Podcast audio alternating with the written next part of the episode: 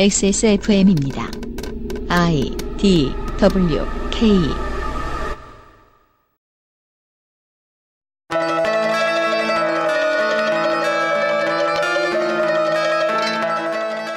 그것은 알기 싫다 특별기획. 제20대 대통령 선거 데이터 센트럴. 기호 1번. 더불어민주당 이재명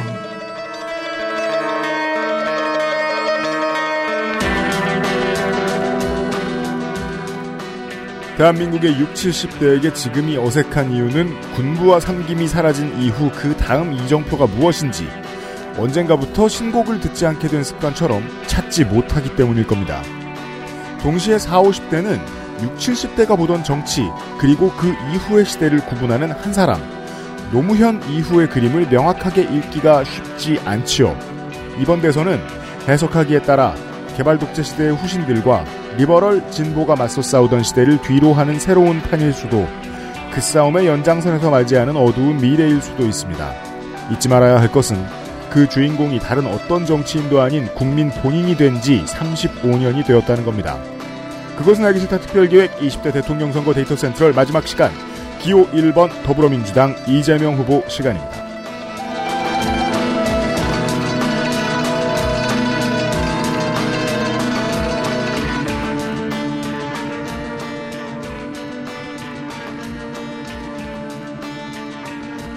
어딜 너절하게 투표가 소용이 없다느니 투표를 안 하는 게 낫다느니 비슷한 말을 감히 입에라도 올리는 놈이 있으면 그는 썩은 놈이니까 그냥 연락처와 친구 리스트 팔로우 리스트에서 죄다 지워버리셔도 됩니다.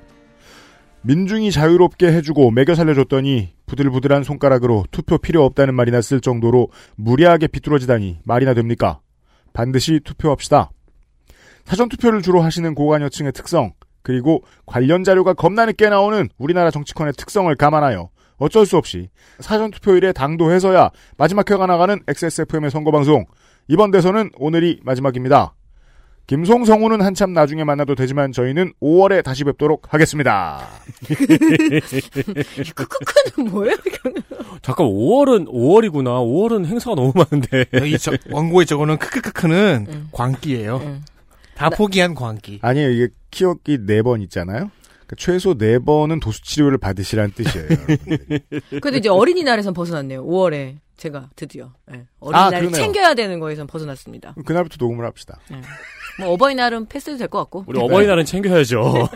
그렇죠. 오, 왜 그러니까 다들 더더욱이, 효자네? 그러니까 더더욱이 어린이날에 열심히 해야 되는 거예요. 더불어 유피드입니다. 자, 파워농축산인이 앉아있습니다. 네, 안녕하세요. 파워 농투산입니다. 이 중에 유일한 어버이. 네. 네. 저스티스 에디터가 있습니다. 사실 결혼 안 하면 어린이 아닌가요? 어느 그럼 이렇게 농경, 하자. 농경시대적 5월 6, 7일에 녹음하면 돼. 뭘 그걸 피하겠답시고. 자, 파티가 끝난 덕질입니다. 아 이를 어찌합니까? Party is over. 단일화라니 이게 제3지대의 길은 어디로 가는 것인가요? 중에 꽃 아니라 꽃 아니라. 이게 제가 제 컨디션상 원래 녹음 일정에서 하루를 미뤄서 지금 저희들이 녹음하고 있는 시간은 어 2, 4번 단일화가 발표가 되고 지금 2시간 24분이 흐른 시점에 고즈넉한 밤섬 앞입니다. 아니 제가 오늘 아침에 이렇게 자다가 일- 이렇게 사- 살짝 잠이 깼는데 네. 단톡방을 보니까 친구들이 뭐 단일화 안철수 단일화 그러는 거예요. 네. 그래서 다시 잤어요. 네. 그리고 일어나서 어우 나 단일화하는 꿈을 꿨구나. 그리고 TV를 트니까 단일화를 했더라고요. 당신이 자고 있을 때 그러니까 새벽에 발표가 preview로 한번 나왔어요. 네. 그거를 딱 접하고 왜냐면 저는 안철수로 그 mailing을 해놨거든요. 네. 그렇게 하늘이 무너질 수가 없어요. 저는 이제 어, 지난 24시간 동안 원고를 정리하고 있었잖아요. 이미 정신이 혼미할 때예요. 2시 반에 막 단일화 속보, 단일화 속보 이런 게 떠가지고 또 옛날 얘기 오고 있네. 속보 단일화 절대 안 될 듯 뭐 이런 거 예상하고 있었겠지. 서버 오류 났구만. 이러고 이제 출근하려고 커피를 탔더니 아, 두 사람이 기자회견을 하고 있더라고요. 어떤 상황이어도 말이에요. 생각해보니까 이상한 거예요. 아니, 정치 참여에 대한 욕구가 그렇게 높아서 계속해서, 어, 신문에 칼럼도 쓰고, 이제 기자 일도 정치부에서 열심히 하고 아니면은 논평도 그렇게 많이 하는 사람들이 왜 사람들한테 투표를 할 필요가 없다는 얘기를 하게 됐을까? 그런 게 어딨어요. 말도 안 되지. 어, 그게 이상하다고 지적해주는 사람들이 좀 더 많았으면 좋겠습니다. 20대 때 만날 수 있는 되게 초보적인 쿨병 아닌가요? 근데 50대 중후반에 저러고 앉았으니까. 저 대학생 때 그런 얘기도 들었었어요. 투표율이 낮아야지 선진국이라고. 예, 그러니까 우리는 너무 많이 투표한다 이런 얘기도 들은 적이 아, 있었거든요. 그런 거 맞죠. 예. 뭐 요순 시대 얘기하면서. 그 90년대 00년대에 1세계 백인이 주가 되는 국가들에 대한 컴플렉스가 심하던 시절에 수표를 많이 안 하는 게 선진국이다. 캠페인을 별로 안 하는 게 선진국이다. 시민이 지켜야 할 룰이 별로 없는 게 선진국이다. 이런 환상이 있었어요. 제1세계라 불리던 사람들의 리버럴이 쌓아올린 이상한 바벨탑 같은 거였는데 판데믹을 통해 무너지기 전까지는 이거에 대한 환상이 너무 심했습니다. 주권자가 투표 안 하고 뭐 하겠다는 겁니까? 예. 그 다음 세대에서 제가 관찰했던 아주 신박한 투표 안 하는 핑계로는 그런 것도 있었어요. 뭐요? 투표 자체를 모두가 보이콧해서 네. 정치권을 싹 바꿔버리자. 말이 안 되잖아요. 투표를 안 하면 그 놈이 그대로 될 텐데. 연임. 왜냐하면 복수의 후보가 나와 있으면 무투표 당선은 없으므로 연임. 그것도 아니면 주권자가 주권을 포기했다는 사실이 분명해지기 때문에 더 높은 확률로는 쿠데타가 일어나죠.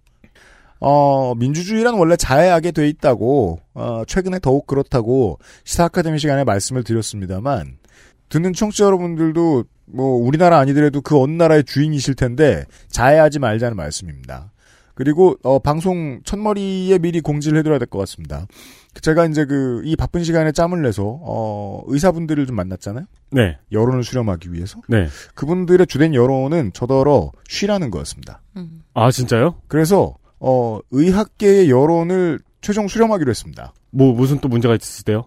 그렇대요. 뭐 디테일은 뭐 음. 들어도 이해도 안 되고. 아니, 저는 또 저기, 의료 관련 정책 알아보러 최대집 회장이라도 만난 줄 알았더니. 그니까 말이에요. 근데 그랬어도 최대집 회장은 좀 쉬라고 얘기했을 거예요. 몸이 이 모양이면 쉬라. 그렇죠. 그 사람도 어쨌든 의사니까요. 네. 등간에 에, 의학계의 여론을 수렴하여 다음 주에는 실로 오랜만에 XSFM이 방송 업데이트가 없습니다. 그것은 알기 싫다랑 불쌍한 요즘 팟캐스트 시대가 다 쉬어갑니다.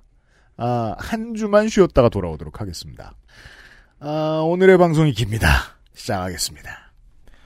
헤어를 위한 성별복지 빅그린 맛없음으로부터의 적극적 구제정책 꾸르꾸르 기초 인프라급 가격의 국가대표급 퀄리티 29days 두유 중에서 경기도지사를 뽑는다면 온두유 민간이 정책에 영향을 주는 방법의 모범사례 아름다운 재단에서 도와주고 있는 그것은 알기 싫다 특별기획 제20대 대통령 선거 데이터 센트럴 잠시 후 마지막 회 기호 1번 더불어민주당 이재명 후보의 데이터와 공약을 가지고 돌아오겠습니다. XSFM입니다.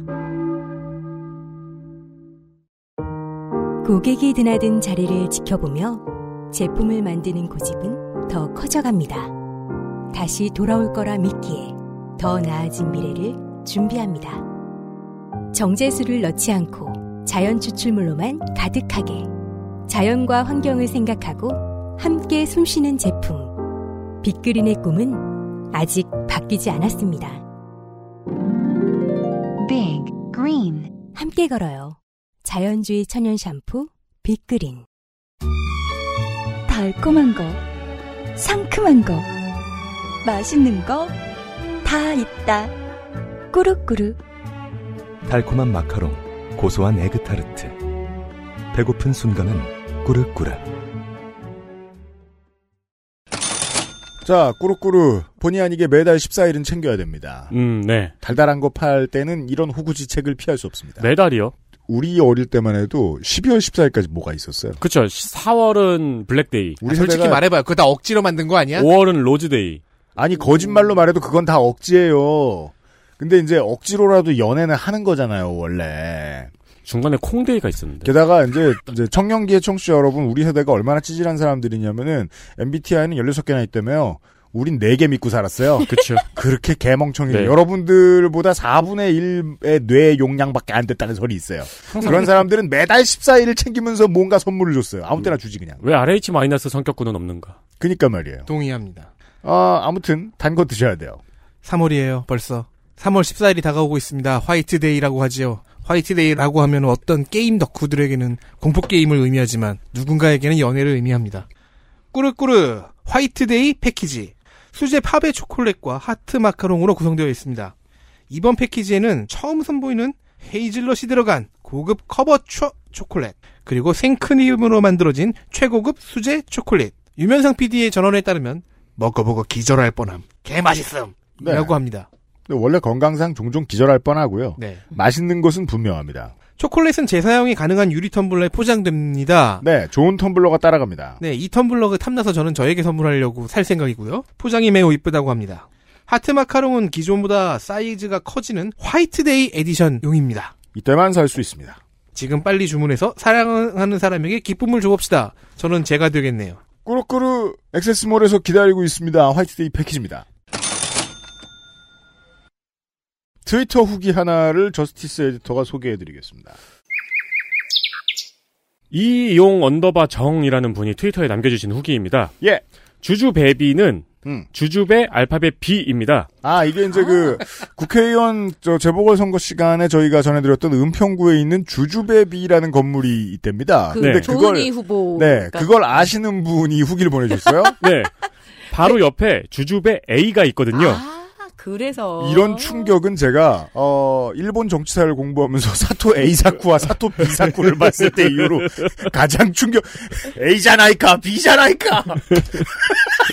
은평구 거주민 올림. 크게 감사드립니다. 주주배는 대추나무네요? 아, 그, 그런 말도 있더라고요. 그 대조동이 아마 대추 관련한 옛날 대추밭이 많았어요. 그렇구나. 네. 근처 살면서도 몰랐네, 옛날에. 주주배 A는 평균 1억 5천. 아, 이분은 저희 공개로부터 멘션이 오면 꼭 답변을 해주시길 바라고요. 쪽지로든지. 네. 자, 제가 지난 8년간의 선거 때마다 여러 가지 이유로 후보에 대해서 긴 이야기를 한 적이 없습니다. 오늘 몰아서 길게 해드리지요. 그래서 앞이 깁니다. 기본 정보. 기호 1번 더불어민주당 이재명 이재명 57세 남자 1964년 12월 22일 경북 안동 예안면생 저는 후보의 생일이 맞는지 확인을 하다가 온라인 자원 재활용의 현장을 발견합니다. 후보 본인에 의해서는 버려진 지 오래된 듯한 블로그 하나가 최근의 히트 상품이 됐죠. 2006년 1월 21일에 당시 이재명 성남시장 예비 후보가 쓴 글입니다. 제목 진솔하게 내 삶을 되돌아 보았습니다. 글을 클릭하면 제목이 또 있습니다. 또 다른 제목 나의 삶 나는 경상북도 안동시 예안면 도촌동이라는 깡촌 산골짜기 그 중에서도 지통마을이라는 곳에서 농사를 짓던 부모에게서 오남 이녀 중 오째로 태어났다. 이게 옛날에 중년들 특징 중에 하나인데 다 숫자로 씁니다. 다섯째를 오째. 음력으로 1963년 10월 23일 오후 저녁 준비를 할 즈음 이 어머니께서 주장하시는 나의 공식적인 출생 일시인데 어머님께 죄송한 말씀이지만 나는 내 생일날을 믿을 수 없다. 어머니는 농사일을 하시면서 구남매를 낳았고 나는 7번째로 어머니 뱃속을 빠져나왔는데 위로 두 명이 어릴 때 병으로 죽고 오남 이녀가 살아있다. 애를 하도 많이 낳아서 헷갈려서 그런지 아니면 당신 표현대로 고생에 뼈골이 빠지다 보니 정신이 없어져서 그런지 어머니는 유독 다섯째인 나의 생일이 22일인지 23일인지 기억하지 못하시어 내가 어릴 적에 점바치 괄호 열고 점쟁이에게 며칠인지를 물어보았단다. 그때 점바치가 내 생일이 23일이라고 말해주었다고 해서 그때부터 내 생일은 23일로 굳어졌고 지금도 음력 23일에 대단하진 않지만 꼬박꼬박 생일을 찾아먹고 있다. 그때 전바치가 사람이라는 생각은 하지 못한 채 말을 하는 이상한 밭도 있구나. 말을 하는 밭은 어떻게 생겼을까 궁금해하던 기억이 있었던 것으로 보아 아마도 그때가 서너 살 정도 되었던 모양이다. 어머니가 내 생일을 기억하지 못한다는 사실이 어린 마음에 무척이나 속상했던지 나는 어머니가 어떤 밭에 가서 손바닥을 비비며 우리 아들 생일이 며칠인지를 묻는 상상을 끔찍하게도 자주 했다. 요사이 가끔씩은 그런 상상을 하면 나 자신이 어이가 없어 피식 웃고 말지만 여전히 나는 내 생일날이 의문스럽다. 나는 조금 나이가 들면서 더욱 점쟁이의 말을 믿지 않게 되었는데 그 이유는 23일은 양수이고 22일은 음수이니 점쟁이가 당연히 양수를 선택했을 것이라는 추측을 하게 되면서부터였다. 그런데 생일을 잘 모르는 것이 좋을 때도 있다. 괄호 열고 끝도 없이 이어지기에 후약합니다. 어, 이거 글 저도 읽었는데 엄청나게 깁니다. 생각나는 대로 던지는 글 쓰는 방식이 빨강머리 앤의 화법과 비슷합니다. 요즘 시간 많은 사람들이 하고 있다는 블로그 낭독을 간단하게 해봤습니다. 추미애 전 장관하고 생일이 같네요. 그렇군요. 민주당계 정당 최초의 경북 태생 대선 후보 경주이 씨. 대한민국 국민 쉬운 명 중 한 명은 반드시 경주이 씨라서 딱히 누구누구 따지기도 뭐합니다. 심지어 전임 대통령 중에도 경주이 씨가 있습니다. 산재로 인한 팔 골절 장애 6급입니다. 전시 근로역. 장차 하나 모두 공군 병장 만기. 안동 3개 초등학교. 중학검정고시 고교검정고시. 중대법대 사시 28회. 문재인 정부의 첫 검찰총장 문무일, 민주당의 조홍천 의원, 국민의힘 김진태, 이재명 비리 국민검증 특별위원장 등이 동기입니다. 재산. 분당 양지마을 금호 아파트 살고 있는 집 13억. 같은 동에 지난 1년간 매매 호가 최저 14억 최고 23억. 잘 나오지 않고 잘 나가지 않으므로 많이 낮춰 불렀다고 보기는 어렵습니다. 06년식 체어맨 380만원.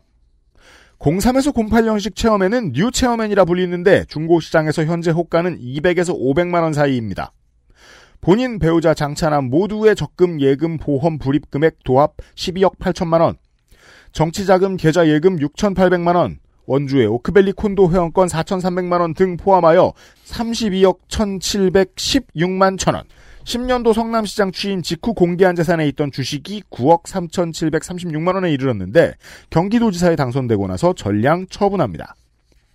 전과는 4건, 03년 무고 공무원 자격 사칭 벌금 150만 원, 분당 파크뷰 특혜 분양 사건 진상규명과 고발 과정에서 대책위 집행위원장이던 후보를 방송 PD가 인터뷰하다가 담당 검사 이름과 사건 중요 사항에 대한 질문에 답해 주었는데 법정 다툼 과정에서 검사 사칭을 도운 걸로 판결되었다는 것이 후보의 해설. 반대쪽이 상황을 와전하여 변론했고 그게 법정에서 먹혔다는 주장일 것입니다. 04년 음주운전 150만 원, 이것도 예전에는 변론 도중 증언 수집 중언 부언하던 시절이 있었으나 언젠가부터 그냥 뉘우친다로 고쳐 써서 내고 있습니다. 04년 공용물건 손상 특수공무집행방해 500만 원. 성남시립병원 설립 조례를 날치기로 폐기한 성남시 의회에 대해 항의하다 생긴 일이고 당시 자신이 공동대표라 책임졌다는 것이 후보 측 설명입니다. 그 외 2010년 공선법 위반 벌금 50만 원은 공직선거법에서 지하철역 구내에서는 명함 교부를 금지했는데 군내에서 명함을 300장 돌렸다는 것이 검찰의 기소 내용이었고 이재명 성남시장 측 변론은 해당 지하 통로는 명목상 지하철 구내이지 지하철 운행이 안 되는 시간에는 주민의 횡단 통로로 이용된다는 것이었지만 재판에서는 진 겁니다. 다만 선거법상 전과 기록 증명 제출서는 벌금 100만 원 이하의 범죄를 기입할 필요가 없어서 기입하지 않았고요. 보수 언론과 넷상의 초강력 정치 고관여층은 꼬박꼬박 밑에 괄호치고 100만 원 미만 벌금은 미표기라고 쓴 뒤에 전과 4건을 강조하고 있습니다.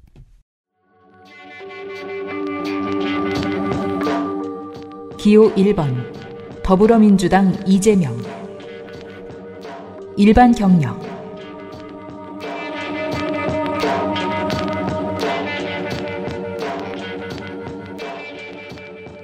언론에서 확인할 수 있는 90년대 이재명 변호사의 활동 일부입니다.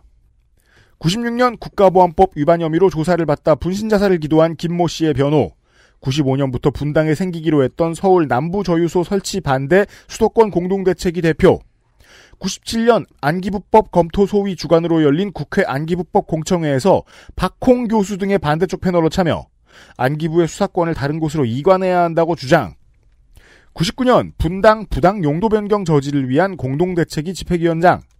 이것은 새로 지어지는 집들의 용적률이 너무 높아서 이에 따라 조망권 침해 등을 걱정한 기존 주민들을 대표했던 걸로 보입니다. 신기한 것은 같은 해에 서울공항 때문에 고도 제한이 걸려 재건축길이 맡긴 성남 시민들을 대표해 성남 시민에 모인 집행위원장을 하면서 고도 제한 완화에 대한 목소리를 대표로 낸 적도 있다는 겁니다. 영 반대되어 보이는 저 두 사건의 공통점은 하나죠.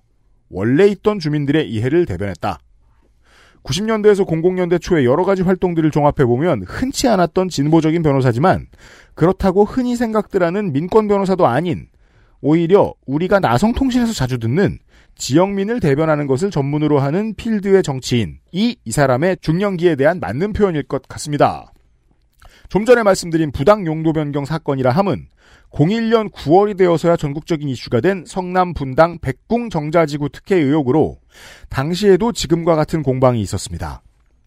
민변이 이재명 변호사가 구속된 것에 대해서 진정서를 내면서 검찰이 상당수 참고인 진술을 가로막았고 야간에 기소를 해서 심리를 못하게 했고 통화 내용을 녹음했던 방송국은 제보자를 보호하지 못하고서는 이 변호사에게 책임을 떠넘겼다고 주장했습니다. 당시에 특히나 검찰 간부 일부가 해당 특혜비리 연루설이 나오던 때라서 후보가 검찰에 밑보였던 것만은 분명해 보입니다. 물론 변호사가 정치인이 되면 본인이 내놓아도 자랑할 만한 변론 및 활동만 추려서 내놓는 게 인지상정이지만 대선 후보가 되면 다 까이게 되지요.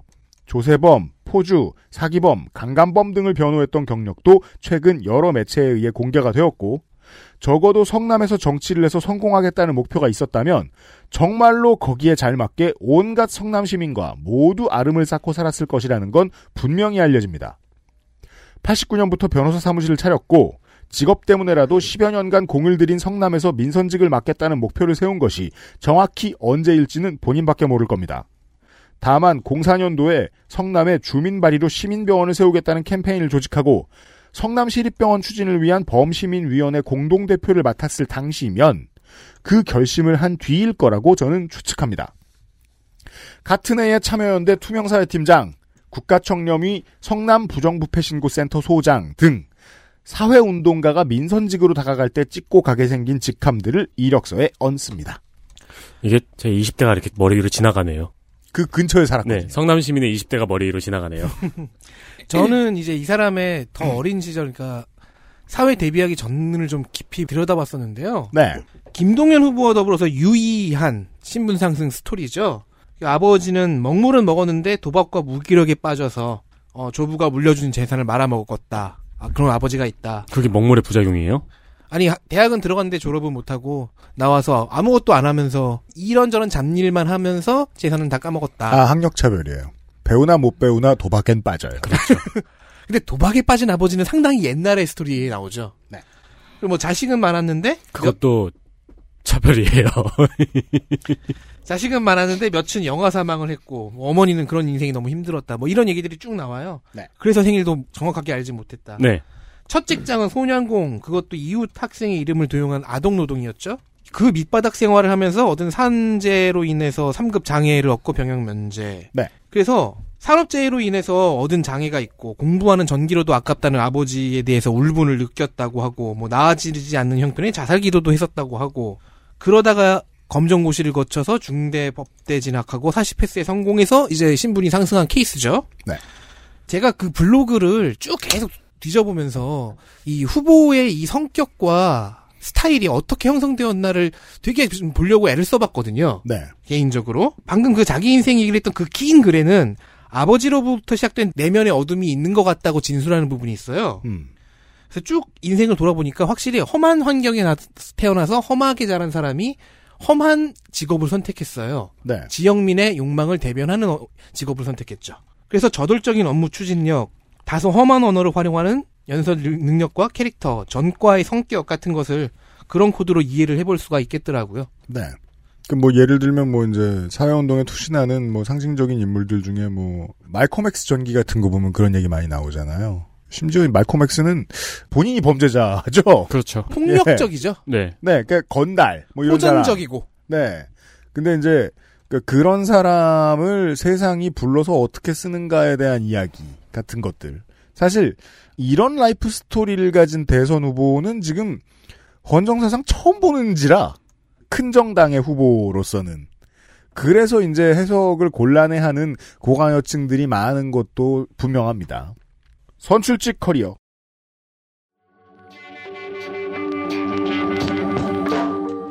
기호 1번. 더불어민주당 이재명. 고위직. 선출직 커리어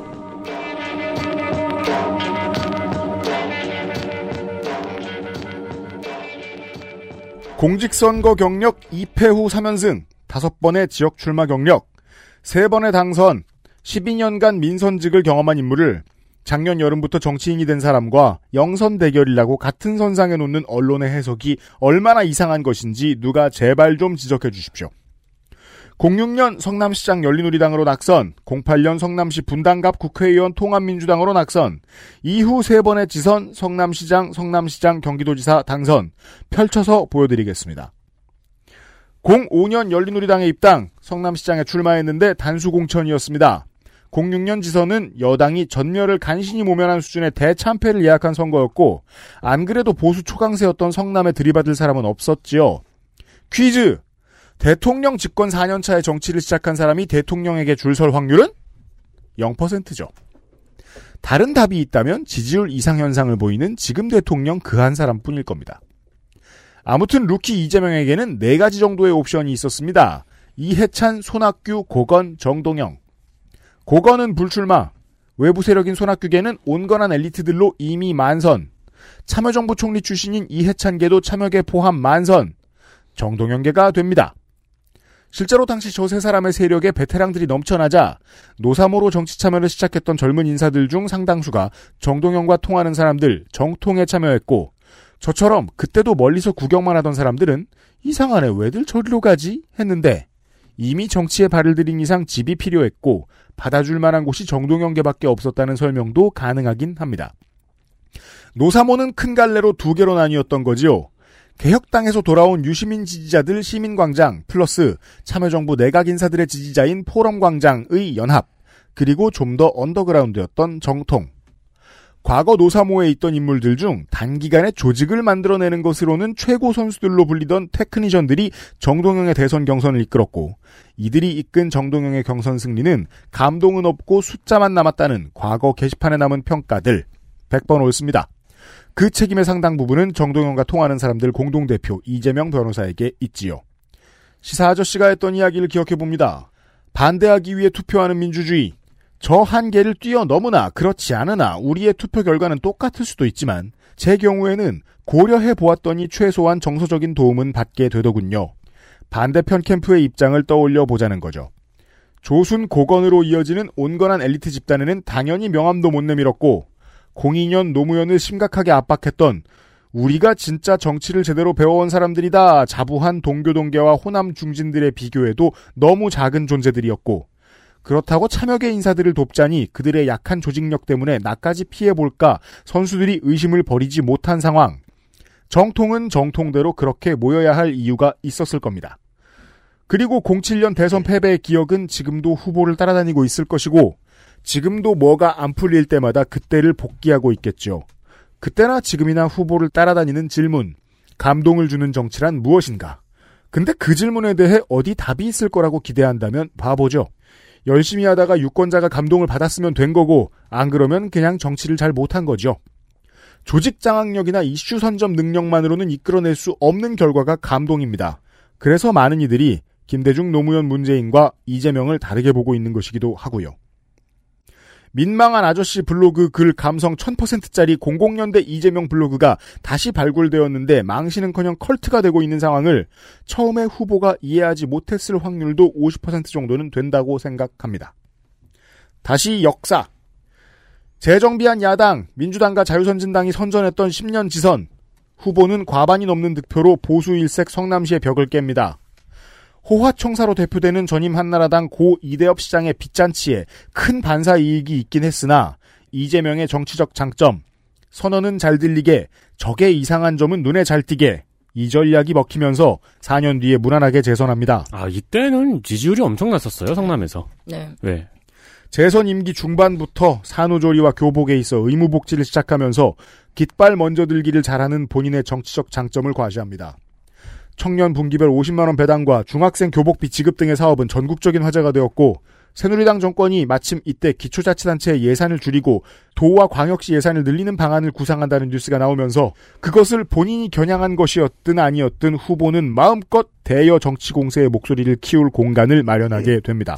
이때 저는 개인적으로 기억이 나는 게 네. 이재명 시장의 공약이 이제 교복 지원 네. 뭐 이렇게 지원 이렇게 올라가다 이제 나중에는 성남시 청년 수상까지 갔었잖아요. 맞습니다. 저는 그 지원들이 하나씩 생길 때마다 나이를 동시에 먹어가면서 그 지원들로부터 도망가고 있는 거예요. 그래서 결국 청년 수당도 저는 못 받았어요. 나이와 복지는 제논의 법칙 같은 거죠. 어, 그렇죠. 나는 죽을 때까지 못 받는. 계속 도망가서는 하나도 못 받았어요. 네. 그런데 이때 성남시장이긴 했지만 경기도 남양주시에 거주했던 이 여성들도 어머 성남에는 그렇대 그렇대 이런 식의 맞습니다. 이야기들과 귀를 되게 확확확 낚아채서 그 상당히 기억이 많이 남습니다. 네. 지방자치제가 본격적으로 정치적인 효용감을 주기 시작한 것 저는 2010년대 초반 때부터 기억을 합니다. 예를 들면 호남에서는 이런 류의 소문이 쭉 나는 거죠. 한평 군수가 100원 택시를 한대. 음. 무슨 소리야? 택시가 택시가 100원이라니. 이게 쭉 퍼지면서 그게 전남도지사로 네. 전국으로 네. 옮겨가죠.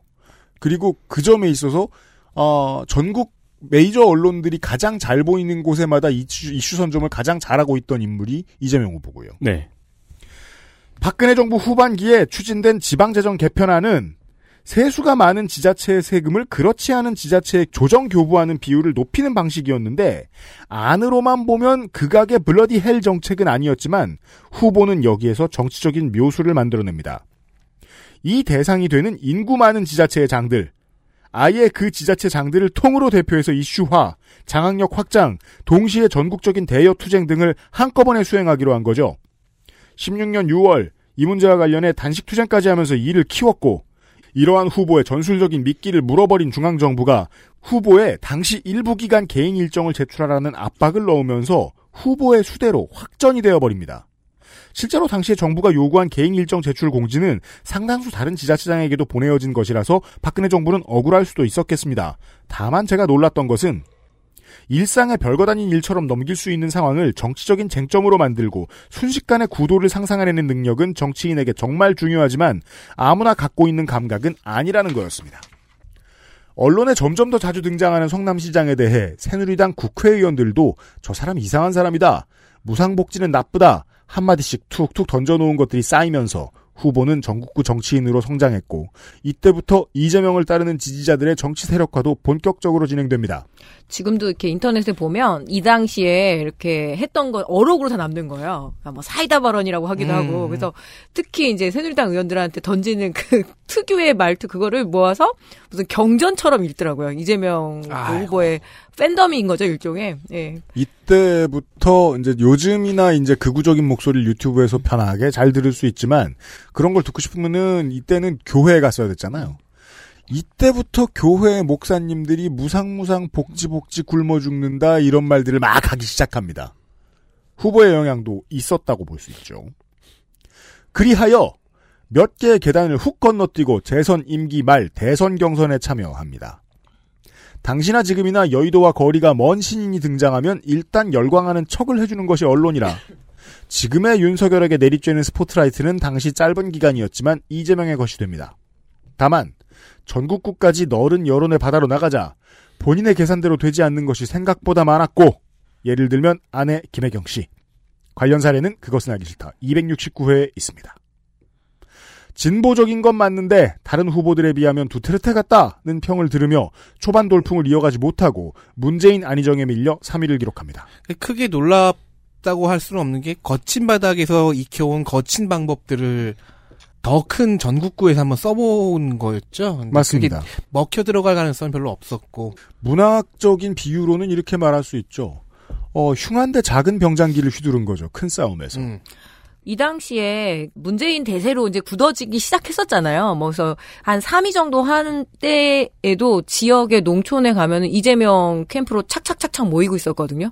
그리고 줄 서기를 강요를 했었죠. 왜냐하면 이 정도는 돼야지 현재 농업 현안을 해결할 수 있다라는 거 그리고 그거를 굉장히 빨리 포용을 했어요 이재명 음. 캠프 쪽에 그래서 지금 뭐 다른 공약집에서 다른 건 모르겠지만 농수출산 공약이 그래도 다른 원내 정당 중은 제일 낮거든요 맞습니다. 이건 잠시 후에 소개해 그 드리죠. 이유는 한참 전부터 이미 그때 이 경선 때부터 좀 붙었던 선수들이 있었거든요. 그건 제가 분명히 말씀드릴 수 있습니다. 정통 때부터 익혀온 스킬과 인력이 있기 때문에 이재명 후보는 모바일 시대 이후로 가장 당원 및 지지자 동원 능력이 뛰어난 국내 정치인이 되었습니다.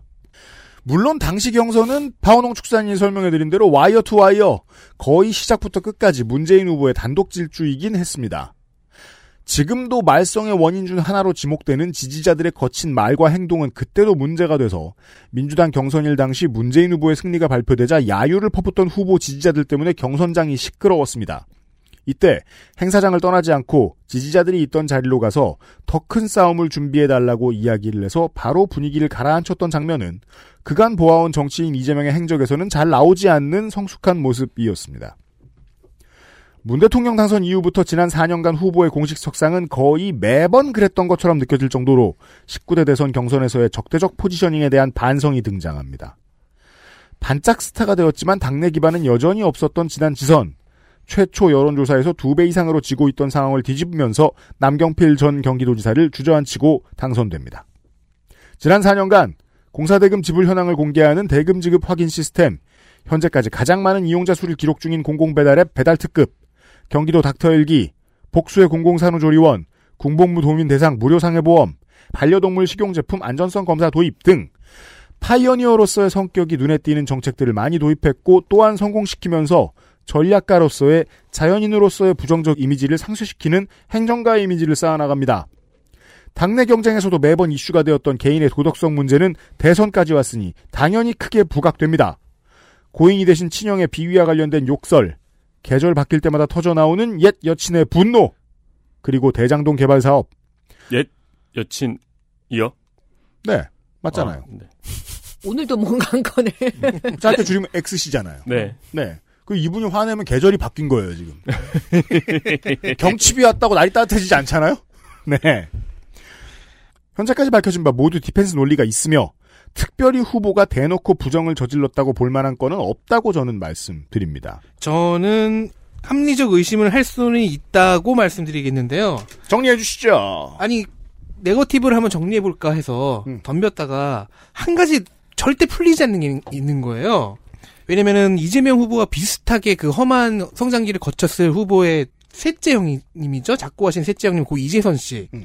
이재명 후보의 네거티브 중에서 상당수가 이 고 이재선 씨와 관련되어 있고 맞습니다. 이재선 씨의 증언으로 성립이 돼요. 음. 회계사로서 성남시장 동생 덕점 보려고 하다가 좌절되자 너무 큰 상처를 입었다라는 해석이 지배적이고요.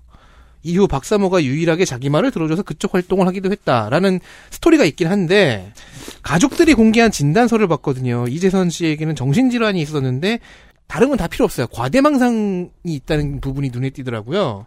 그래서 이게 이재명 후보의 네거티브 이슈를 판별할 때 제일 애매해요. 이재선 씨발 정보를 활용하기가 너무 애매합니다.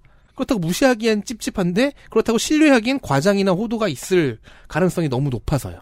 신중해도 됩니다. 신중한 김용호. 네. 다음에 두고 보자. 가병호. 가병. 가비형 같죠. 그러니까요. 다들 미워.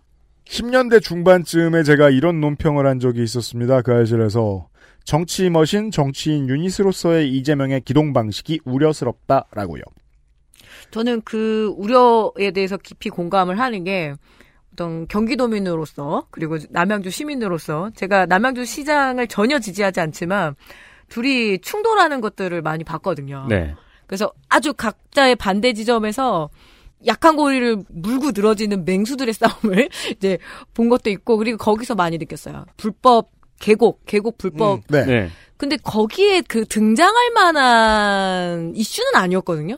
근데 직접 등장해서 굉장히 그걸 극장처럼 배경으로 삼아서 하는 거. 근데 저도 경기도 살면서 제가 계곡을 가본 적이 없어서 더 와닿지가 않아서 그런지 모르겠는데 거기서 많이 느꼈어요. 음. 저는 그런 약간 와닿는 이슈긴 했는데 그거엔 동감해요. 이렇게까지 극장을 차려서 무대 위에서 삐까뻔쩍하게 거의 텐트폴 영화처럼 크게 할 일인가? 그렇죠. 는 그 의구심이 있는데요. 반면에 거기서 또 그 특성과 능력이 드러나기도 하지요. 정말 별거 아니지만 그걸 이렇게 포장하는구나. 음. 그럼 그 이슈 선정하는 저 선구안이 진짜 문제겠구나. 저는 개인적으로 어릴 때부터 계곡을 많이 가서 그런지 네. 그냥 되게 재밌게 봤어요. 음. 그 계곡 안 갔어도 재밌게 볼 수 있어요. 너는 언제나 평화로워서 좋아. 저는 되게 재밌게 봤어요. 그래서 제가 이제 좀 전에 그런 말씀을 드린 건데요. 선언은 잘 들리게 하고 싶고 적의 이상한 점은 눈에 잘 띄게 하고 싶은 게 정치인이죠. 하지만 이 기준에서 전략을 그렇게나 잘 짜는 정치인은 아주 드뭅니다. 그리고 정치 고관여층들은 진작에 그 점에서 저 사람 으스스하다. 너무 잘하는데 덕질인이 말한 대로 이슈 선정을 어떻게 하느냐가 문제가 되겠구나. 라고들 많이 생각했었죠. 그러니까 어느 순간 이재명이라는 정치인의 정치적 이득과 공익이 아주 잠깐 합치하지 않을 때는 어떻게 될까가 상상하게 되는 그 지점이거든요. 네, 재밌네요. 한 15년 전 인터넷 같은 데 돌아다니면 그때 유행했던 말이 그런 말이었거든요. 세정에는 나쁘다. 왜? 음. 져서. 지니까 나쁘다. 음. 그- 그래서 이 타이밍에는 벤치마킹을 하는 수밖에 없습니다. 제가 그냥 뭐 정치에 관심 없는 유권자였다고 하더라도 결국 저는 벤치마킹을 하고 싶었을 것 같습니다. 아니, 제가 지금 11990F CPU를 쓴단 말입니다. 근데 지금 내 뜻대로 컴퓨터가 잘 안 움직인다고 해서 20년 전에 나온 펜티엄 2로 바꿀 수는 없는 거잖아요. 음. 2번 후보를 생각해 볼까요? 전쟁을 낼 것이 우려되는 성별과 인종 혐오 테러를 유발하고 그걸 못 본 척할 것이 우려되는 일본 극우가 환영하는 검찰에게 국가에서 가장 강한 권력을 줄 것이 우려되는 후보에 비하면 이재명 후보에게 우려할 것은 극히 적고 있다면 민주사회가 견제 가능한 수준입니다. 물론 어디까지나 상대적이지만. 예. 네, 이상 합리화 시간이었습니다. 아, 그래서 저는 마음이 편해요. 정치가 언제 상대적이지 않았던 적이 있는가? 아, 그렇죠, 그렇죠. 그러니까요. 그 상대적이란 말이 가장 이해가 안 되네요. 오늘 했던 말 중에서. 그러니까 그래서 제가 계속 역설을 해드리는 거예요. 정의당을 중도좌파로 보셔야 정치가 좀 더 쉽게 보이신다.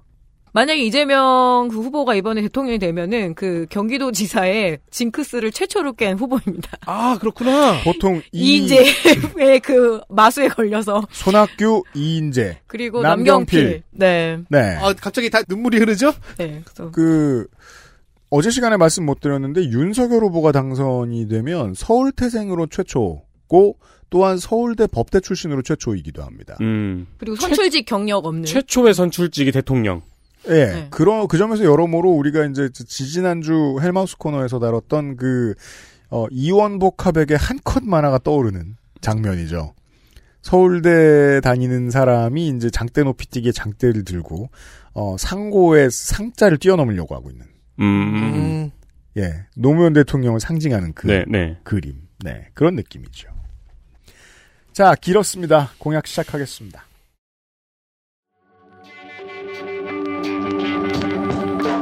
기호 1번 더불어민주당 이재명 경제, 산업, 금융, 노동공약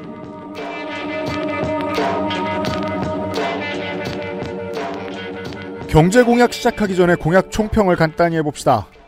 대통령 선거쯤 되면 공약은 후보가 1할, 당이 9할입니다. 후보를 앞세우지 않고 후보는 매개체이자 리더가 됩니다. 이미 앞에 4시간을 들으셨다면 국민의힘과 정의당은 이 기준에 대충 맞아 들어간다는 걸 아실 겁니다. 그럼 나머지는요? 국민의당은 후보가 10이고 당은 뭐 하는 데인지 모르겠고 그래서 당을 무시하고 단일화를 했습니다. 기본소득당은 당이 10이고 후보가 뭐 하는 사람인지 알 수 없죠. 만약 유권자가 공약 기준으로만 대선에 투표한다면 그건 후보를 뽑는 일이라기보다 수권 정당을 뽑는 일입니다. 이번 공약집은 한국의 60년쯤 된 중도 슬래시 리버럴 정당인 민주당계 정당의 공약집이고요. 그중 1할 정도 이재명 후보가 묻어 있더라 라는 제 소감을 말씀드리려고 떠들었습니다. 코인 이슈는 너무 핫해져 버려서 이제 정치권이 감히 건드릴 수 없는 이슈인 것처럼 보입니다. 그래서 제가 말씀드리는 건 이번이랑 똑같아 보인다는 겁니다. 코인 관련 이슈가. 1번 후보의 경제 관련 공약 중 가장 똑똑해 보인다고 느낀 것은 국민제안 공약 10번으로 등장한 금융을 학교 정규 교과목에 편입시킨다는 것이었습니다. 기관, 외국인, 개인 투자자 간 공매도 차별 금지는 1번, 2번, 4번 동일한 공약입니다. 죄송합니다. 어제 낮에 써서 4번이 4번은 이제 없어요. 자주 나옵니다. 갔어요.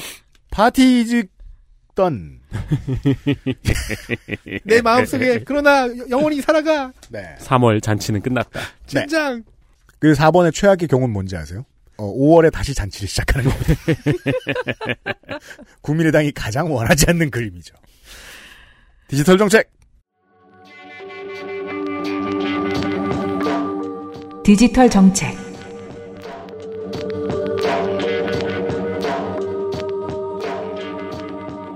소항목이 워낙에 소소하고 많기 때문에 새롭게 설명드릴 수 있는 것들만 뽑아봤습니다. 디지털 역량에 대한 국민의힘 공약의 일관성은 규제 혁파, 정의당의 일관성은 규제 강화죠.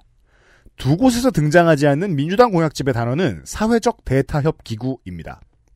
디지털 산업과 전통 산업 간의 갈등 조정 기구라고 설명하고 있습니다. 이를테면 전통 시장과 전자상 거래업, 식당과 배달 플랫폼 같은 데서 생기는 갈등의 조정인데 실제로는 옛날 대기업과 중소기업 하청 관계하고 다르게 모든 소상공인과 특고가 모든 대기업과의 납품 관계에 놓이는 디지털 시장은 전혀 새로운 경제 구조인지라 맨날 타협 실패하고 공중으로 붕뜨게 하지 않을 의지가 있다면 이런 제안은 정치적으로 유용해 보입니다. 버스와 지하철에 끊기지 않는 5G 와이파이를 넣습니다. 15년 전만 해도 정치가 뭐 이런 거래 코웃음을 쳤겠지만 지난 수년간 행정의 실천력을 유감없이 경험한 분야이기 때문에 어렵지 않을 것 같습니다. 제가 이걸 정치적으로 효용감을 언제 느꼈냐면 2010년쯤에였나요? 광안리 거의 발에 물을 담그면서 걷다가 와이파이가 안 끊긴다는 걸 느꼈을 때. 저는 역으로 옛날에 학자금 대출 못 갚아가지고 핸드폰이 끊겼었거든요. 네. 근데 그때 면접을 보러 가는 과정에서 핸드폰이 끊겨 있으니까 와이파이를 잡아가지고 뭘 해야 되는데 음. 지하철 와이파이를 잡았는데 네. 단 한 글자의 카톡도 안 가더라고요. 그렇죠. 음, 네. 그럴 때가 있었죠. 그때만 해도 움직이면 안 됐잖아요. 그 말풍선 하나가 지하철 와이파이로 안 가더라고요. 우리 다 그 경험했잖아요. 그리고서 몇 년 전에 KTX 오르면 탔다 놀란 거죠. 390km로 가는데 그쵸. 동영상이 480p로 나오니까 아 되는구나. 이거 될 겁니다. 네. 예전에는 그 핑계가 됐었어요. 원고 마감이 오는데 아, 지금 제가 고속철에 올라탔습니다. 이러면서 이제 그렇죠. 아 지금 이게 인터넷이 안 돼서 제가 송고를 못하니 이제 내려서 하겠습니다 했는데 네. 고속철이 이게 너무 잘 되는 거야. 그래서 지금 하지만 이제 요즘은요. 더 이상 깨게. 노트북을 들고 MMORPG를 지하철에서 접속하는 시대예요. 예, 그러니까 그래서 노동권이 참 보호받던 시절이었어요. 그때가. 그리고 이제 기숙사 둘째 들어갔잖아요. 예전에 기숙사 들어갈 때 엄마들이 그 도시락 있잖아요. 그 뭐라 그러죠? 에그? 뭐? 에그잖아요. 왜 그- 아, 와이파이 아, 에그. 와이파이 예, 예. 에그. 네. 근데 지금 그거 안 해도 되거든요. 그, 아, 그렇구나. 엄청 잘 잡히고 그래서 그렇죠. 그렇구나. 네.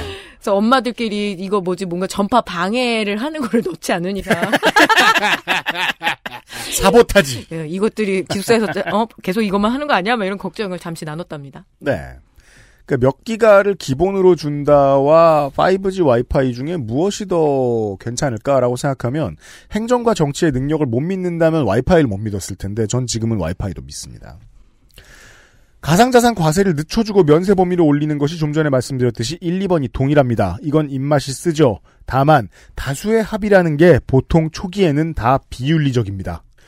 개인정보 보호를 비중 있게 다룹니다. 개인정보를 털려먹은 기업과 털어먹은 범죄자들에 대한 손해배상 집단소송제를 드디어 도입합니다. 후보의 드라이브를 걱정한 사람이 있던지 디지털 노동 감시 환경에 대한 적용 지침을 마련한다. CCTV 운영 관리 인력에 대한 교육과 평가를 강화한다고 두어 줄 밀어 넣어 놨습니다. CCTV 설치 관련해서 이재명 후보는 정치적으로 득을 좀 봤죠. 좋은 게 많음에도 불구하고 별로인 것으로 소개해드린다면 ICT 강국 대한민국을 상징하는 랜드마크를 건립합니다. 뮤지엄과 라이브러리를 합해 가칭 ICT 뮤지러리 무지렁이는 못 들어갑니다. 되게 신나지 않아요? 흥겹지 않아요? 이름 아, 이- 뮤지러리. 이쯤 되니까, 어, 발음 좋다. 네. 이쯤 어감. 되니까 내가 아는 게 맞나 막 궁금해지고 그러네요. 정보통신 기술 맞죠? 왜냐하면 어, 죽겠다. 뭔가 좀 그나마 언릴레이트해 보이는 거 건설한다는 공약이 별로 없거든요. 네. 네. 아니, 뜬금없이 있어가지고. 그러니까 정보통신 기술하고 뮤지엄하고 라이브러리, 뮤지엄, 박물관, 도, 도서관. 도 서관, 정보통신. 음. 그냥, 메, 뮤지러리. 그냥 메타버스로 묶는 게 더 나을 것 같은데. 이게 그래서 제가 저 설명드리는 게 지역 공약집 따로 또 별책부록처럼 있기 때문에 이거 합하면 한 400 몇십 페이지 됩니다. 이 민주당의 공약집이. 네. 그 중에 이렇게 뜬금없는 거 짓는다는 공약이 없거든요. 그러니까요. 누구 의원이 하나가 이걸 밀어 넣은 거죠. 이게 어디다 지을까요? 그래서 국회의원들 인터뷰에서 ICT 랜드마크 이런 소리 하는 사람 있으면 그가 범인이죠. 어, 예. 그러니까 뭐 아는 바는 없지만 높은 확률로 이런 거는 보통 인천인데 네. 송도, 어, 인천 이쪽인데 음. 좁혀집니다. 네. 어? 당대표가 인천이죠? 아니, 그, 그, 소영길 의원하고 상관 있단 말은 아닌데요. 아무튼 저는 이거는 이제 당심과 후보의 마음과는 상관없는 공약 같습니다. 좀 바보 같아요. 노동정책 깁니다. 노동정책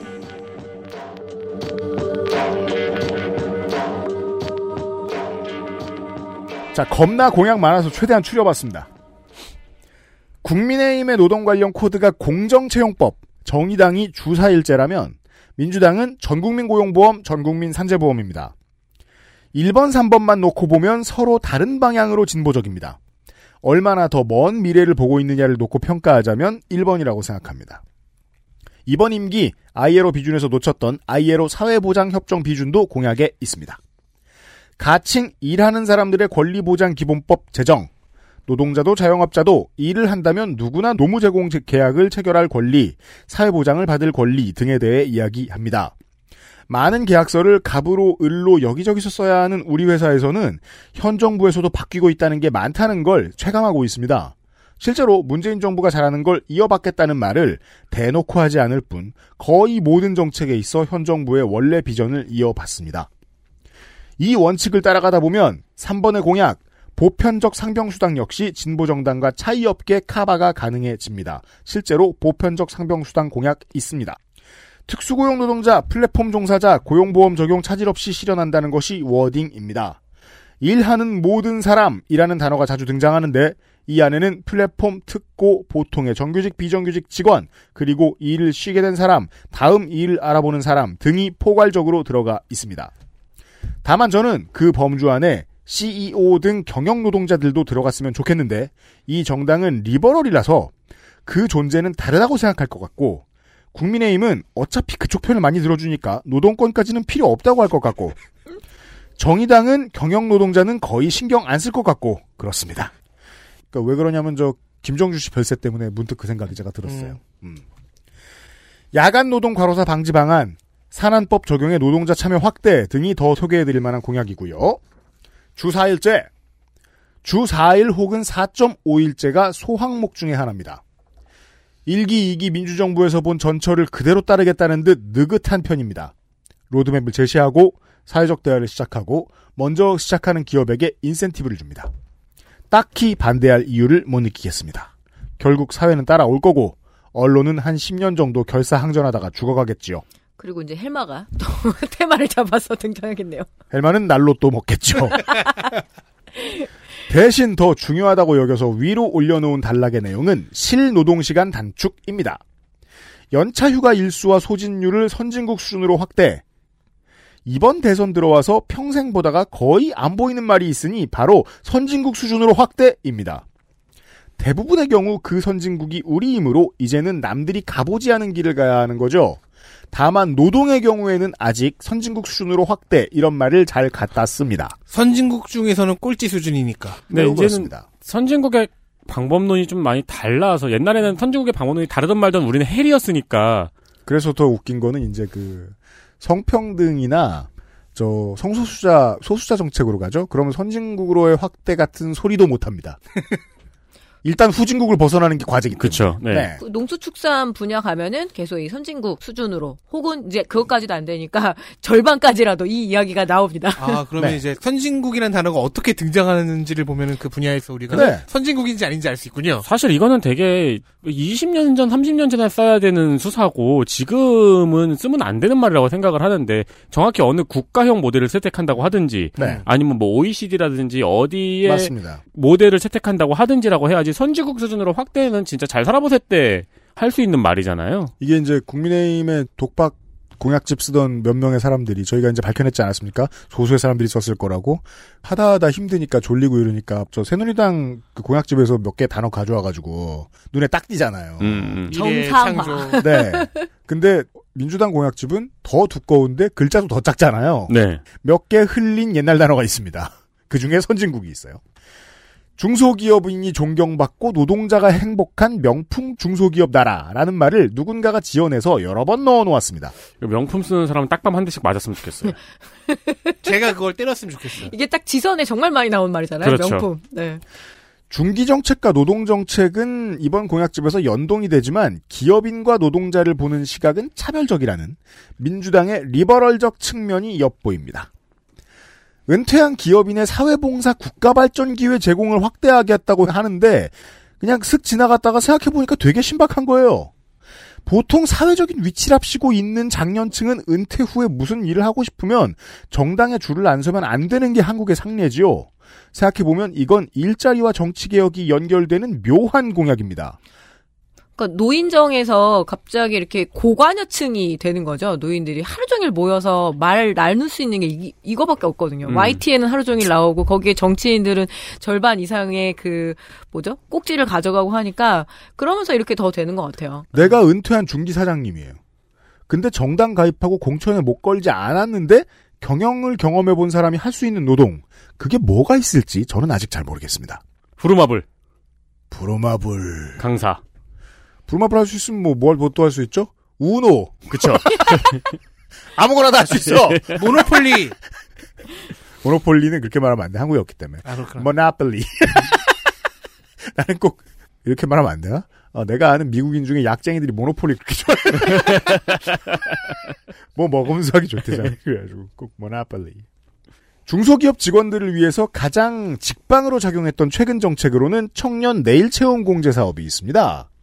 일몰 기한을 연장하고 가입 기간을 확대합니다. 아, 내 젊을 때 이거 했어야 됐는데. 그니까요. 이렇게 보면요. 슬라이트하게 늙었어요. 그러니까요. 야, 또 나는 이 복지에서 도망치잖아요. 그러니까 내 나이, 내 나이는. 이거 제가 생각할 때 한국의 복지는 윤세민보다 젊으면 준다. 아, 이런 거. 그래, 그러니까. 나- 중심인 윤세민이야?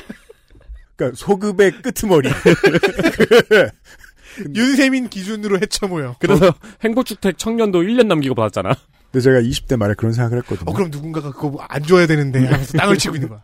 야, 요즘, 요즘 대학 들어온 애들은 좋겠다, 이거 좋겠다, 저거 좋겠다 생각하고 있다가, 그래서 내가 10년 일찍 태어났으면 어떻게 됐을까? 저는 군대를 3년 갔다 옵니다. 그쵸. 최대한 젊은 게 좋아요! 자. 중소기업 직원 주택 특별 청약 지원이 있는지 몰랐는데, 확대한다는 거 보면 있나 봅니다. 대출은 있거든요. 음. 중기청. 진보 정당들은 2 플러스 1 아예 폐지를 내걸었습니다. 다만 여당은 현장 실습생에 대한 최저임금 지급을 의무화한다. 유해 위험 5인 미만 사업장에 한정해서 현장 실습을 뭐안 가도 되게 못 가게 한다. 공기업이 먼저 안전한 현장 실습처를 마련한다. 는 정도의 중도적인 대안을 내놨습니다. 농업 인력에 있어서 외국인 노동자 처우 개선 약속은 국민의힘은 없는 것입니다. 단 한 번의 경력 등록으로 경력 증명서를 발급받을 수 있는 온라인 경력 증명 발급 시스템을 구축합니다. 구직자가 이 하나로 대단히 편해지진 않겠지만 괜찮은 첫발입니다. 그러니까 저처럼 되게 여기저기 시간 강사를 떠돌아다녔던 사람들은 뭐냐면 사립대는 그 학교 사이트에 들어가야 되고요. 그리고 국립대는 국가에서 해줘요. 아, 그러구나. 네. 그리고 국립대는 공짜예요. 근데 사립대는 한 그래도 한 2, 3천 원 되더라고요. 그래서 그러나. 이게 굉장히 좀 어디를 뭔가 하나를 지원을 하려면 내가 그동안 뛰었던 시간 강사 경력을 전체를 다 내야 되거든요. 그러니까 음. 제가 온갖 학교를 다 접속을 해야 돼요. 근데 이미 거기서 내 아이디가 사라진 지가 오래고 아, 또 맞아, 또 맞아. 이- 또 인증서를 불러다가 또 회원 가입을 하고 굉장히 복잡했는데 저 같은 사람한테는 이게 뭔지를 딱 알아요. 예. 음. 그리고 저기 고용보험 같은 거랑 연계해가지고 그냥 중소기업 보통 2년에 한 번씩 이직을 하잖아요. 네. 그러면 그 중에 반은 사이가 안 좋아져 있어요. 그런 것도 굳이 그 회사에 전화해가지고 뭐 띄워달라고 할 필요 없이 그냥 음. 온라인에서 내가 고용보험 낸 이력만 띄면 그게 경력이잖아요. 음. 음, 그렇게 해도 괜찮을 것 같네요. 잠시 후에도 몇 번 나오는데요. 그 몇천 원, 몇백 원을 아끼는 동시에 사람들의 수고를 한꺼번에 엄청나게 덜어주는 국가 인프라 사업 같은 것들이 여러 번 등장합니다. 자, 그리고 이건 mobility에 넣어야 하지만 제가 봤을 땐 이건 노동 공약입니다. KTX와 SRT를 재통합합니다. 가능할까요? 박근혜 정부의 dark 치적 중에 우리 삶에 가장 큰 영향을 끼친 것이지요. 한둘이 아니잖아요. 제가 SRT 탈 때마다 느끼는 건데 이건 dark tourism입니다. 비싸고 너무 불편하고 너무 멀고 환승도 안 되고 너무 빨라요. 통합 수익이면 적자 보전이 가능하다고 주장합니다. 건설 노동자의 근로자 재해보험 가입을 의무화합니다. 이러면 일당에서 떼어가는 건설사들 출연할 정도만 만들어내면 완성이 되지요. 건설공사 일요 휴무제를 현재 공공시설 만들 때만 적용 중인데 모든 현장으로 확대합니다. 아마 경제지들이 물고 놓아주지 않겠습니다만 이런 싸움은 무는 놈이 바보입니다. 아, 물어라. 그니까요. 그러면은 고 시즌의 기사 읽기는 그러니까 일요일에 쉬어서 건물 무너졌는 이런 소리 하고 있을 거 아니에요. 그렇죠. 그리고 이게 노동자들뿐만 아니라 지금 여기 뭐 마포 스튜디오도 바로 맞은편에 대형 공사가 있고 저기도 일하시는 분들 엄청 많습니다. 네, 제가 새로 이사 가는 집이 조금 싸게 전세를 구한 이유가 뭐냐면 바로 앞이 대형 공사판이거든요. 근데 지금 제일 두려운 게 어머 주말에도 그럼 계속 공사가 있는 거야? 평일에는 근데 어디 나 나가면 되잖아요. 제가 일을 하러. 음. 근데 주말에는 가족들이 쉬는 시간이잖아요. 그러니까 이거는 그런 건설 노동자들뿐만 아니라 그 공사장 주변의 시민들을 위해서도 되게 필요하다 생각하거든요. 집적도가 높아진, 그러니까 인구 밀도가 높아 진 메트로에서는 이게 모두를 위해 좋죠. 그렇죠. 네. 그거 근데 조금 익숙해지면은 그 망치 소리에 맞춰가지고 나도 같이 비트 맞추고 그래요. 뭐. 그러니까 이게 뚱뚱뚱뚱뚱 이러면서 소음은 사람마다 익숙해지는 사람도 있고 아닌 사람도 있잖아요. 더 큰 문제는 분진입니다. 네. 붐. 네. 걱정입니다. 그래서 이슈에 맞춘 건설노동 관련 공약으로는 일정 규모 이상 건설공사의 시민 감리단 도입을 의무화한다는 건데요. 초기니까 공공건설의 하나입니다. 입찰에 참여하는 페이퍼 컴퍼니에 대한 단속을 확대합니다. 이 역시 당장은 공공 입찰부터 시작합니다만 멀리 내다보면 화천대유 같은 기득권의 번개 모임 회사를 방지하는 데 쓰일 수 있습니다. 노동 끝으로 경사노위의 결정의 권위를 실질적으로 만들겠다고 공약을 했습니다. 물론 얼마나 어려운 일인지 잘 알고 경총도 노총도 모두 테이블에 앉는 거 겁나 싫어한다는 것도 압니다. 그 어려운 걸 또 하겠다는 것도 장하지만 그간 실패의 경험에서 미루어 볼 때 실제 의지가 있는지를 저는 이제 의심할 수밖에 없습니다. 그렇다고 안 할 수는 없고요. 왜냐하면 안 한다고 말할까봐 걱정되거든요. 오히려. 안 한다고 말할 거면은 용기가 있어야도요. 대안을 내놔야 되거든요.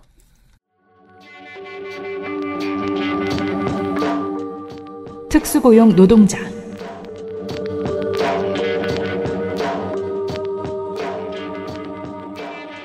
특수고용 노동자 전속성 요건을 폐지합니다. 이거 풀어서 설명할 필요 없습니다. 금방 설명할 수 있어요.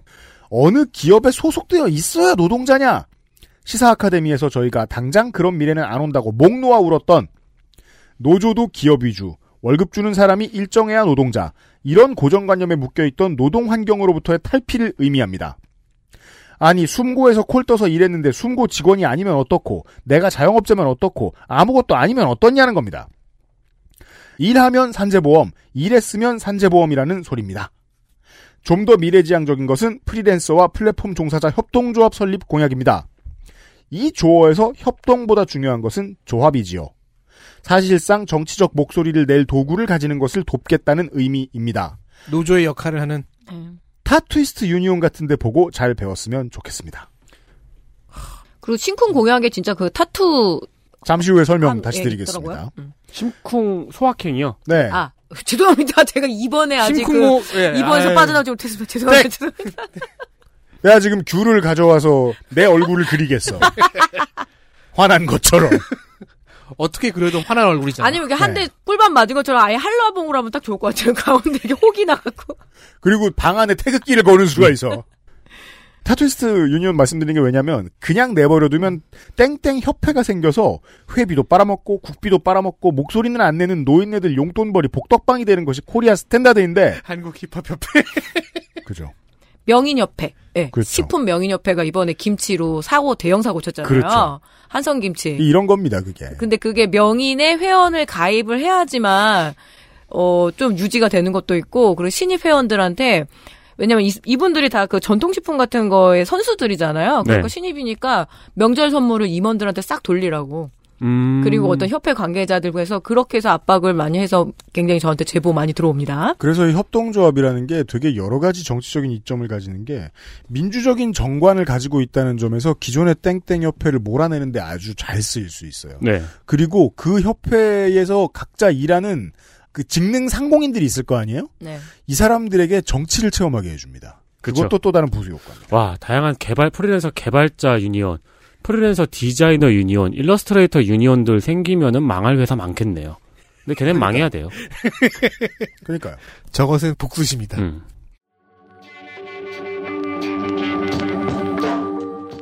창업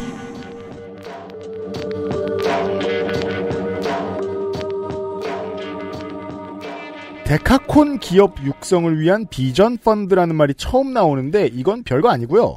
그냥 기업 가치 10억 달러인 회사를 유니콘 기업이라고 하는데 이거의 가치 10배, 100억 달러 평가받으면 decacorn이라고 합니다.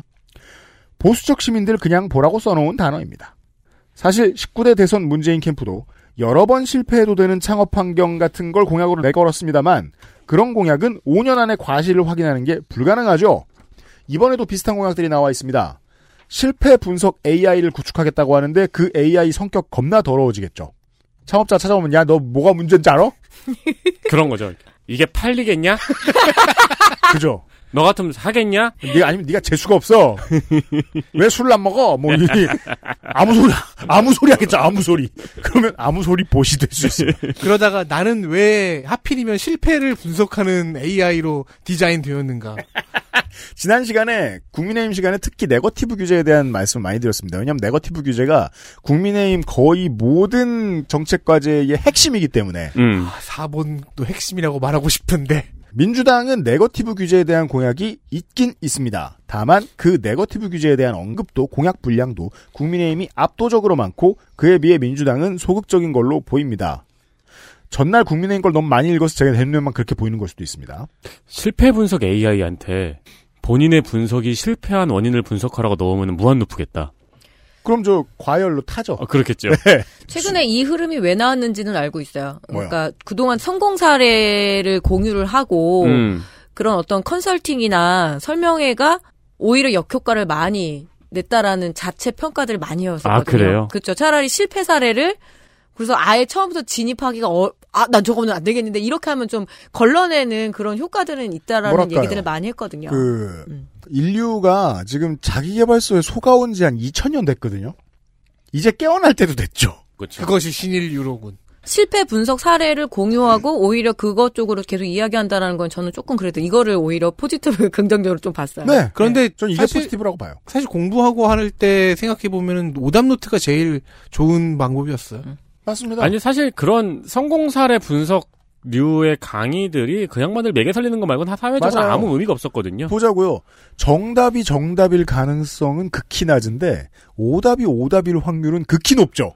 그게 저기 삼국지 원의 딜레마. 예, 예. 아 그래 그래. 장, 장빈가를 0으로 해놓으면은 네. 그 오답이 100% 오답이어서 그렇죠. 네. 야, 그 89년 개그라고. 자, 좋아하잖아. 그 게임을 실제로 했던 사람이야. 플랫폼 정책. 플랫폼 정책,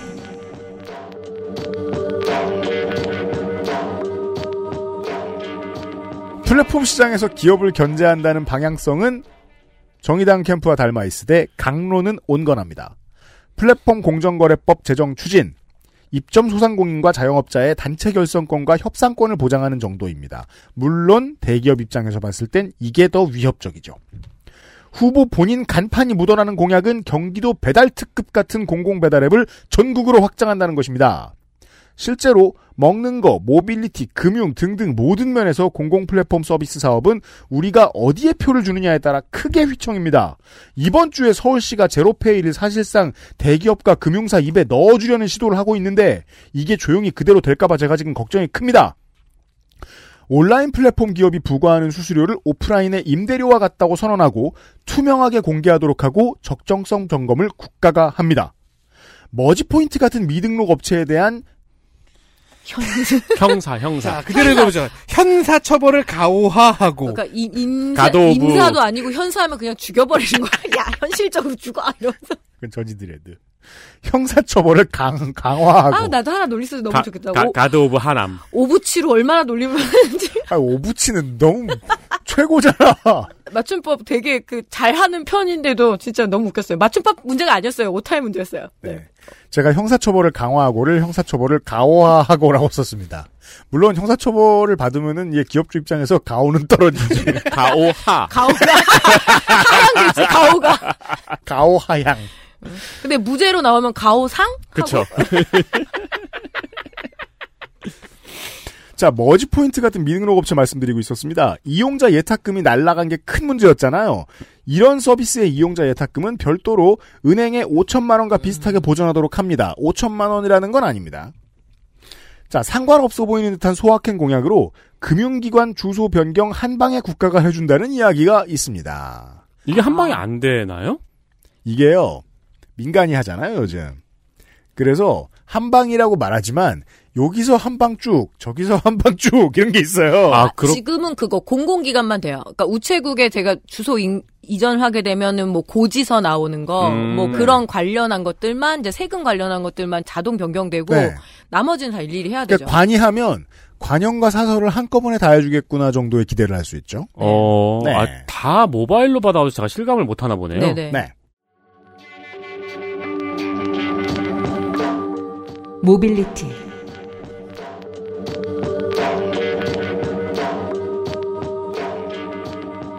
짧지 않은 기간 동안 모빌리티 항목을 제가 만들어 놓은 거 후회하고 있었는데 가장 공약이 튼실합니다.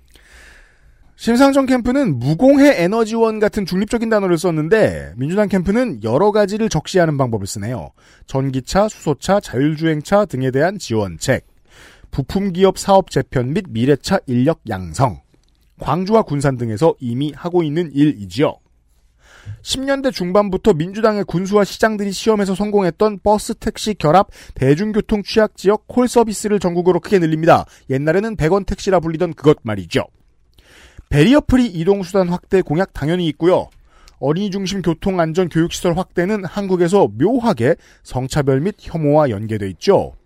어린이 교통사고에 대한 국가 책임을 강화합니다.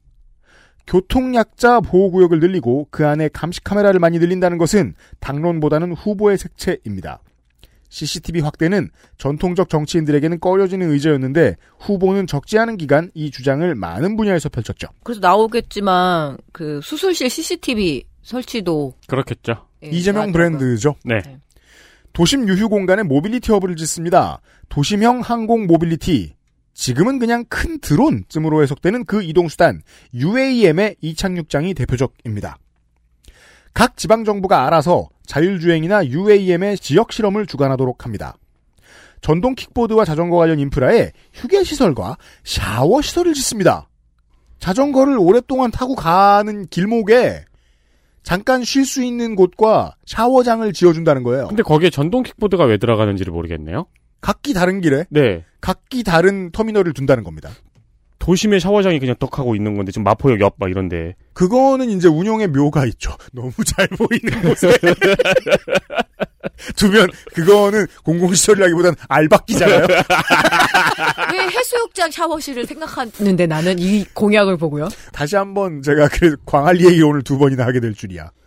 광안리에 보면 샤워시설하고 화장실이 되게 예쁘게 아, 그렇죠. 백사장과 시내를 구분 지어 주잖아요. 네. 그런 류의 이제 도시 디자인의 묘는 당연히 필요하죠. 근데 제가 제가 상상 잘 보이는데 있으면 안 돼. 상, 상상력이 부족할 텐데 자전거 도로는 다니다 보면 이제 서울에서 좀만 위로 올라가도 뭐 샤워실 같은 걸 지을 만한 풀숲도 많이 있고 그런 필요한 공간도 많이 있고 예를 들어 남산 같은 경우도 사람들이 남산 uphill 어, 어필 많이 하고 그러니까 샤워시설 있을 법도 하고 킥보드 같은 경우는 기본적으로 도심 모빌리티잖아요. 네. 좁은 공간을 짧게 짧게 왔다 갔다 하는 게 중심인 모빌리티인데 위치상으로도 필요가 없는 것 같고 필요도 별로 없을 것 같은 음. 예감이 드는 거죠. 오히려 전동 킥보드에 필요한 터미널은 대도시에 하나요. 전동 킥보드를 일부러 두는 자리이죠. 그 샤워는 할 필요 없고요. 근데 저는 요게 눈에 띄긴 했는데 궁금은 했어요. 무료일까요? 유료일까요? 당연히 유료겠죠? 무료겠죠. 무료게요? 아니면 최소한의. 따릉이처럼 최소한의 음. 요금일 수 있고. 그러면 따릉이를 이용을 하고 이 샤워시설을 쓸 수 있는 거는 full 패키지가 될까요? 아니요 따릉이랑은 별개일 거예요. 따릉이도 음. 도심 모빌리티지. 아니 왜냐하면 그러면 노숙인들의 어떤 샤워 음. 시설과 병용할 수는 있겠다라는 생각은 잠시 했었거든요. 예. 노숙인들한테 자전거를 한 대씩 드리면은 그래서 그냥 그 궁금증이었으면 어디 공약 네. 읽어보다가 그 세상의 발전상에 대한 상상을 해보고 있었습니다. 제가 제일 눈에 띈 모빌리티 공약은 전 옛날 사람이니까 무단 방치한 자전거를 빨리 치워준다는 것이었습니다. 아무튼 빨리 자전거 많이 치워가서 좋은데 잘 쓰든지 재활용 잘해줬으면 좋겠습니다. 음주운전하다가 두 번 이상 걸린 사람은 술 먹고 운전석에 앉으면 시동이 안 걸리는 장치를 장착하도록 합니다. 꼭 두 번이어야 되군요. 네. 자, 이게 시민의 생존율을 높여주는 장치죠. 해외엔 있죠. 아, 네. 있구나.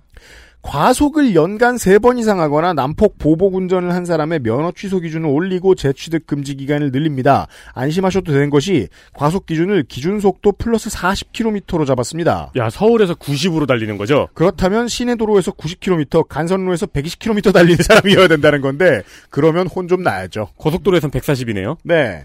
근데 고속도로는요. 이게 또 중요해요. 고속도로는 자주 안 잡죠. 어, 그쵸. 네. 바이크의 머플러 탈거 이후에 배기 소음 기준이 현행 105데시벨입니다. 이거 되게 시끄러운 겁니다, 이것도. 이거 더 조인다는 건 아니고. 아니, 진짜 쓸데없는데 빵 또. 왜? 아, 머플러라 해서 저는. 바이크를 탄 사람의 빨간 마우라. 네, 그래서 그냥 그게 혹시 바퀴에 이렇게 끼면. 끌 끼어서 그 제가 없애는 건가? 제가 남산 기술에서 자라나서 하는데 그 남산 도로가 있잖아요. 새벽 2시쯤 되면 이 바이크 동호인들이 음. 신나게 질주하는 코스거든요. 완전 탈거 후에. 정말 시끄러워요. 그치, 저희 마우라는 알고 있었고, 그 머플러는 그건 줄 알았습니다. 네. 죄송합니다. 이게 자. 마우라. 그러니까, 마우라를 뗀다라는 거는 뭔지 그게 뭐 빵꾸, 네. 마우라 이렇게 다 써 있잖아요. 네, 네. 근데 만약에 이제 지역의 공무원이어서 단속하는데 마우라를 띠라 그랬는데 이 머플러를 걷어내면 그건 능욕이죠. 왜냐면 이사도라 던컨이 이렇게 해서 목숨을 잃었기 때문에. 아, 정말 그걸로 생각했어요. 이게 근거 없는 상상력이 아니라니까요. 충격적으로 찔렸다. 맞아, 이사도라 맞아. 덩컨이라니. 아, 근데 진짜 그만둔 폭주족은 다 어디로 갔을까요? 다 있어요. 단속을 더 자주 합니다. 이건 취미가들만 조심하시면 되고요. 영업용들은 해당 안 됩니다. 섬 주민의 월 5회 천원 여객선 지원, 명절 귀향객들은 연 2회 천원 여객선을 제공합니다. 여기서 연 2회란 명절이죠. 왕복이었으면 좋을 텐데요. 그니까 말이에요. 네.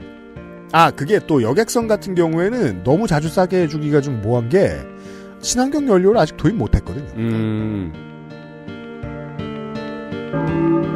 XSFM입니다.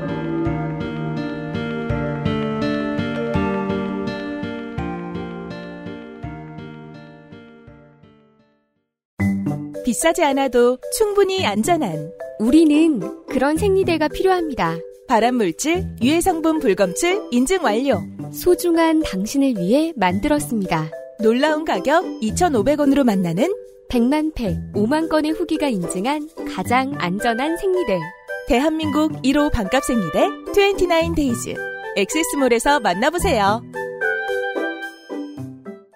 아플 때도 건강할 때도 건강을 생각한다면 두유는 원래 이 맛. 온두유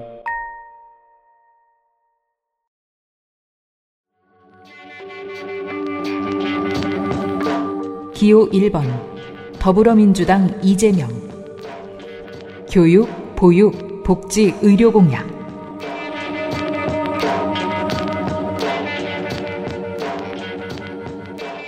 전체적으로 돈을 많이 쓸 것 같은 눈치입니다. 보편적 출생 등록제, 아동 청소년 수당을 태어났을 때부터 18세까지로 확대. 보편적 출생 등록제는 그거죠. 그 음, 이주- 서류 미비자라도. 네, 네. 인권 관련 공약이기도 정의당. 시간에 말씀을 드렸었죠. 바로 의료인이 네. 신고할 수 있는. 이제 아동 아니, 신고하지 않아도 돼. 네, 안까지 않아도 되지만 자동으로 되는. 이제 아동 수당으로 금리 높은 저 예금 그 상품 드시는 분들 이제 18년짜리 예금이 됩니다. 음. 초 4학년부터 1인 1태블릿 보급, 성범죄 피해 아동 청소년 자립지원 시설 확충과 제도 개선 등이 큰 돈이 들어갈 것 같은 곳들입니다. 가장 큰 건 기본소득이고요. 전국민 보편 기본소득이란 이름으로 연 25만 원에서 시작해 임기 말까지 연 100만 원 목표로 추진을 합니다. 재원은 토지 배당 이익과 탄소 배당 소득, 지역 화폐로 줄 예정이고요. 그 외 각 계층별 100만 원씩 더 있습니다. 음. 청년, 문화예술인, 농어촌, 아동, 청소년, 장년 수당으로 와 있는데 여기 앉아 있는 사람은 아무도 적용이 안 됩니다. 농축산인의 경우 청소년 수당을 아드님이 받으실 수도 있거든요. 네. 근데 이게 단계적으로 확대해서 2027년에 18세까지 받게 돼요. 음. 그러니까 단계적 확대와 동시에 아드님이 나이를 먹어서 결국 못 받게 됩니다. 굳이 그 얘기를 꿀해야 되겠구만. 아, 나이는 먹는구나. 네. 학교는 꿀어도. 이런. 그래서 아드님이 청소년 수당을 피해서 계속 도망가듯 성장하게 돼요. 네. 저도 그랬고요. 네. 근데 변해요. 달았- 내가 몇 번 말씀해주면 큰 애는 거의 모든 거를 유료 예방 접종이었거든요. 네. 근데 둘이 네 살 터울인데 둘째는 거의 모든 게 무료였어요. 음, 네. 이게 얼마나 쉬워요. 뭐 자제분들이 무슨 선택을 하든 아그 농축산인에 한정할 필요 없죠. 그 다음 자식들은 이거 100%가 네. 가능하겠죠. 금융복지 같은 경우에는 국민 누구나 최대 천만 원 저리 대출 음. 20, 30대부터 시작해서 전 국민으로 확대한다고 합니다. 네. 그러니까 누구나 마통 형식의 천만 원 대출은 저리로 국가가 보장을 해준다는 거예요. 음흠. 연체 정보 등록 관리 등 도덕적 해이를 방지하는 장치를 마련한다고 합니다. 그리고 기본 저축제도 500에서 1000까지는 일반 금리보다 높은 금리로 저축을 할 수 있게 합니다. 조금 저축했을수록 금리를 세게 줍니다. 이게 네. 청년들을 위한 제도인가요? 이번에 왜 이자 많이 주는 청년 특화형 적금 나왔잖아요. 그렇죠.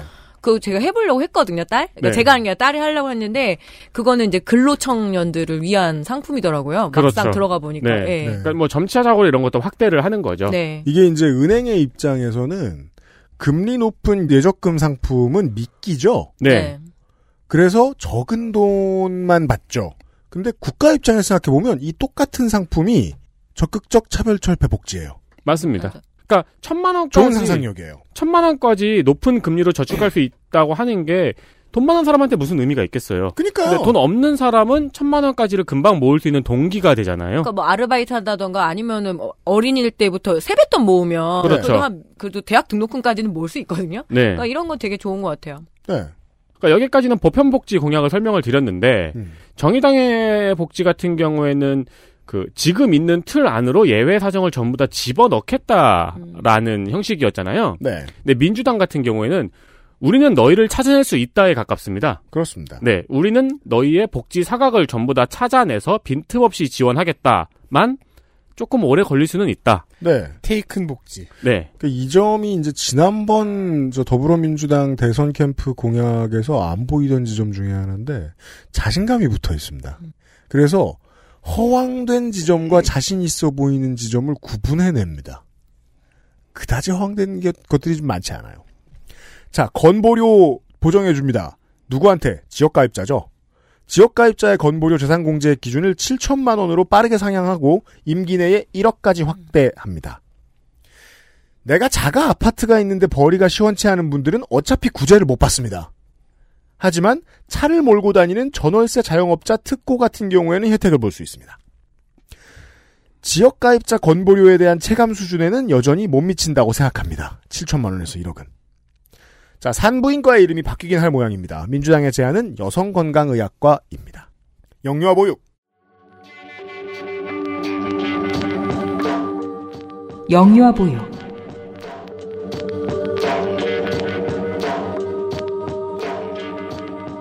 보육은 아니지만 출산 관련해서 하나만.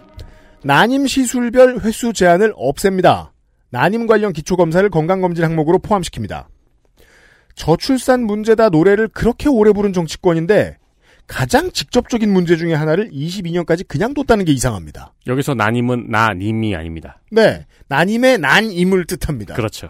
예. 그래서 이게 회차가 제한이 돼 있다 보니까 어, 상당히 긴장도가 올라간다고도 그 하더라고요. 도박이 되잖아요. 네. 그래서 음, 중증 아토피 치료제 건보 적용을 확대합니다. 잔혹한 아동학대 범죄에 대한 공소시효를 배제합니다. 굳이 범위를 산정할 수 없는 잔혹이라는 단어를 넣었어야 했던 건지 모르겠습니다. 그게 이제 어, 그러게요. 그 저도 그 보면서 이게 국민적 이슈가 되었던 사건에 한해서일까라는 생각이 들더라고요. 물론 이제 뭐 중도층을 향해서 알기 쉬운 단어를 쓴 것이긴 하겠죠. 아동 급식 지원 단가를 인상하고 아동 급식 카드를 일반 체크 카드와 다르지 않게 디자인을 맞춘다는 공약이 좋습니다. 이재명 표라고 주장하는 경기도 영유아 발달 지원 서비스 정밀 검사 진료와 상담 비원을 지원하고 전문 상담원을 채용해서 발달 프로그램을 운영하도록 하는 것입니다.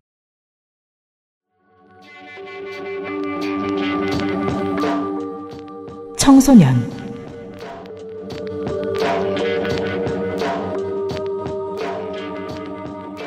촉법소년 연령 하향은 맨 아랫줄에 있고요. 그 위의 내용은 범죄 예방 교육과 심리치료 확대와 소년범 보호 관찰 강화입니다.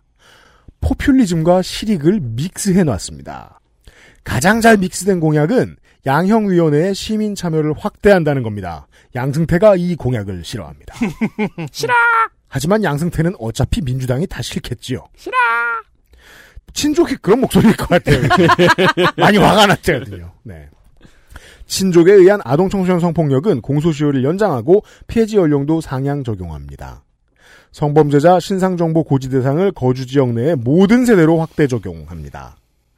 판매 업주 독박 방지법, 일명 이태원 클래스법이지요. 근데 굳이 클라스라고 적어서 안쓰럽습니다. 아니 근데 이태원 클라스를 쓸 거면 클라스라고 적어야죠. 제가 안쓰럽습니다. 네. 난 제목도 안 보고 드라마를 봤던 거야. 그렇구나. 제목 그거구나. 귀여운 클라스죠. 네. 저는 웹툰을 진짜 봐서 안쓰럽다. 드라마를 안 보고. 아, 그렇구나. 네. 진짜 안쓰럽다. 왜냐면은 쓰를 쓰자로 라임을 친 거거든. 통합 통원 차량의 무공해차 교체를 급한 순서에 공약에 두었습니다. 모든 청소년의 HPV 백신 접종 무료화. 생리대 구입 비용 지원 및 건강검진의 생식건강 초음파 항목 추가. 자, 다시 한번 엿다 대고 reproductive 이런 해서 써놓으면 안 됩니다. 하지만 그런 데가 있습니다. 이게 또 안타까운 게 고관여층이 많이 들으시니까 자기가 지지하는 것 같은 후보만 들으세요. 아, 네. 실제로 저희는 여러분이 안 지지할 것 같은 후보 시간에 공을 진짜 많이 드립니다. 그래서 들어보시면 도움이 됩니다. 대입제도에 대해서 화끈하고 거대한 변화를 걸지 않습니다. 중고교 시험 교과서박 출제 금지, 초고난이도 문항을 출제하지 못하게 하여 사교육의 의존도를 줄인다. 근데 그게 초고난이도인지 알아보는데 걸리는 시간만큼 출제위원들은 더 갇혀 지내게 되는데 어떤 보관이 있을지 궁금합니다. 그럼 뭐 또 배드민턴 라켓 여러 개 지금. 왜냐면 진짜 괴롭대거든요. 음. 한 석, 두 달 정도 갇혀 있나요? 그 보통 학교에서 정도 있다가 갑자기 대체. 시간 한 강사를 세워놓고. 가는 선생님들, 네. 교수님들은 다 여기. 끌려 들어간 거죠. 와, 그 저기 유퀴즈에 나왔잖아요. 출제위원이. 아, 예. 근데 안에서 뭐 취미생활 할 거 가지고 들어오잖아요. 네. 그래서 막 예를 들어 뭐 공이 나가면은 그 공을 찢어본대요. 네. 그리고 어떤 국어 이제 문제 출제하시는 분이 북을 갖고 들어왔대요. 자기 취미생활로. 네. 그래서 취미생활로 북을 쳤는데 나중에 뺏겼대요. 아, 북 안에 모르스? 부호냐. 아, 그쵸. 아, 북 소리가 있겠네요. 신호가 될 수 있으니까. 네. 그래서 저도 이제 실제로 얘기를 들어본 적이 있는데 군대보다 한 다섯 배 정도 괴로운 것 같아요. 그렇대요. 멸치 똥 빼는 게 제일 좋대요. 한 박스.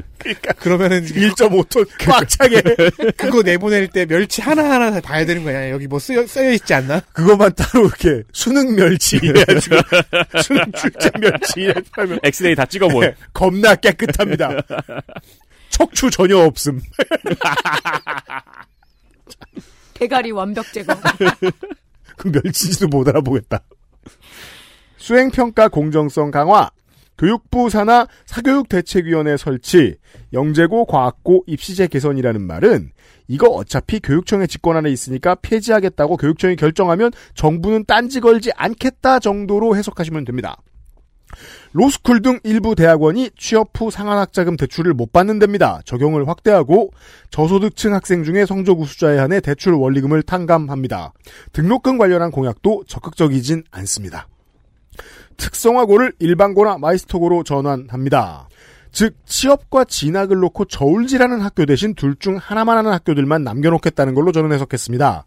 아마도 현재 특성화고가 하는 거의 모든 기능은 마이스터고가 가져가게 될 것 같은데 어떤 장점이 있는지는 모르겠습니다. 현장 체험형 진로 교육을 교육 과정의 20% 혹은 일주일에 하루로 늘린답니다.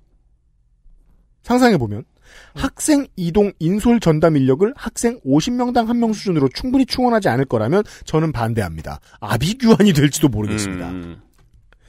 초등학교 오후 3시 동시학교를 추진합니다. 초등 돌봄은 오후 7시까지로 추진합니다. 학교 관련 공약으로 사립학교 공정 채용, 사립학교의 채용 권한을 빼앗아 옵니다. 열린우리당이 시작한 전쟁의 최종 승부처가 여기입니다. 실제로 노 전 대통령의 이름이 공약집에 딱 한 번 이곳에 등장합니다. 어, 그래서 꽉씨 씨 친구는 지금 기술 배우고 있어요. 그렇습니다. 레베카로. 노무현 대통령님께서 열어주신 길 위에서 가능했습니다라고요. 어, 영유아 복지부터 잠깐 끼어들자면은. 좋습니다. 예술인 특고 비정규직 자영업자들에게도 출산 전후 육아휴직 급여를 단계적으로 지급합니다. 네. 그리고 출산휴가 끝나면은 육아휴직이 자동으로 등록돼요. 그러니까 출산휴가가 끝났는데 육아휴직을 안 하는 사람을 확인할 수가 있는 겁니다. 네. 그리고 어 만약에 육아휴직이 양쪽 중에 한쪽으로만 몰빵돼 있으면은 그것도 찾을 수 있어요. 네. 네, 아빠 육아휴직 커터제가 있고요. 그리고 출생통보제 있고요. 네. young carer 아이 또는 젊은 청년이 집안의 간호나 경제적 문제를 도맡아 하는 경우를 이야기합니다. 음. 그리고 교정시설 수용자 자녀 전수조사 실태 파악 및 지원을 한다고 합니다. 초등 뭐 돌봄 컨트롤 타워 있다고 하고요. 사립유치원의 교사 지원 일- 음. 그리고 어린이집하고 계속 지원을 해서 처우를 동일한 수준으로 맞춰가지고 유보 통합도 한다고 합니다. 네. 그리고 코로나19 학습 결손 프로젝트를 제공한다고 합니다. 음. 네, 이거를 뭐 전수조사 해가지고 확인해가지고 지원을 한다고 합니다. 이게 그냥 리버럴이 하는구만, 진보인 척 하는구만, 이렇게 이해하고 지나가는 사람도 상당히 많을 것이고, 여전히 지금 만약에 당선이 된다면 이게 추진되는 과정에서도 또가 느리다 뭐 이런저런 진보에서 이야기가 나오겠지만, 저는 결국 이 관련된 지금 소개해드린 것까지도 다 보면, 노동과 관련된 거의 대부분의 공약들은 한 가지의 방향성을 지시하고 있거든요. 전 국민의 생득적 노동자성을 인정하겠다는 겁니다. 음. 이건 현대 한국에서 노동과 관련된 것 중에서는 가장 진보적인 의제입니다. 근데 이게 그렇게까지 진보적이라는 걸 안 들키려고 400페이지 내내 최선을 다해요. 그렇죠. 근데 제가 가장 이상하게 느껴지는 지금 얼른 느껴지는 미래는 진보 세력이 그걸 일부러 이해해주지 않는 척을 할 것이라는 겁니다. 이렇게까지 진보적인 의제를 대선 의제로 맨 앞으로 내밀었다는 걸요, 민주당이. 육아 관련 독특한 공약들을 좀 찾아보면은 네. 아동의 놀권리 보장, 음. 네 생활체육 프로그램을 지원합니다. 네. 정신건강 대응 전문 인력 확대. 음. 그리고 아이 그 아까 이제 말씀드렸던 공약인데 아이를 키우시는 부모님이 꼭 해보는 생각 두 가지가 있죠. 뭡니까? 첫 번째는 우리 애가 천재는 아닐까? 아, 네. 두 번째는 우리 애가 발달 지원 등의 문제가 있는 것은 아닐까? 음. 둘 중 하나의 생각은 해보시죠. 네. 영유아 발달 지원 서비스는 작년에 경기도에서 처음으로 시행을 했습니다. 그렇습니다. 발달 지원을 조기에 발견하고 지원하는 시스템인데요. 음. 사업 첫 해에 경기도에서 3,700명이 신청을 해서 예. 네, 이미 우수 정책으로 평가를 받았고 음. 이걸 이제 신청을 하면은 인근의 육아종합 지원센터에 가서 상담도 하고 검사도 진행을 할 수 있습니다. 그러면 이제 평생 그런 아동들을 보아왔고 아, 지금도 임상 경력이 쌓이고 있는 전문가들이 있을 거란 얘기예요. 그렇습니다. 이거를 전국으로 확대한다는 방안은 이미 보보기에서 발표한 바 있습니다. 이게 이재명 후보가 가장 자랑스러워하는 예, 정책 중에 또 하나였죠. 경기도에서. 그렇습니다. 예. 그렇죠. 디지털 환경으로부터 아동 보호. 키즈 유튜버나 개인 방송에 출연하는 아동 보호 지침은 2020년 6월 30일에 방통위에서 발표를 했습니다. 맞습니다. 이걸 보완한다고 하고요. 국감에서도 몇 번 지적됐죠. 유해 콘텐츠 노출 방지를 위한 아동 보호 규정을 만들겠다고 해서 이게 아직까지 없다고 싶어서 찾아보니까 현재 연구가 활발합니다. 음, 없군요. 법적으로는 포괄하고 있는데 음. 법에서 포괄하고 있는 유해의 기준을 다시 잡아야 하는 것 같습니다. 그죠. 영등이는 위원들 맘대로, 깨등이는 위원들 맘대로 하는 거라면 기준은 필요한 거죠. 그렇죠. 네. 아동 학대 방지, 지역 보호시설 전문화, 부모 교육, 원가정 지원 등은 당연히 있는 거고요. 네. 영아 살해죄, 영아 유기죄를 폐지합니다.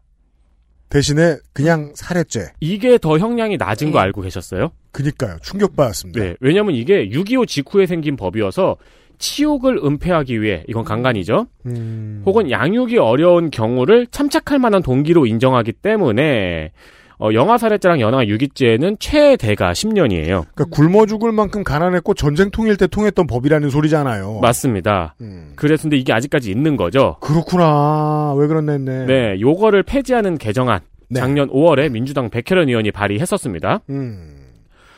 아동학대 범죄 음주 약물 형간경 폐지하고요. 네. 요거 재밌어요. 뭐요? 요건 이제 표를 대량으로 잃을 텐데 음. 각 지역의 통장 이장이 음. 양육 수당을 받는 가정을 한번 가서 확인해 보는 그래서, 그래서 통장 이장 수당을 올려준다라고 인상하죠. 또. 네. 네. 인상 공약이 났어. 그 돈입니다, 이장님, 통장님. 네. 네. 이게 경기도 아동의 안부를 묻다라는 경기도에서 시행 중인 정책입니다. 그러자 요즘 노인네들 많이 보는데요. 가가호호 걸어다니죠? 오래 삽니다. 그렇습니다. 이것도 네. 경기도에서 시행한 것이 잘 되고 복지가 필요한 가정을 60몇 가정인가를 찾아냈대요. 음. 네, 그래서 보보기에서 전국 확대를 이미 예고했습니다. 그렇군요. 그러니까 본인이 지금 이미 중앙정부에 영향을 끼친 것들이 있고, 그래서 중앙정부가 하고 있는 것들이 있고, 후보는 여당이고, 뭐 이런 리듬입니다. 청소년 공약 같은 경우에는 K 에듀버스가 구축이 된대요. K eduverse. 네, 교육 통합 플랫폼이라고 생각하시면 됩니다. 네. 그 뭐 버스는 왜 들어간 건지 잘 모르겠어요.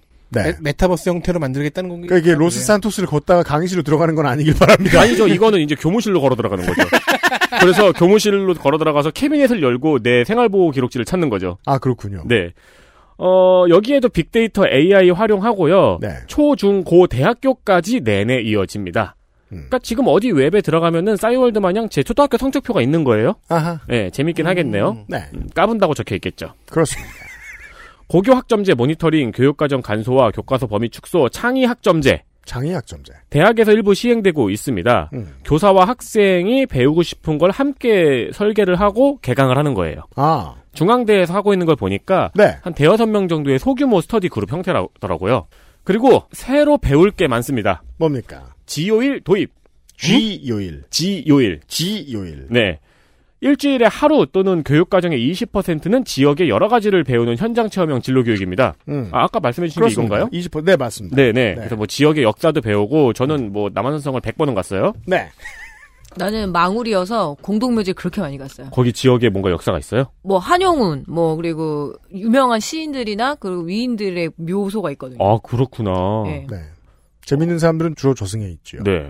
디지털 미래인재 100만 명 양성. 여기다 100만 명이 하나 나오더라고요. 네. 초중등 교육 과정에 소프트웨어 AI 교육이 들어갑니다. 네. 주 1회 연 34시간.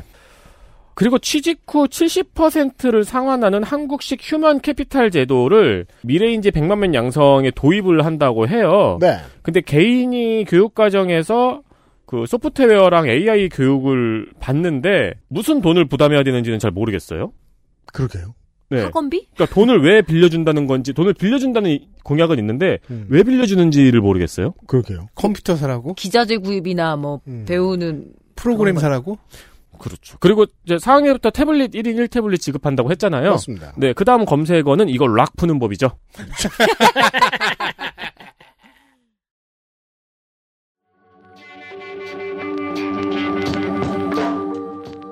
노인복지,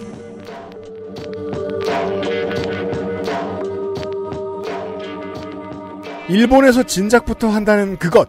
어르신 운전면허증 반납 보상에 여러 가지 혜택을 준다고 합니다. 분위기상 보상은 주로 지역 화폐가 될 것 같습니다. 우리 아버지는 이것마저도 없네요.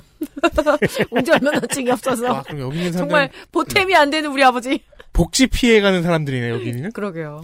계속해서 일을 하고 있는 사람에 대한 노령연금이 현재는 감액되는데 단계적으로 안 깎고 그냥 줍니다. 파크 골프장 또 어느 캠프에서 나왔었죠? 네, 윤석열 캠프에서 나왔었습니다.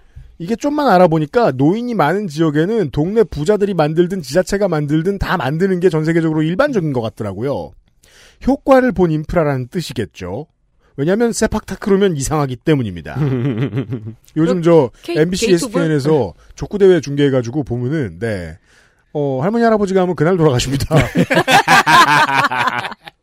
손목으로 나이키를 해야 되거든. 네. 경로당 전산회계 프로그램을 지원한다. 요거 띵 까먹는 회장님들 많죠. 신기합니다. 어, 그런 게 총무가 합니다.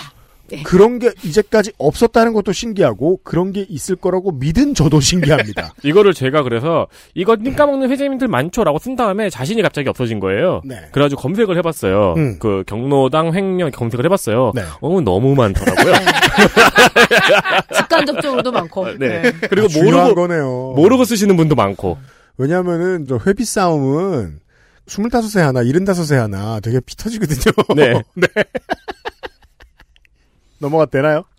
아, 장애인 있습니다. 아, 네.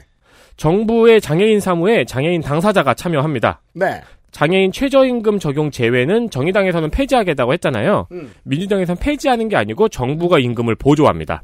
네. 근데 지금도 그런데 그걸 강화한다는 거죠. 그럼 법리적으로는 나중에 다퉈볼 여지가 좀 더 생기겠네요. 네. 장애 학생 통합 교육 환경 조성 및 장애 학생 지원을 오 저도 썼네요. 가오하하고 그렇게 써 쓰기 쉽다니까. 네. 저도 썼네요. 제가 이거 캡처 좀 하고요. 공정하다 이 녀석. 평생교육 문화예술 등등도 강화 확충합니다. 네. 재난 시에 음. 장애인 재난 정책 전담 부서를 설치합니다. 음. 그 전체적으로 꼼꼼하게 베리어 프리와 관련된 공약이 여기저기서 나옵니다. 네. 네. 장애 이중 차별은 보통 여성 장애인에 대한 차별을 의미하고 노인 장애인을 의미하기도 합니다. 음. 어, 요 문제를 인식하고 있다 정도의 공약이 있고요. 네. 발달 정신 장애인은 국가 책임제를 실시합니다. 음. 그리고 이제 발달 정신 장애인의 의사결정 지원 제도를 법제화한다고 합니다. 네. 방송 접근권 강화는 민주당에도 있습니다. 장애인의 방송 접근권 강화. 음. 근데 독특한 건 미디어 창작자 지원도 있습니다. 그 얘기는 방송 관련한 거는 제가 또 이따가 할 얘기가 있겠네요. 네. 네.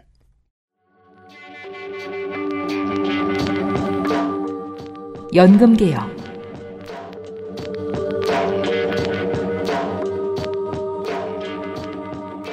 연금에 대한 자세는 예상대로 신중합니다. 연금 개혁은 20년대부터 30년대까지 못해도 앞으로 4반세기 정도는 서로 다른 입장을 가진 사람들이 겁나 싸울 전쟁터입니다. 일단 혐오를 재생산해야 하는 황색 언론들은 기성세대를 향해서 젊은이들 다 뜯어먹는다 하는 혐오를 젊은이들을 향해 기성세대가 다 가져간다 하는 혐오를 뿌릴 거고요. 그 혐오를 토양으로 보수 언론은 그럼 사보험은 어떠세요? 금융사연금은 어떠세요? 하고 슬쩍슬쩍 디밀 것입니다. 심각한 사안일수록 많은 사람들을 투입시켜서 느리게 합의를 도출하는 게 그래서 정도인데 진보 언론은 연금개혁 외면하는 정부라는 기사를 이따금 얹겠죠. 그 가시밭길이 공약을 통해 보입니다. 이해 당사자들이 참여하는 연금개혁위원회를 운영합니다. 23년도에 국민연금 5차 재정 계산이 있는데 이때 첫 개혁안을 마련합니다. 그리고 그때부터 국민의 동의를 바탕으로 한 개혁을 합니다. 큰 그림은 이런 민주주의의 고통을 담고 있고 강론 중 반드시 하겠다는 공약은 노인의 경우 중복된다고 깎지 않겠다. 음. 부부라고 깎지 않겠다 등의 조항입니다. 네. 정권 재창출이 된다면 민주당 정권이 사수할 최후방 저지선이 부부 안 깎는다, 노인 안 깎는다 정도라는 뜻인 것 같습니다. 가족의 변화에 순응하고 있음을 알 수 있습니다. 여기서도 국민 기초생활보장제도 생계급여 소득 인정액에 기초연금 공제 도입을 추진한다고 하- 했거든요. 네. 그러니까 생계급여를 받는 사람은 소득을 보잖아요, 국가에서. 그렇죠. 지금까지는 기초연금을 소득으로 인정을 했기 때문에 생계급여가 조금 깎이는 거였는데 음. 여기서 기초연금을 빼주겠다는 거잖아요. 그렇죠. 이게 연금 종류에 따라 케바케지만 이 제도는 앞으로 저는 확대될 거라고 봅니다. 모든 연금으로. 네. 네. 왜냐면 요것 때문에 복지 사각이 많이 발생하는 경우가 있거든요. 지금 제가 여러 번 말씀드리죠. 실제로 누가 집권했느냐에 따라서 확실히 달라질 것들. 네. 요것도 그중 하나입니다. 예를 들자면은 왜 연금 일시 수령한 사람한테도 기초생활보장에 제한이 되거든요. 맞습니다. 근데 집이 망해가는 과정에서 보통 연금 일시 수령을 해요. 네. 그런 다음에 그럼에도 불구하고 망하죠. 못 막으니까. 네. 그래서 그 사람은 영원히 망하는데 그 옛날에 연금 일시 수령한 것 때문에 기초생활 보장을 못 받고 그대로 복지의 사각지대에 놓이는 사람들이 꽤 많이 있습니다. 네. 삶의 질이 바닥 밑으로 떨어지게 되는 거죠. 그 이유 때문에라면. 그렇죠. 그런 사각도 앞으로 확대해서 보장해야 합니다. 네. 제가 이제 그보다도 마음에 들었던 건 이제 부부라고 저 연금 깎지 않는다는 개개를 개체로 인정한다는 거죠. 거였거든요. 네. 여기에서 지금 일관성이 지금 여러 번 드러날 텐데 지금 미리 아까도 말씀드렸지만 다시 한 번만 더 말씀드릴게요. 여러모로 진보적인 변화들을 다 수용하고 있는데 그거 수용하고 있다는 티를 안 내느라 엄청 건조하게 표현합니다. 다음 보시죠.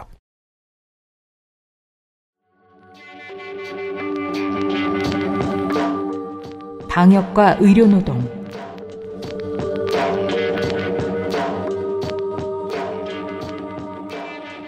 향후에는 방역 조치 실시와 동시에 손실을 지원할 수 있도록 제도를 개선합니다. 왜냐하면 팬데믹은 또 올 거거든요. 후보의 지론인 기재부 개혁과 깊이 연결된 평화로워 보이지만 선전포고에 해당하는 공약 되겠습니다.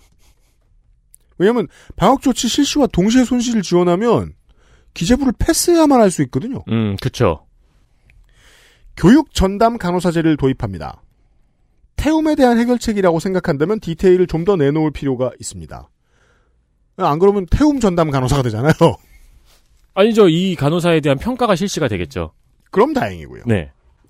의료 노동자 1인 환자 수 제한이라는 국가적인 아젠다가 없는 대신 해당 지역의 면허로 해당 지역에서만 일하는 지역 의사제와 지역 간호사제를 도입하겠다고 합니다. 실제로 상당수의 지자체들이 의사와 간호사가 모자라죠. 요거 그거죠. 장학금 주고 10년 동안 지역에서 일해야 되는 의무를 부여하는 거. 그렇죠. 근데 그 의무가 벗어나지면 다 서울로 가니까 그럼 어떻게 할까에 나온 대안 중 하나입니다. 그렇습니다. 그 광역자치단체로 한정해 보자. 이 면허의 배리어를. 이거 지난 정부에서 지역 의사제, 지역 간호사제 된다 안 된다 말이 엄청 많고 엄청 싸웠어요. 그렇게 싸운 다음에 까먹었어요. 그걸 이제 좀 더 고급스럽게 말하면 사회적 합의에 실패한 거죠. 맞죠. 그럼 다시 디밀겠다는 뜻입니다. 네. 그러니까 뭐 지역 의대 에 지금 그러니까 창원 같은 데가 의대가 없대요. 네. 굉장히 큰 도시잖아요. 음. 뭐좀 인구 100만이 넘죠. 왜, 그래, 그래도 의대가 없어서 지금 지역 공약 중에서 많은 후보들이 이제 그 창원에 의대를 넣겠다고 하는데 만약에 그렇게 되면 이 문제가 예전에 제가 기억이 나는데 엄마들 입장에서 애를 의사를 만들고 싶어서 서울인데 서울대 의대나 서울에 있는 데는 못 가지만 지역에 보내놨는데 거기에 잡히는 볼모가 되니까 아니 그러면 본인 네. 본인 돈 내고 공부시키면 되고요. 그렇죠. 네. 그런데 이제 그런 거를 느낌을 다 가진 거죠. 그래도 이 의대가 급수는 낮을 거다라는 거. 아. 그런 거에 대한 성적에서 네. 어 분명히 좀 떨어지는데 지금도 많은 지방 의대로 그렇게 보내는 이유들이 있으니까 음. 그래서 뭐 그런 이야기들을 했던 게 기억이 나네요. 그러니까 정치적인 어려운 지점이잖아요.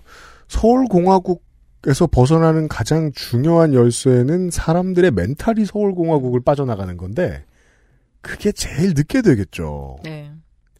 의료 노동자 혹사의 문제를 수도권 집중화의 문제와 함께 해결하려는 방안은 인상적입니다. 다만 당장 실효가 없을 것만은 분명함으로 좀 부족해 보입니다. 불법 사무장 병원 근절 네. 나쁜 사람. 필요하기도 하고 어, 저쪽 네거티브도 잘 되는 공약도 있습니다. 그리고 간호간병 통합 서비스를 시행하고 그러면서 네. 나이롱 입원이랑 사회적 입원 방지 대책을 병행 추진한다고 조그맣게 한 줄로 적혀 있습니다. 음. 그 사회적 입원이란 말이 신기해가지고 꽂혀서 괜히 찾아봤는데 외래 진료가 권장되는 환자 주로 노인들이 자녀에 의해서 혹은 자의로 요양병원에 입원하는 것을 의미한다고 합니다. 그렇습니다. 네. 현재 요양병원 입원 환자의 10%가 치료 목적이 아니고 생활 요양으로 입원을 한다고 많이들 지적을 하는데요. 개인적으로는 사회적 입원을 방지한다는 용어는 폭력적으로 보였습니다. 음. 노인 문제를 나이만 다른 보육 문제라고 생각을 한다면은 원과정 복귀 혹은 혼자 사는 집으로 복귀시킨다고 결과가 좋을 리가 없겠고요. 그렇죠. 방지보다는 다른 시설 마련 등의 대책을 마련해야 된다고 써야 되지 않을까 싶습니다. 좋습니다. 현재는 지역사회의 적극적인 케어를 대책으로 추진하고 있습니다. 그렇습니다. 그리고 수익성이 낮은 필수 의약품을 공공 생산 체계를 구축한다고 합니다. 현재는 희귀 필수 의약품은 희귀 필수 의약품 센터에서 보급 현황을 모니터링하고요. 생산업체한테 생산을 끊지 말라고 부탁하면서 지원금을 주고 있습니다. 근데 이 지원금 올려달라고 경제지랑 보건복지부랑 종종 실랑이를 해요. 그렇군요. 저번 달에 김부겸 총리는 희귀 의약품의 경우에는 정부가 전량 구매하고요. 필수 의약품은 생산을 확대하겠다는 말은 지원금을 더 주겠다는 얘기죠. 그렇죠. 대책을 발표한 바 있습니다. 네. 근데 항상 있어온 지적이 필수 의약품은 공공이 직접 제조해야 된다는 지적이 있었습니다. 음. 왜냐하면 이 필수 의약품 정부에서 지정한 게 500개쯤 되는데 또 이게 또 국내에서 생산 가능한 게 30몇 프로센트밖에 안 돼요. 음. 나머지는 해외에서 사와야 돼요. 그러니까 차라리 공공이 연구하고 공공이 제조해야 된다는 지적이 있었는데 음. 근데 이게 공약집에 공공 생산하겠다가 아니고 공공 생산 체계 구축이라고 써 있으니까 공공이 직접 제조하겠다는 건지 확실하진 않습니다. 그렇습니다. 조금 큰 그림을 보면 그랬을 때 이 제도의 변경만 보고 신약 기술을 가진 회사들이 법인을 해외로 옮기면 어떡하나도 중요한 고민거리입니다. 음, 네. 교육 보육 복지 의료 공약이었습니다. 문화와 였습니다. 인권으로 넘어가도록 하죠.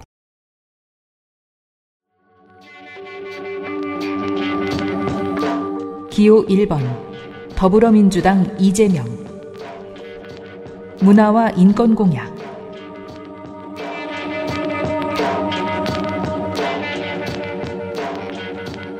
진보정당과 민주당의 포석과 전술의 차이로 눈에 띄는 점 하나는 민주당은 그것 때문에 정말로 제도가 바뀔 수밖에 없는 한 가지 대통령 중임제만 제외하고 웬만해서는 개헌 카드를 꺼내지 않는다는 겁니다. 대신 원칙의 변화를 강조하고 싶을 때는 주로 위원회를 만들겠다고 합니다. 1325 위원회를 국무총리실 산하에 설치합니다. 이것은 주요 분야의 여성의 대표성을 제고하고 분쟁 지역 여성과 북한 이탈 여성 인권 보호 강화, 일본군 범죄 피해자 명예 회복 등을 목표로 하는 여성가족부가 만든 유엔 안보리 결의안 1325호 국가 행동 계획의 후속 조치로 그다지 시끄럽지 않게 얹어둔 국민의힘의 혐오 공세에 대한 민주당의 답변입니다. 또한 국가인권정책의 추진을 국무총리 총괄로 지정하는 인권정책 기본법 제정을 추진합니다. 아, 13살부터 25살까지가 아니군요. 1325호. 우리 옛날 1318 그게 아니군요.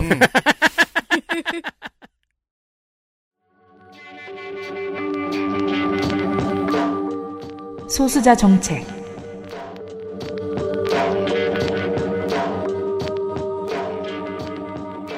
기업의 ESG 평가 지표상 성별 다양성 항목의 비중을 확대한다는데 그 권한이 국가한테만 있는 건 아니지요. 다만 국가가 쓸 수 있는 제일 큰 힘 연기금을 동원합니다. 투자 요소에 국가의 ESG 평가 지표를 적극 도입해서 기업들이 성평등 관점을 확대할 수밖에 없도록 만듭니다. 아, 거기다가 연기금이 투자를 하겠다. 이는 달리 말해 19대 민주당 캠프의 stewardship code 도입 공약이 성공을 거두고 있다는 자평이기도 합니다. 이걸 또 기업들이 그렇게 싫어하지도 않더라고요. 연기금이 투자를 한다는 연기금에다가 그러니까요. 또 네. 잘한다는 무슨 그리고 홍- 자- 홍보 효과까지. 그러니까 왜 저기 그 경제지에서는 stewardship code 도입돼서 난리를 피웠잖아요. 네. 네. 근데 막상 도입되고 나서 그게 아무도 안 싫어해요. 아니, 네. 네. 왜냐면 누가 내 주식을 그렇게 많이 해줬는데. 그렇죠. 뭐가 문제야, 뭐가. 그리고 ESG 평가 같은 경우에는 네. 그 기업들이 필요로 하는 평가기도 해요. 이제는 이제 국제 음, 무역 그렇죠. 차원에서도 네. standard를 정해야 되고 그러니까 되게 빠르게 움직이더라고요. 이것만 전문으로 하는 법률인들이 되게 많이 생겼어요. 그리고 아. 변호사들이. 예. certification을 무엇을 가지고 있냐가 시장의 가치 판단의 척도가 될 때 어떤 한국의 기업들이 한국 국민연금의 ESG 기준을 충분히 받았기 때문에 이만큼 한국 연기금이 투자한 회사다. 라고 하면 그건 레주메가 되죠. 네. 이건 실로 강력한 권한입니다. 그러네요. 성별 고용평등에도 위원회를 뭐 만듭니다. 노동위원회 밑에 위원회 하나 만들고요. 네. 지방 고용청 안에 전담 부서를 또 하나 만들고요. 그렇습니다. 담당 부서를 만들고 고용평등을 전담하는 근로감독관을 더 뽑는 데입니다. 네. 채용차별을 신고감독제를 관리하고 대국민 공표제를 도입합니다. 조리를 돌리겠다는 거죠. 그렇습니다. 아니에요. 그냥 홈페이지에 공시 정도 하는 거예요. 그거 옛날에도 공약에 몇 번 등장했던 거죠. 각 기업별 성별 채용을 하면은 공개하겠다고. 누가, 누가 SNS 퍼가서 조리 돌리는 이번에 그 네. 이번 후보 공약에도 있었지 않나요? 음. 다 공개하겠다고. 음. 네. 소규모 사업장 내에서 성희롱이 일어나면 이제 이런 거는 이제 광역 단위마다 담당 지원 기관을 만드는데 소규모 사업장이면 생기 때문에 공론화를 못할 수도 있잖아요. 그렇습니다. 그럼 지원 항목에 이직 지원도 있어야 되겠네요. 있는지는 확인을 못했고요. 네. 여기까지 보면 임금 공시제가 따라 나오는 것은 당연한 거고요. 그렇습니다. 고용평등 임금 공시제. 군 사관학교와 같이 든 제한 선발 제도들도 다시 들여다 본답니다. 다만 성평등 개념이 양성평등에 다소 머물러 있다는 한계는 보입니다. 돌봄 의료와 장례 영역에 연대 관계 등록제를 도입합니다. 생활 동반자보다 조금 더 느슨한 동네 아는 친한 친구에게도 적용될 수 있는 제도라고 들었습니다. 공공주택의 기본 단위에 가족이 아닌 1인 가구도 넣어서 반영합니다. 한부모 가족 증명서 발급 대상에 소득 기준이 그동안 있었다니 깜짝 놀랐습니다. 키우면 키우는 거지 얼마 버는지는 왜 물어요? 어, 그래서 이, 이 부분은 뭐 이혼 가정이든 뭐 아니면 사별 가족이든 엄마가 어느 정도의 소득이 이상이 있으면은 아무런 혜택을 못 받아요. 헐! 맞아요. 그런데 한부모 가족이라는 그런 뭐랄까 낙인은 있어요. 맞아요. 예. 그리고 한부모 가족 양육비를 반대쪽에서 떼먹으면 국가가 대지급하고 집행하는 대지급제를 도입합니다. 결혼 이주 여성이 정착하고 귀화하는 데 있어서 배우자와 자녀의 유무를 따지는 정책을 폐지합니다. 그쵸. 배우자 가그 권리를 많이 갖고 있었죠. 네, 네 인생을 결정하는데 다른 사람 하나가 법적으로 꼭 필요하면 너는 낫지 않은 확률로 그 사람에게 많은 결정권을 빼앗기게 되죠. 이 상황에 처해보지 않으신 분들의 상상력이 필요하고 이 상황에 처해보지 않은 사람은 드뭅니다. 우리는 부모하고 청소년기를 보내죠. 상당히 많은 사람들이. 의료기관과 법원 등 관공서의 전문 수어 통역 사이를 늘립니다. 전문 분야 수어 통역 교육 과정을 국가가 마련합니다. 그와 관련해서 이제 방송 접근권 얘기도 나오는데요. 예. 자막, 수어, 해설 등의 장애인용 서비스를 확충하는 겁니다. 그러기 위해서 자막 방송 수신기를 내장한 TV를 만들어 팔고 음. 화면 해설 방송 수신기라는 것도 있어요. 네. 그런 것도 확대 보급하고 사실 그게 뭐 복잡한 모듈이 아니기 때문에 네. 그냥 국내 시판에다가 조그만 거 갖다 붙이면 되는 겁니다. 장애인 차별 철폐에 관해서는 또 목표를 목표만 이제 주로 말하는 상태에 있는데 네. 일단 이중 차별에 대한 인식이 있다는 게 반갑네요. 음. 예를 들면 여성이면서 장애인인 경우가 많죠. 네. 이런 이중 소수자의 입장은 예전에 윤세민이 전해줬었는데 아예 차원이 다른 형태의 차별이라고 배복주 의원 시간에 전해드렸죠. 예를 들면 이제 애복주 후보. 후보. 어, 민족 구성이 완연하게 다른 시민이 성소수자일 때, 네. 뭐 이런 식을 말씀드리는 겁니다. 그래서 이제 그 트위터로만 트렌드 세팅을 맞추고 있으면은 민주당에 얼마나 많은 진보적인 인사들이 들어가 있는지를 잘 모르죠. 네. 예, 그건 공약집을 봐야 알 수 있습니다. 그러니까 뭐먼 미래를 보자면 이것도 확대가 돼야 돼요. 지금은 이중 차별이 주로 여성 장애인에 맞춰져 있고 그 다음이 노인 장애인인데 이제 넘어가다 보면은 다른 소수자 장애인들도 여전히 이중 차별을 받고 있는데 주목을 못 받고 있는 거겠죠. 맞습니다. 징검다리를 건너가기 시작하는 중입니다.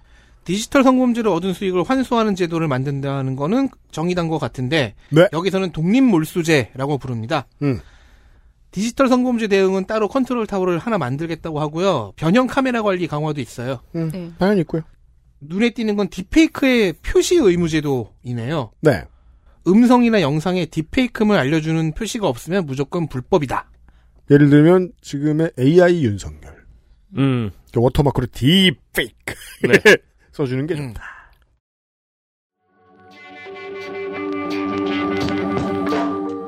예술과 컨텐츠 산업,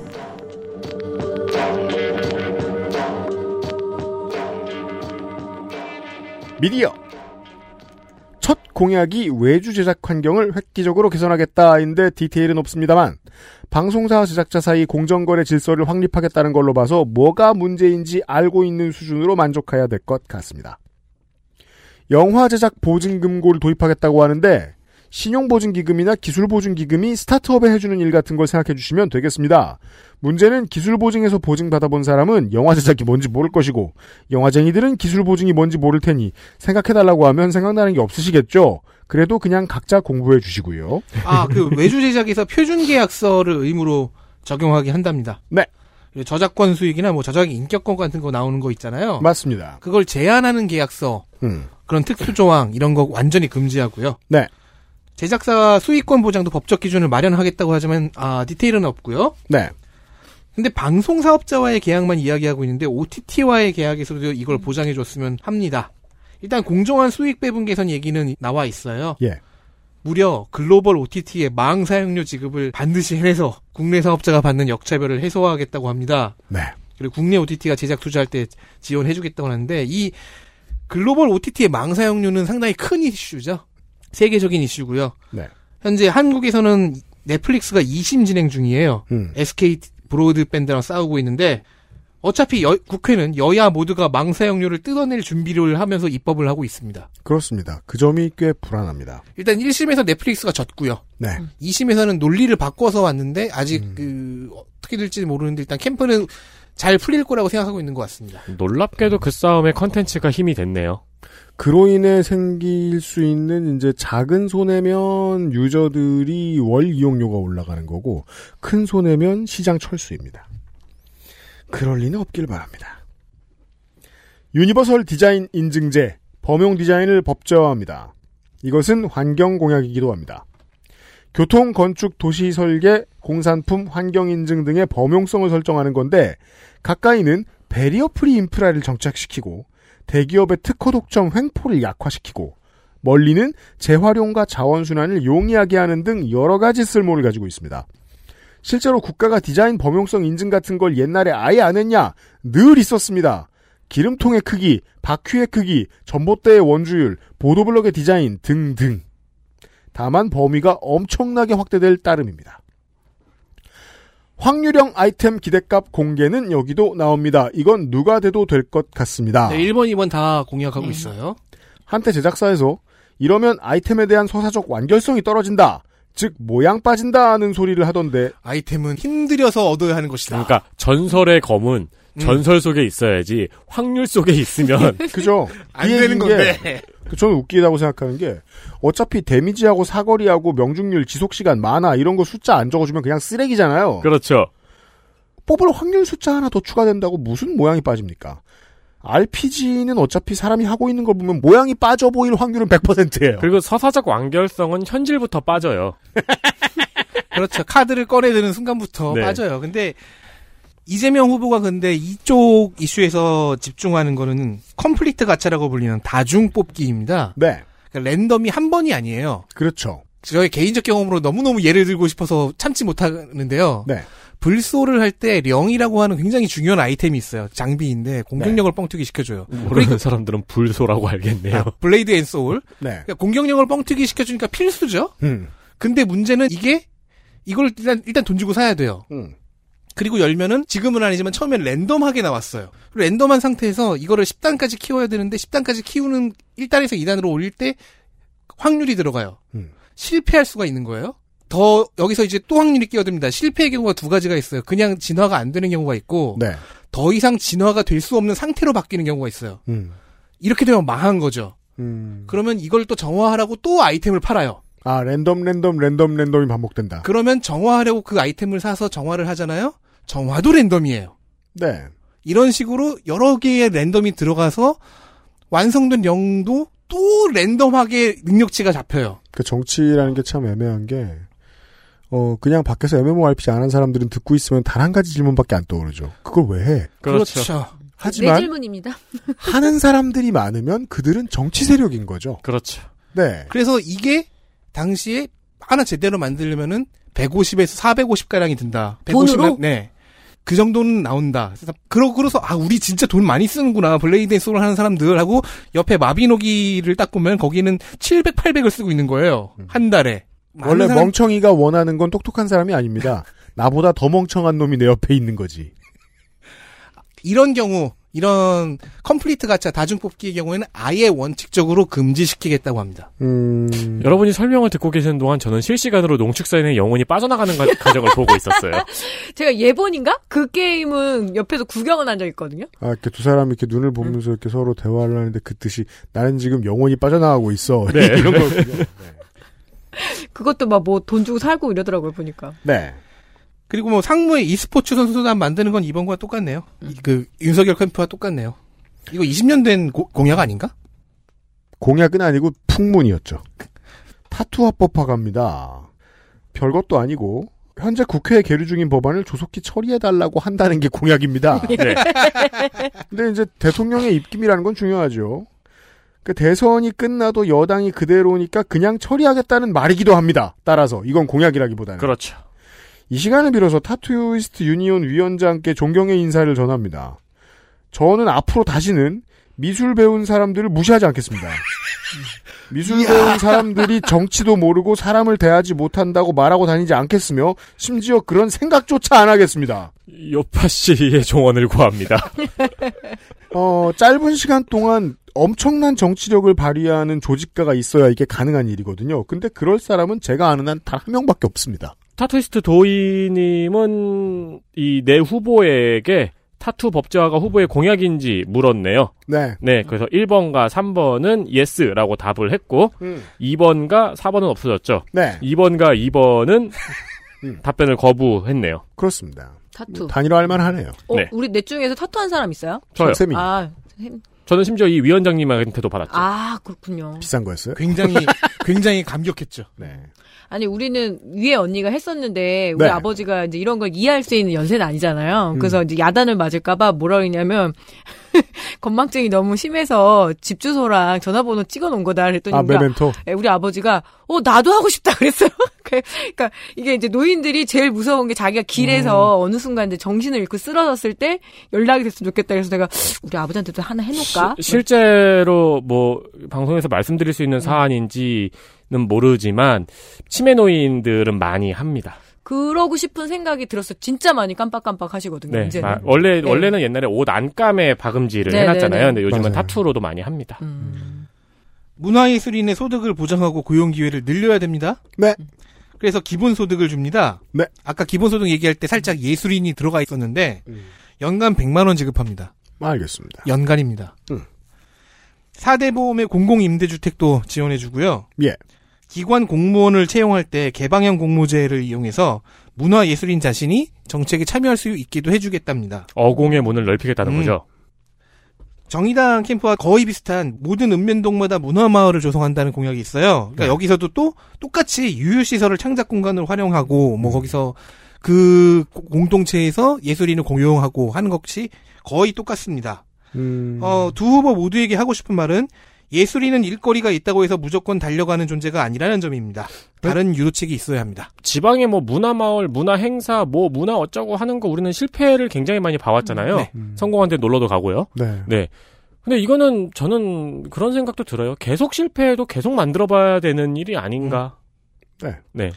불안한 부분은 또 있는데 자격 증명과 활동 증명입니다. 음. 예를 들면 제주 저희들 주변에 있는 중견 래퍼들은 정부가 보기에는 문화 예술인이 아닙니다. 앨범을 3장 냈든 4장 냈든. 음. 복지를 받을 수 있는 자격인 활동 증명의 기준을 캠프는 개선하고 확대하겠다고 합니다. 음.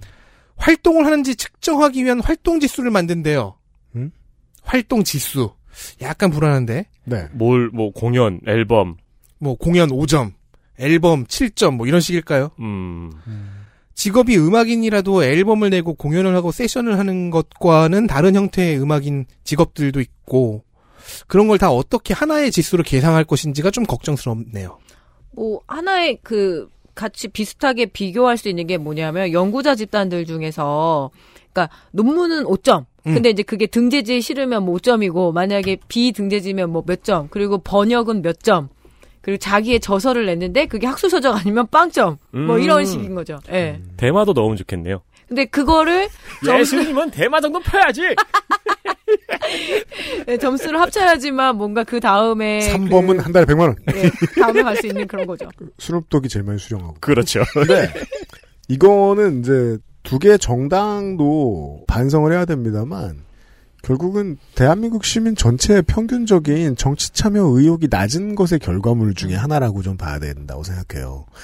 정치에 참여의 의도가 있는 아티스트 그리고 아티스트들의 삶에 대한 통찰이 있는 아티스트 그 둘 사이에 교집합쯤 되는 인물이 나와서 정당에 들어가야 돼요. 음, 맞아요. 그럴 똘똘한 아티스트 한 놈 없었다는 거죠. 그렇죠. 그 의미가 더 큽니다. 이건 정치가 무능하다기보다는 저는 시민들의 정치 참여 의지가 부족한 아, 있었는데, 있었는데 그분이 너무 열뻗치셔가지고,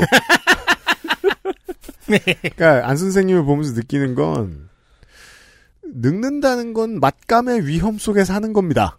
어쩔 수 없어요. 네. 예. 그리고 대선 때문에 맛이 가기도 하고 사람이. 네. 그러면 어디 그런 사람을 한번 키워보도록 합시다. 청년 문화예술인 중에 신인 중에 있을지도 몰라요. 있기를 바래요. 청년 문화예술인에게 1만 시간 지원 프로젝트를 주겠다고 합니다. 음. 1만 시간의 법칙. 네, 그렇죠. 흔히 말하는 전문가가 되기 위해 필요한 1만 시간이죠. 음. 데뷔를 하고 경험을 쌓을 시간을 보장하기 위해 필요한 것은 돈과 공간입니다. 5년 정도는 오- 오직 창작에만 전념할 수 있게 만들어 주겠다고 합니다. 5년이나 꿇게 한다고? 여기에 창작 비용, 문화기관 이용권, 멘토 지원, 사업화 컨설팅 같은 게 들어가고요. 음. 창작품이 나오잖아요. 그럼 온오프라인으로 전국 유통이 가능하게 지원해 준다는데 유통 플랫폼을 만들겠다는 말로 들립니다.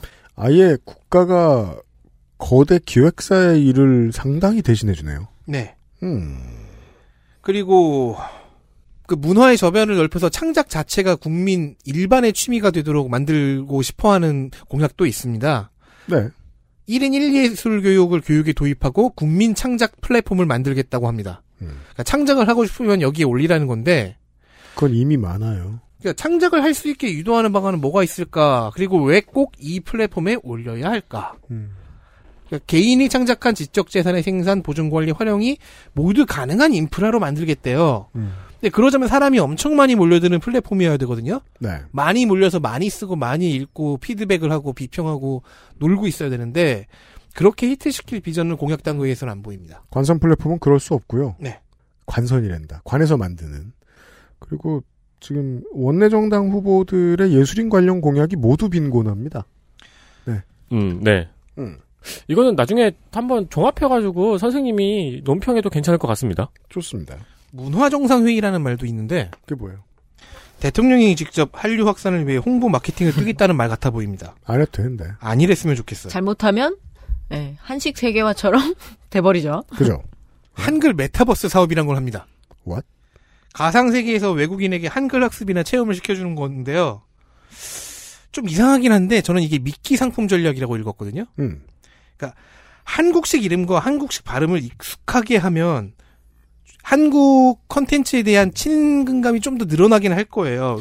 알파벳 시리얼처럼 음. 한글 시리얼을 파는 게 더 낫지 않을까요? 그니까요. 초콜릿. 그 외에 있잖아요. 한국, 한국어 이름을 영문으로 표기하면은 문제 중 하나가 어디까지가 첫 음절이고 어디부터 두 번째 음절인지 헷갈릴 수가 있어서 하이픈 표기를 많이 하잖아요. 네. 제가 성갑을 하이픈 없이 표기해 보- 버리면 이제 중간에 G, G가 나와요. 네. 이 발음을 자꾸 헷갈리는 양인들이 있었어요. 석갑. 아니, 썬cap으로 읽는 새끼를 한번 만난 적이 있어요. 썬갭 좀. 근데 당시 스무 살이었던 저도 설명을 제대로 못해서 이 친구는 결국 쥐지인데 왜 그렇게 발음하냐고 이해를 못해서 저를 성으로만 불렀거든요. 결국 안 친해졌어요. 한국 영상물에 대해서 re- reaction 비디오를 올리는 YouTuber들 중에 이름을 제대로 식별을 못하니까 캐릭터의 특징으로 지칭하다가 막 옆 사람과 다투고 이런 경우도 있었는데 음. 대화가 꼬이고 음. 근데 뭐 이런 미끼 상품이 통하면 그런 빈도는 낮아지고 뭐 이해도도 올라가긴 하겠죠. 의도는 이해가 됩니다. 네. 그 의도와 좀 부합하는 게 번역 대학원 대학교를 운영해서 번역 전문가를 양성하겠다는 공약입니다. 그러니까 실제로 지금 저 조금 길게 이야기해 줬는데 개 중에 좋은 건 그거밖에 없어요 지금. 네. 아니 저는 개인적으로 하- 한국 사람 이름을 영어로 표기했을 때 외부 사람들이 못 읽는 게 뭐가 문제인지 모르겠어요. 우리도 슈왈츠 제네고 슈어 제네고 그러면서 그 그냥 그거는 결국 문화 전파의 농도에 따라서 결정되는 건데 문화 전파의 농도를 국가가 짙게 해주진 못해요. 네. 다른 나라에 얼마나 전파됐는지 이게 제가 드리는 말씀을 정말 쉽게 얘기하면 덕후가 늘어나면 잘 읽는 놈이 늘어납니다. 그렇죠. 다만 지금 이제 민주당이 하겠다는 거는 기왕 늘어난 덕후들에게 가르쳐줄 무언가를 가지고 있는 사람이 있긴 있다. 국가가 그걸 내놓을 수 있다 라는 거예요. 아주 약 간의 갭이 있어요. 일단 그렇습니다.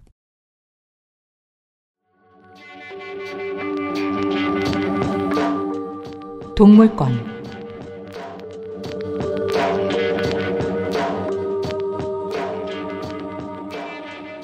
최근에 이런 미친놈들이 늘고 있습니다.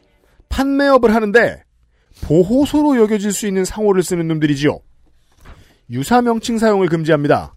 무슨 보호소라고 해놓은 펫샵들이 있습니다. 있어요. 돈이나 이권을 받는 파양 및 입양 중개를 금지합니다. 반려동물 제도 정비에 대한 공약은 가장 많고 자세합니다. 이거 관에서 안 하는 지자체도 있죠. 지역에서 안 하는. 맞습니다. 네, 구조나 입양 중개를 아유, 안 하는 데가 훨씬 많아요. 안 하는 데가 더 많아요. 네. 저는 하는 데서만 봐서. 그죠. 이 경기도에 있으면 몰라요, 그걸. 네, 네. 진료비 표준 수가제와 부가가치세 면세, 식품 안전성 관리 강화, 보호자에 대한 반려동물 기본 예절 교육 의무화, 경찰 내에 동물학대 범죄 전담팀 설치, 학대 행위자 동물 양육 금지 및 수강 명령, 직영 동물보호센터 조성, 온라인상 반려동물 판매 및 홍보 금지, 표준 계약서를 도입한다는 점에서 판매를 당장 금지하지는 않음을 알 수 있습니다. 관련 컨트롤 타워로 동물복지진흥원을 설립합니다. 이는 우리가 이번 대선 방송 내내 말씀드린 산업동물과 반려동물을 제도상 구분하기 위한 첫 단추가 되겠습니다. 일단 같은 부처 안에 들어가도 대분류가 달라지겠죠. 개식용 금지에 대한 사회적 합의를 도출해내겠다는 공약도 있는데 이것은 국내 최대의 개고기 유통단지를 해체한 후보의 간판 중 하나이기도 합니다. 모란 시장. 이 진흥원이라는 분은 어떤 공공기관이 생기면 위상이 되게 많이 변하거든요. 네. 일단은 뭐 이게 뭐 비상임, 그러니까 상임 기관장이 있든 혹은 비상임 기관장이 있든 그거는 달라질지 모르지만 여기에서 일을 하는 사람들은 소위 말하는 준공무원이 돼요. 음. 그러면서 거기서 어떻게든지 정책도 만들어야 되고 어떻게 해서든지 캠페인도 벌여야 되고 굉장히 많이 변할 겁니다. 네. 이런 류의 준공무원들은 되게 독특한 보통 생각하는 그 공무원들이 절대 아닌 게 꾸준히 창의력을 발휘하지 못하면 공무원으로 남아 있을 수 없죠. 네. 음. 네. 그러니까 어 공무원 시험을 봐서 들어가는 것이 아니라 자격 일정 정도 어떤 경력이나 자격을 갖고 취업을 나가는 거기 때문에 네. 훨씬 더 강력한 능력을 요청을 해요. 음. 공무원은 어쨌든 그 입시라고 해야 되나 고시를 통과한 거지만 진흥원은 못 그렇거든요. 그래서 그렇습니다. 말은 쉽지만 운영할 때 그래서 여기 이사장이 누가 오느냐에 따라서 굉장히 많은 부침을 겪어요. 가장 대표적인 게 한식진흥원이거든요. 그렇죠. 예, 김윤호 그 이명박 전 부인 전 부인 아니 이명박 대통령 전, 전 이명박 대통령의 현 부인이 죄송합니다. 전 영부인이라고 해요. 전 영부인. 이명박 전 대통령의 부인. 그러니까 이명박 전 대통령 뭐 사이가 좋은지 안 좋은지 우리가 알수 없지. 김윤옥 전 영부인이라고 해도 되고. 김윤옥 씨라고 해도 돼요. 그러니까 이렇게 해서 모든 공공이 옳지 않다라는 얘기인 거죠. 결국에는 많은 이해관계들이 들어갈 것 같고 제가 동물권에서 약간 굉장히 까칠하게 보는 이유가 뭐냐면 그 문제를 아직 해결을 못 해 갖고 나왔잖아요. 경제동물과의 분리요? 아니요, 그 문제는 뭐 점, 장기적으로 분명히 될 수밖에 없는데 그. 왜 동물 구조 네. 학살범. 네. 네, 그 문제를 저는 동물권 전체가 깊게 못 들어간다는 느낌을 많이 들었거든요. 박소연 씨. 예. 그래서 그런 고민이 들더라고요, 공약에서는. 예. 네. 관련 공약이 어딘가에 보이긴 보이는데 동물학대 범죄 전담팀이 수사하게 되겠죠. 그리고 이제 직영동물보호센터를 조성을 하잖아요. 만약에 그랬다면 그녀는 수십만 건으로 기소가 됐을 수도 있겠네. 근데 지금도 뭐 아주 뭐 맹렬하게 활동하고 있던데요.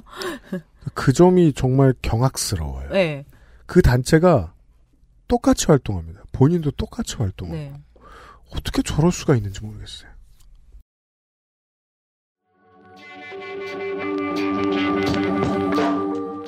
스포츠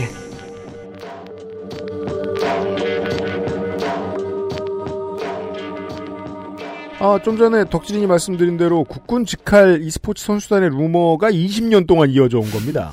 아, 심지어 존재도 했잖아요. 그러니까 거기는 공군이었죠. 아, 네. 네. 그리고 네. 엄밀히 말하면 상무 소속도 아니었고요. 아까 상무는 국군 직, 직할 부대예요. 거긴 공군 에이스였죠. 공군은 국군이 아니에요? 국군 직할 부대예요. 상무는. 아, 국군 직할. 음, 네. 아, 아, 국직 부대라고 하죠. 아. 오케이? 아, 체육인 고용보험과 체육인 재교육 사업 등의 사업은 90년대 00년대에 한참 기틀을 세우던 제대군인 지원 사업의 구상을 떠오르게 합니다. 어릴 때부터 인생을 다 쏟아붓고 경기장 바깥의 세상에 뒤늦게 합류하는 체육인들을 국가가 어떻게 정착시키느냐가 고민의 발로입니다. 그 점에서 예술인 관련된 것보다는 고민의 깊이가 있습니다. 스포츠 성평등 문화 확산이라고 굵은 글씨로 쓰긴 했는데 저는 마음으로 그냥 대한체육회장 임면권을 국회에 준다고 써놨으면 좋겠다고 생각합니다. 종목별 협회를 건드리면 그건 월권이지만 대한체육회장은 그렇지 않다고 생각해요. 흥이 형. 흥이 형. 생활체육 관련해서 현실적인 아이템이 많이 나왔는데 이것은 대선 캠프치고는 흔치 않은 디테일입니다. 음. 우리 동네 AR, VR 스포츠 체험관 확충이랬는데 지금이나 어색하고 Nintendo Wii나 있을 것 같지 향후에는 분명히 다가올 미래 같다고 생각합니다. 시민이 운동을 하면 운동 참여 시간을 포인트나 마일리지로 환산해서 뭔가를 지급해 줍니다. 저도 이거 눈에 띄더라고요. 운동 이력 등록 및 관리 제도가 필수입니다. 당연히 2020년대 같은 옛날에는 완벽히 적용된 아이디어가 아닙니다. 지금이 옛날이죠. 다만 10년이 지난다면 어떨까요? 생각보다 빨리 정착될 제도라고 생각합니다. 지금은 우리가 한참 낡아빠진 옛날 기계를 쓰고 있잖아요. 예를 들면 좀 빨리 걸으면은 운동하고 계신가요? 자꾸 쳐물어보는 시계 같은. 근데 아니라고 윽박을 질러도 이 자식은 10초에 한 번씩 물어보잖아요. 똑똑해지겠죠, 곧. 뭐, 포인트나 마일리지로 뭘 줄까요? 그러니까 저는 그게 너무 궁금한데요. 지역 카페로 준다는 지역 걸 카페, 지역 카페. 지역 카페로 저는 이해했거든요. 네. 기존 시설도 이용하고 새로 시설을 만들고 뭐 생활체육 지도자도 양성하고 했는데 이제 스포츠 활동을 하면 포인트를 줘서 이력 관리를 한다가 중요하잖아요. 네. 뭘 줄까 궁금하고 어떻게 하면 이 포인트를 올리나도 궁금한 거죠. 게임을 좋아하는 입장에서는 게이머의 그러니까 뭐- 그 입장이 돼서 그러니까 저는 늘 농구를 하고 싶었는데 경기를 많이 뛰면 포인트를 주나 싶기도 하고 자, 기록이 사람을 움직이게 하는 건 우리가 게임을 해봤으니까 아는데 현실 세계에서 어떤 걸 경험하는지를 얘기를 해보죠. 처음에 연비를 그 시간에 알려주는 차가 나왔을 때 사람들은 다 게임하는 기분으로 운전을 했습니다. 왜냐하면 10분 운전할 때마다 계속해서 연비가 바뀌니까. 그리고 평균 연비가 따로 나오니까 그걸 계속 게임 기록처럼 보고 있어요. 그게 이제 20년이 지나면 스마트워치로 발전을 하죠. 내가 오늘 얼마를 걸었는지, 심박수가 어땠는지, 얼마나 기울어져서 걸었는지, 뛴 게 얼마인지, 계단을 몇 번 오르내렸는지를 알려주죠. 그리고 계속 어제의 나와 경쟁을 시켜주죠. 그래서 어제의 나와 경쟁의 숫자라면 모티베이션이 부족하죠? 그 외에 국가가 줄 수 있는 모티베이션으로서는 돈이 있죠. 음. 이제 무슨 운동을 할지는 상상력에 맡기는 겁니다. 그리고 아. 지금도 대기업들이 왜 그런 거 있잖아요. 왜 다이어트 음. 소- 보너스 이런 음. 것처럼 전체적으로 첫 스타트에 체중이나 뭐 체지방이나 이런 거 한 다음에 과정을 축적하고 최후에 이제 뭐 건강한 신체 소위 말하는 그렇게 되면은 그렇게 되는 거 아닌 그렇죠. 그런 거예요. 그런 거예요. 네. 물론 뭐 그러니까- 더 쉬운 방법은 지역의 체육센터 이용을 재면 되는 좋고요. 건데. 네. 네. 그러면 나중에 점점 더 세분화되겠죠. 내가 고지혈증이 얼마나 나아졌느냐. 음. 내가 혈압이 얼마나 안정됐느냐. 그건 보통 운동의 결과니까. 그래서 주거지에서 15분 거리 내 체육 시설이 반드시 있도록 하겠다고 합니다. 그러니까 그런 시설을 확충하려고 뭐 파크 골프장 만들고 기존 맞아요. 시설을 끌어다 대고 그리고 정말 만들기 어렵게 부동산이 없는 경우일 것 같은데 VR, AR 체험관 만들고 하는 거죠. 그래서 실제로는 가까운 미래를 그걸 예상할 수 있는 게 이 공약이 실현된다면 농어촌이 먼저 꿀빠입니다. 네. 네. 그리고 이제 중요한 주제는 요겁니다. 우리가 대화를 나누면서 말씀드렸는데 현대 국가가 의료의 초점을 치료가 아닌 예방으로 돌리기 시작한 지가 한참이 되었고 예방의학의 정수는 방역 플러스 생활치료입니다. 그리고 여기에 들어갈 건 아니지만 그 스토리가 이어져서 얘기해보자면 관광도 VR, AR과 엮습니다. 왜냐면 관광이 이제 전략 산업이래요. 아마도 다음 팬데믹을 염두에 둔 전략 같죠? 어, 사정이 있어서 못 가요. 근데 일단 현 기술력으로 가능한 VR이나 AR 같은 단계의 가상현실 기술로 가상 체험을 시켜주는 상품을 만들자는 거예요. 그럼 이제 기념품이 있습니다. 기념품은 NFT라는 기술 있죠. 음. 블록체인 기술을 이용해서 오리지널성을 갖게 되는 파일로 대체를 할 수 있어요. 후보 캠프는 캐릭터, 그림, 사진을 NFT로 만들어서 디지털 기념품으로 하는 정도만 상상했는데 그 이상도 가능해요, 사실. 제가 상상한 거는 가상 의류를 샀는데 옷감을 화면 삼아서 그 관광지의 절경 영상이 플레이 된다던가 하는 식으로 뭐 음, 상상을 좀 그렇죠, 해봤어요. 그렇죠. 아 그리고 앞에서 어, 빼먹은 건데 네. 기존 미디어와 뉴 미디어에 대한 정책들이 조금 있습니다. 음. 기존 미디어는 이제 광고를 어디는 풀어주고 어디는 조이는 건데 네. 미디어 rep이라는 것이 있죠. 광고 대행사와 방송사 사이에 위치해서 접속 단자 역할을 하는 독점적인 회사예요. 네. 광고 회사가 광고를 받아서 이제 누구한테 주느냐 미디어 rep에 주고 미디어 rep이 이제 채널에다 쏘는 건데 그렇죠. 이 미디어 rep이 cross 미디어 광고라는 거를 판매할 수 있게 해줍니다. cross 미디어란 또 뭐냐? 채널 광고와 SNS 광고를 연계시킨다는 거예요. 채널에 방송 광고를 보고 검색을 하면 미디어 rep에서 만든 블로그나 SNS의 광고 정보로 이어지게 하는 전략이에요. 음. 이거는 풀어주겠다고 합니다. 반면 PPL은 규제를 늘립니다. 그렇습니다. 그리고 우리가 핸드폰 통신사 선택하면서 가정용 인터넷, 전화, IPTV를 같이 결제하는 경우가 있죠. 음. 왜냐면 할인을 해준다니까. 네. 그런데 그 할인율이 얼마인지는 정확하게 알지 못하는 경우가 많고요. 네. 위약금도 얼마인지 확실하게 알지 못하는 경우가 많아요. 나중에 해지하다가 깜짝 놀라죠. 이런 류의 결합 판매를 제한합니다. 네. 왜냐면 실제로 이렇게 자꾸 속이는 용도로 많이 쓰이고 있기도 하고 이거 자체가 좀 문제가 있다고 보는 편인 것 같아요. 지역과 중소 방송사 지원 기금도 만듭니다. 뭐 종교 방송 같은 데 기부를 한다거나 아니면 지역 중소 방송사에 광고를 하면 세제 지원해 주는 방식으로요. 뉴미디어는 뭐 1인 미디어 제작자들한테 교육, 시설, 장비를 지원한대요. 어, 지금 우리 XSFM에 이런 녹음 부스 같은 것들을 지원해 준다는 얘기겠죠? 그렇습니다. 지원을 해주면 큰 소리 낼 권한이 생기니까 불법 행위에 대한 규제를 강화하고요. 문화인권 고객이었습니다. XSFM입니다.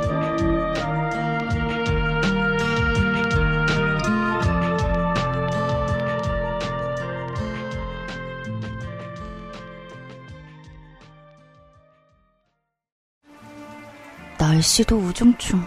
그냥 우울하고 기분이 그렇네. 자, 이거. 에그타르트? 그리고 이거. 마카롱? 달콤하고 고소하게. 진짜 디저트의 맛. 우울한 순간엔 꾸룩꾸룩. 히비스커스 꽃 추출물 65%, 유기농 올리브, 10가지 베리 추출물, 이 모든 걸 하나로 빅그린 히비스커스 샴푸. Big Green 약산성 비건 샴푸 빅그린 히비스커스 광고 come on. 잘 팔리는 제품은 제외하고 잘 팔리지 않는 제품만 할인하는 쇼핑몰이 있습니다. 최소한 액세스몰은 아닙니다. 네. 작은 것 하나까지 전품목 50% 할인. 전품목을? 빅그린일 거예요. 네, 빅그린이에요. 제가 지금 검, 그죠? 네, 검색해서 들어와 보니까 얼마 안 썼는데 이런 할인을 할 건 빅그린밖에 없어요. 제가 지금 그걸 확인하러 급히 액세스몰에 들어오니까 빅그린이네요. 저는 지금 이렇게만 읽고서 액세스몰이 전 품목의 할인을 50% 하고 있나 왜 이러나 하고 깜짝 놀랐는데 그럼 그달 빅그린이군요. 그럼 저희는 그달이 폐업입니다. 근데 다른 데도 많이 하네요. 왜 많이 깎지 요즘? 들어와서 보고 있는데 네. 지금 사장 사장이 깜짝 놀랐습니다. 청취자 여러분 화난다고 뭐 막 사지 마세요. 실로 오랜만에 전 품목 할인 이벤트 액세스몰로 가보십시오. 네. 빅그린을 비롯해서 여러 품목이 할인 중입니다. 전 품목이라고 하지만 한번 찾아내보세요. 무엇 무엇이 할인 중인가. 자, 할인이 오너가 알고 있는 것보다 많습니다. 현재. 지금 약간 표정이 등골이 식은땀 쭈룩이었어. 어, 아, 빅그린 전 품목 할인이면 50% 할인이면 쟁여놓을 때네요. 네.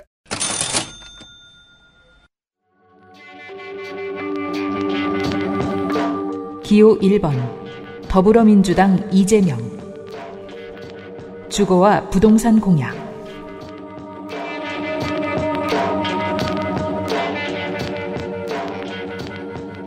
투기 억제책은 있습니다만 전체적으로 단어 사용에 상당히 신중합니다. 읽는 사람들로 하여금 연관된 이슈를 떠올리지 못하게 하려고 누군가 케어한 흔적이 있습니다. 공약집 전체에 투기라는 단어가 12번 등장하는데 그중 주택 관련해 쓰인 경우는 딱 한 번. 나머지는 농지 투기 아니면 쓰레기 투기 이야기입니다. 잘 살펴보면 질투 대신 투기를 쓴 것이 있을 수도 있어. 다 찾아봤습니다. 정치인이 신경 쓰는 디테일은 보통 이런 데에 몰려 있지요. 투기 억제.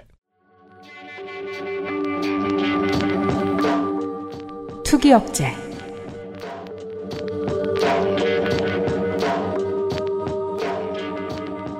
종부세 확대 초기라 생기는 억울한 사례를 줄여나가겠다는 민주당의 공약을 자세히 들여다보시겠습니다. 우리 청취자들 정도면 다 파악할 수 있는 디셉션 동작입니다. 디테일 보시죠. 이직과 취약 등으로 잠깐 이주택자인데 종부세가 부과된 사례. 종중 명의의 가택, 전통 보전 고택, 협동조합의 사회주택, 농어촌 주택, 그리고 1주택 장기 보유자, 약간의 논란의 여지가 있는 상속 지분으로 다주택자가 된 경우를 제외하면 현재도 종부세를 내지 않거나 정말 억울할 경우이고요. 이건 적기도 적거니와 어차피 구제 대상이었습니다. 그때 그 종부세로 한참 논란이었을 때, 요 협동조합 형태로 이제 고- 농어촌에서 이제 공동체를 이루고 산 거예요. 그러니까 귀촌한 네. 젊은이들이. 근데 평수나 뭔가 1인 1주택이고 해서 이게 이 전체가 이 공동체의 소유인데 그렇죠. 네, 사이즈가 되게 커진 거예요. 그래서 이게 종부세를 떡하니 때려 맞았는데 이게 SNS에 굉장히 많이 공유가 됐거든요. 음. 그래서 이 종부세를 걷어야 된다라고 얘기하는 그 사람들조차도 아 이런 구멍이 있네 이렇게 했는데 저는 그거 해결될 거라고 봤거든요. 네. 그래서 아마 그게 다분히 좀 의식한 공약이라고 저는 생각했어요. 그거를 특별히 맞아요. 넣었더라고요. 그 네. 케이스예요. 네네. 자, 100명 중에 한 명을 구제하겠다는 얘기를 이렇게 길게 한다는 것은 다시 말해 99명은 원래 하던 대로 걷겠다는 메시지입니다. 그렇죠. 다음은 공시가격 현실화로 국민 부담이 늘지 않도록 하겠다는 공약 역시 마찬가지입니다. 이미 종부세를 내고 있는 사람들에게는 현재 진보 정당들로부터 비판받고 있는 종부세 현실화 문제를 공시가격 현실화 문제로 해결하겠다는 세금 인상 안내문입니다. 음, 항상 자신감이 없을 때 쓰는 말 있잖아요. 네. 현실화, 합리화. 그러니까 여러모로 네. 온건하게 쓰고 있는데 다 꽤 날카롭습니다. 네. 그래서 하던 대로 계속 할 거다. 예, 이런 거죠. 실수요자 정책 보실까요?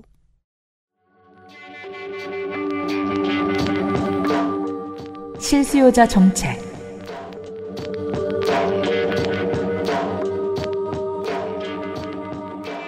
경기도에는 깡통 전세 예방 상담센터라는 것이 있습니다. 근저당과 소유권을 확인했는데 잘못 확인했다든지 그 상황에서 대출이 버팀목 전세 대출도 아니고 그냥 대출이었다든지 혹은 체크할 거 다 하고도 조건이 유리해 보이는 위험한 전세로 갔다든지 그 외에 여러 가지 경우를 대처하는 데 쓰이는 기관인데 그간은 신축이 아닌 집은 다세대나 빌라만 대상이 됐다가 올해부터는 경기도의 모든 집으로 확대된다고 들었습니다. 이것을 전국으로 확대하겠다는 공약입니다. 임차인의 부동산 근저당권 설정 여부를 확인하는 시스템을 구축한다는 공약이 있습니다. 등기부등본 때는 700원을 안 써도 바로 확인할 수 있는 무언가를 만들겠다는 뜻 같습니다. 기업도 공개하면 얼마 벌었는지, 얼마 빚졌는지 다 까야 되는데 주택도 그런 방향으로 갈 모양입니다. 물론 다주택자 임대업자에 한해서요.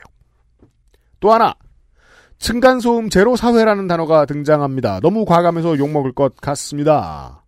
112 신고에 층간소음을 추가합니다. 지금도 많다는 건 알고 있습니다. 전문가 출동 긴급 중재 서비스를 신설합니다. 각 자재와 공법별로 층간소음 차단 성능 레벨을 공개합니다. 요거 하나 실효성 있어 보이네요. 네. 벤치마킹에서 입주할 때 쓰면 좋겠습니다. 노인에게 저렴하게 원룸 등을 임대합니다. 독립적인 생활을 원하는 노인들에 대한 이러한 복지는 장기적으로는 뭐라도 쥐고 있어야 자식들한테 홀대 안 당한다. 는 한국인들의 불안감을 덜어주는데 쓰여야 겠지요. 우리가 앞에 복지 때 이야기했는데 그런 의미에서는 타운하우스도 더 보급될 필요가 있습니다. 그러니까 사회적 주택이라는 말에 좀 많이 다 포괄이 되는데요. 네. 이 사회적 주택이라는 개념은 굉장히 중요합니다. 가구의 형태가 변한다라는 거는 이제 보수 쪽도 다 인정을 하거든요. 그러니까 이번 공약에서도 어, 어쩔 수 없다. 이제 앞으로는 1인 가구 주택들을 더 많이 그게 뭐 민간 임대든 아니면 공공 임대든 하겠다라고 하는데 근데 그 사회적 주택이 란 말을 그동안은 조금 이게 주택운동 혹은 지역사회 요새 뭐 유스테이부터 해가지고 다양한 주택운동들이 좀 있었거든요. 맞습니다. 협동조합을 설립해서 기존의 어떤 그런 민간 임대 시장에 반대급부로 하던 그런 부분들이 있었는데 이것들을 적극적으로 차용하겠다라는 예, 의미로 저는 받아들였어요. 저도 좀 필요할 것 같아요. 장기적으로는. 그렇습니다. 네, 그러니까 그러니까요. 유일하게 제가 해당되는 공약이 있다면 이것뿐이었어요. 노인 공약. 아 여기서 어르신 공약이 나오는데 그렇잖아요. 우리가 예. 이제 저 이제 적용될 만한 건 몇십 년 뒤에 노인 공약밖에 없어요. 그러니까 40대 후반이기 때문에 저도 60 이제 은퇴하고 난 다음에 어떻게 살아야 될까? 그럼 지금 규모의 아파트의 생활을 유지하기에는 저희 생활 요령이 안 될 거거든요. 음. 그랬을 때 계속 생각하는 거죠. 아 주거 형태를 어떤 식으로 바꿔야 되지? 음. 그렇다면 저는 이런 것들은 어, 꼭 노인들만을 위한 공약이 아니라 저처럼 이제 중장년층들에게도 맞습니다. 예, 굉장히 주목할 만한 공약입니다. 어제부로 홀대 가능성이 커져가지고요. 네. 다양한 공급 관련 공약 중에 가장 가깝고 이번 공약과 차별되는 지점의 약속은 음. 용산공원 인근에 올라갈 주택 10만 호를 한 채도 빠짐없이 청년주택으로 공급하겠다는 것입니다. 그 외에 공약을 위한 공약일 가능성도 높은 부동산 공약 앞부분은 국민의힘과 비슷하거나 용적률이 좀 낮거나 숫자가 좀 작습니다. 아, 못 들어가네요. 음, 뭐 부동산 정책에서 보게 되면 어 일단 그 용산 청년 그 주택 10만 호 또 한편으로는 그런 생각은 들어요. 서울로 계속 불러들이는 음, 것들. 그렇죠. 네. 그래서 그이 모순들을 계속 보는 거거든요. 지역은 비어가는데 또 서울에 오는 청년들을 또 이렇게 뭐랄까 계속 불러들이면 어떻게 되지? 이 균형감들을 누가 리터칭 할 수는 없는 것 같아요. 그러니까 정치의 예. 괴로운 점이죠. 30년 사업으로는 다 다른 지역으로 보내야 돼요. 10년 사업으로는 그 지역들을 키워야 돼요. 1년 사업으로는 수도권에 다 받아야 돼요. 네. 이걸 같은 정부가 다 해야 돼요. 어렵죠? 네. 어, 뭐, 문재인 정부의 부동산 정책에 수혜자는 안 보이고요. 제가 보기에는. 예, 네. 직간접적으로. 아, 여기 뭐- 앉아 있는 사람들? 예, 그죠. 수혜자는 없네요. 예, 뭐, 분명히 어떤 정책에는 수혜자도 있고, 또, 뭐, 직간접적으로 어느 정도 좀 손해를 보는 사람들이 다 같이 이렇게 공존을 하는데, 특히 이 부동산 문제가 굉장히 중핵이잖아요. 네. 특히 지금, 어, 이재명 후보가 그 문재인 정부와의 약간의 그 손절 뉘앙스를 계속 뿜어낼 수밖에 없는 그런 거고. 자, 공범을 중심으로 보자라면 뭐 UPD가 얘기했지만 이 물량 공세에서 311만 호, 그리고 서울에서 그 중에서 107만 호를 공급을 하겠다고 하는데요. 여기서 기본 주택이란 말을 쓰더라고요. 네. 그래서 140만 호의 기본 주택을 공급하는데 그 중에서 임대형을 80만 호, 그리고 분양형을 60만 호. 그러니까 조금 공공성을 띈 거를 조금 더 예, 네, 위에다 맞습니다. 두는 거죠. 네. 그리고 이제 이 부분 신규 공급 물량을 30%를 청년에게 우선 배정한다라고 하는데 어 우리는 해당 없죠. 아, 네, 물론요. 예. 네. 그런데 제가 이제 쓱 보니까 우리 애들은 이제 청년이 돼가잖아요. 그래서 얘네를 자꾸 한 번씩 이렇게 쳐다보게 되긴 되더라고요. 음. 예, 그리고 해서 그렇게 하겠다는 게 기본 구조고, 이 말이, 자, 이제 그만하면 됐다 할 정도로 공급을 하겠다라는 그런 어떤 양적 확대 약속들을 하는데, 이번 데센 시간에 계속 말한 것처럼 인구 구조의 변화 이야기들은 왜 하지 않는가. 그러니까 평소 때는 많이 하잖아요. 인구 줄 거야. 인구 절벽 얘기하면서 뭐 소멸 위험 얘기하면서 이 주택에 있어서만큼은. 근데 여기서 주택도 노골적으로 말하면 수도권 주택이다라는 거죠. 맞습니다. 예, 그래서 뭐 부동산 정책은 뭐 지금 현재 이제 수도권 부동산 정책이다 이런 거 정도는 저도 뭐 좀 지적을 좀 하고 싶었고요. 네. 왜냐하면 욕심의 극한 대립의 한가운데에 늘 정치가 있고 한국에서 욕심의 극한 대립이 한가운데 있으면 그건 보통 부동산이죠. 네. 정치가 사람들의 욕심을 어떻게 다루느냐에 있어서 가장 사람들 쪽으로 들러붙을 때가 선거입니다. 그래서 선거철에 주거 공급 대책을 보면 한숨이 많이 나올 수밖에 없죠. 예. 이렇게 하지 않으면 표를 안 주겠다는 게 대다수 시민들의 생각이니까요. 음. 어, 네. 그리고 뭐 경기도 지사가 재직했던 당시에 일기 신도시가 다 경기도에 있잖아요. 네. 분당 그리고 일산, 평촌 뭐 등등등 이걸로 이제 빠르게 예, 재건축을 허가하겠다.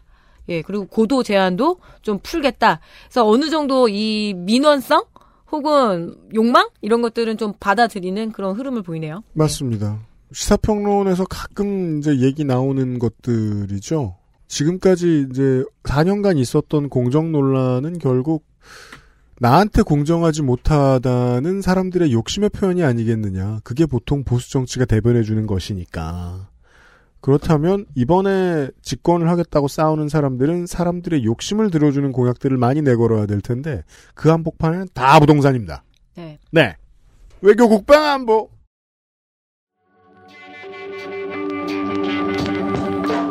기호 1번 더불어민주당 이재명 외교, 국방, 안보 공약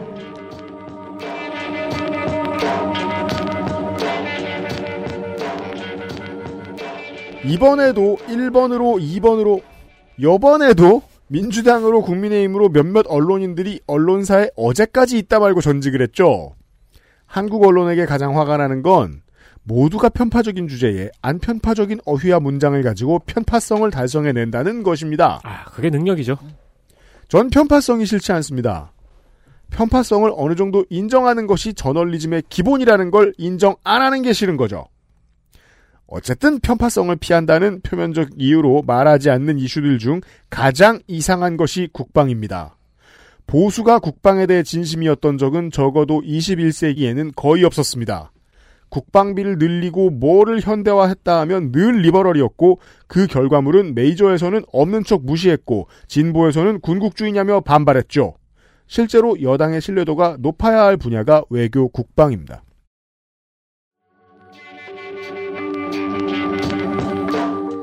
한반도 평화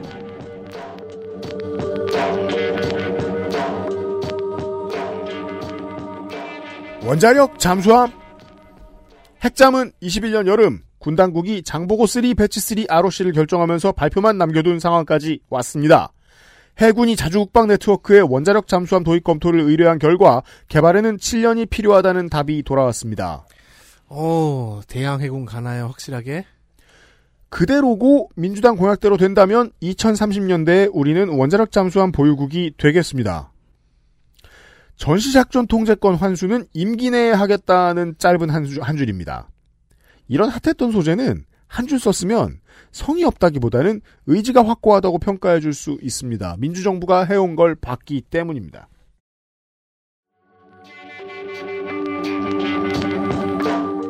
국방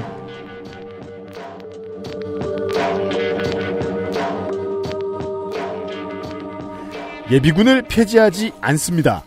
제가 이 말을 왜 하죠? 아, 정의당이 예비군 폐지 안 됐나요? 누가 그랬지? 아무튼 누가 했어 한다 그랬어요. 예비군 폐지는 는 없었는데. 없었어요. 아, 예비, 아니, 예비군 폐지 공약이 예비군을 폐지하고 하고 전투 때만 불러들인다. 맞아요, 그렇죠, 맞아요. 그렇죠. 그 누구야? 왜냐면 그거는 저기 모병제가 된 이유라서. 아, 그, 저, 정의당이죠? 네네. 네, 맞아요, 맞아요, 음. 맞아요, 맞아요. 그러니까 모병제가 되면 어차피 예비군이란 건 없어지잖아요. 네. 예비군을 안 폐지합니다. 대신에 훈련 기간을 줄여줍니다. 아 예비군 하고 싶다. 그니까요. 저 젊어지고 싶어요. 민방위도 끝나가는 사람들. 네. 좋게 생각해야 돼요. 어차피 지금도 예비군은 끝났잖아요, 우리가. 그러니까요. 네. 동원훈련 보상비는 대폭 인상한다는데 지금도 많이 올랐습니다. 군의 구조는 전투 중심으로 개편하고 비전투 분야는 민간인의 일부 개방한다는 데서는 국민의힘과 코드가 같습니다. 군의 중복된 기능을 통합한다는 정도가 인적 개혁이고 모병제는 선택적으로 도입합니다. 징집병 업무 중에 숙련직 위에 부사관과 군무원을 늘립니다. 이를 관리할 영강급 장교와 짬이 좀 있는 부사관의 정년을 연장해 줍니다. 즉 소령급의 정년이 연장됩니다. 소령은 진급에 실패하면 40대 말 50대 초반에 인생을 리셋해야 할 확률이 높습니다. 원사들도 정년이 연장되네요. 너무 긴데 어차피. 그러니까요. 근데 여기 부사관도 연, 연장이 되잖아요. 제가 아는 한 상사인 걸로. 아, 그래요? 네. 근데 상사도 그렇고 소령도 그렇고 인력이 줄어든다고 생각하면 남겨서 써먹을 때가 상당히 많습니다. 아 그렇죠. 40대잖아요. 열심히 일할. 네.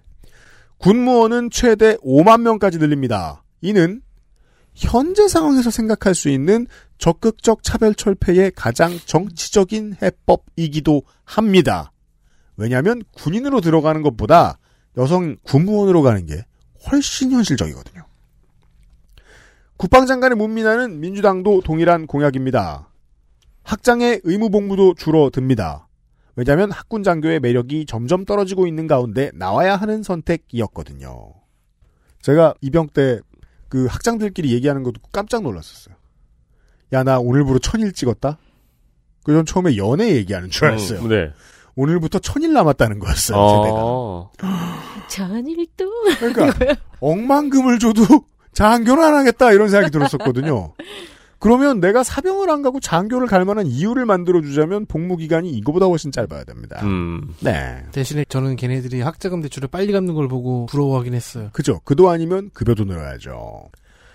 해병대를 독립시킵니다. 3.5군 체제. 이 공약이 많이 나오죠.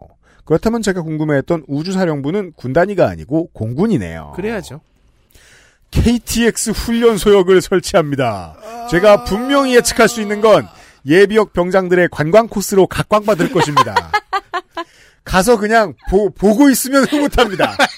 저는 한 번 갔어요. 네. 그러니까 저는 이제 보충대로 입소했는데 보충대는 아니고 제가 복무했던 부대 쪽 관광지를 돌아다녔어요. 그리고 느껴집니다. 그 앞에 있는 식당은 그때만 맛없던 게 아니고 정말 맛없다는 것을. 아, 그렇죠. 성폭력 예방 대응 전담 조직의 위치를 국방부 장관 예하까지 끌어올립니다. 성고충 전문 상담감 숫자가 적어서 초기에 버그가 엄청 많았다고 말씀드린 적이 있었어요, 옛날에. 채용을 늘리고 신고 전부터 피해자를 지원할 수 있는 제도를 도입합니다. 군시설 중에 개방이 가능한 복지와 체육시설을 민간에 공유하는 곳들이 많이 나왔는데 이걸 최대한 확대합니다. 제가 있던 군대는 서울이라 종교시설들을 개방했었어요. 아, 그래요? 하지만 제일 개방했으면 좋겠다고 생각했던 곳은 골프장이었습니다. 그렇죠. 서울 지역에 있던 장군들이 허구나 골프 치는 곳이고 저 같은 사람들은 가끔 끌려나가서 예초를 했죠. 네. 근데 사람들한테 이제 민간에 확대한다. 그러면 적어도 주말에 풀 뽑는 일은 안 시키겠죠. 시키겠죠. 그런가요? 네. 청년 장병 여러분 파업이란 게 별게 아닙니다. 쪽팔린다는 이유로도 파업할 수 있습니다. 그 체육복 입고 민간 앞, 민간인 앞에서 예초하느니 개기는 것이 좀 더 맞다고 생각합니다. 저도 야. 몰랐는데 그 군내 반란을 부추기고 있어. 제 친구가 그 군검사 와이프였거든요. 네. 그러니까 쓸 수 있는 게 엄청 많더라고요. 호텔부터 해서 음. 그 온천까지. 네. 그럼요. 네, 그래서 그런 것들도 개방하면 좋겠다는 생각은 많이 들었어요. 군인 복지는 나쁘지 않습니다. 네. 국제 규격으로 미루어 볼 때. 다만 이제 그 주변에 도시가 있을 때 군시설 좋은 것을 그냥 내버려 두기 좀 뭐하고 나중에 상상할 수 있는 건 이 관리에 군무원이 투입되죠? 그러면 민간 시설의 역할로도 하이브리드로 쓸 수 있게 되겠죠? 음. 제가 군대 얘기는 잘 모르는데 우리 조카가 음. 지금 서산에 공군으로 있잖아요. 얘가 얘기하는 거더라고요. 지원을 나가는 거예요. 급식에. 음. 왜냐면 이제 군종병이다 보니까 이렇게 당번 정해서 나가는데 너무 좋은 식재료나 이런 것들이 너무 많이 버려진다. 음. 그래서 이모 이런 게 어떻게 푸드뱅크랑 연결이 되면 참 좋겠어요. 이런 얘기를 하더라고요. 음, 음. 왜냐면 군단이 아주 대량으로 사들이고 그거를 그 시간 안에 먹지 못하면 다 폐기하는 게 원칙이잖아요. 그럼요. 그러니까 네. 군대 같은 경우에는 지금 군대를 보내는 부모 세대가 군대에서 굶은 사람들이잖아요. 네. 위에서 식재료를 빼돌려서. 그래서 군대 같은 경우에는 빵빵하게 주고 버립니다. 그래서 그거 정말 아깝다 그러고 저는 그냥 이 상상은 해봤었거든요. 군부대는 가장 완벽한 주방 시설이기도 해요. 네. 그래서 나중에는 이런 어떤 돌봄 사회 전환이 됐을 때 지역 사회에서 스스로 식사를 챙기기가 되게 어려운 이 고령화된 주민들 혹은 취약계층들하고 어떤 연결고리만 있어. 왜냐하면 지금 벌써 군부대 안에서 조리를 하는 조리원들이 민간인들이거든요. 맞아요. 네. 그래서 좀 상상력을 되게 넓게 해보면은 되게 중요한 시민 자원이기도 한 것 같아요. 근데 네. 그건 정말 상상력을 넓게 해야 되는 게 군대에서 먹는 밥은 작전이라서 네. 네, 정말로 넓은 상상력이 필요합니다. 전 맛있어요. 맛있죠. 끝으로 방산비리 원천 차단이라는 슬로건은 2번에서 걸었으면 저는 믿지 않았을 것입니다. XSFM입니다.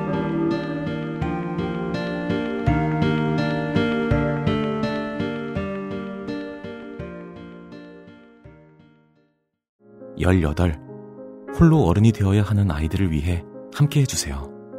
아름다운 재단은 18 어른의 건강한 자립을 응원합니다. 아름다운 재단 18 어른 캠페인. 응, 다 샀어. 두유? 한 두 박스 사가? 아니, 신선한 거 먹어야지. 신선한 게 어딨냐? 집이나 공장이나 다 쌓아놓는 거지. 뭘 그렇게... 온두유는 쌓아놓지 않습니다. 당일 제조, 당일 판매. 두유는 원래 그렇게. 온두유.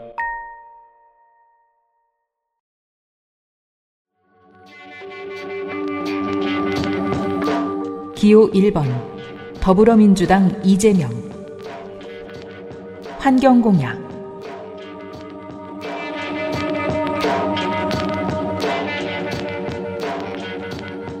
국민의힘 캠프는 문재인 정부가 나빴다며 거의 모든 걸 따라했죠. 네.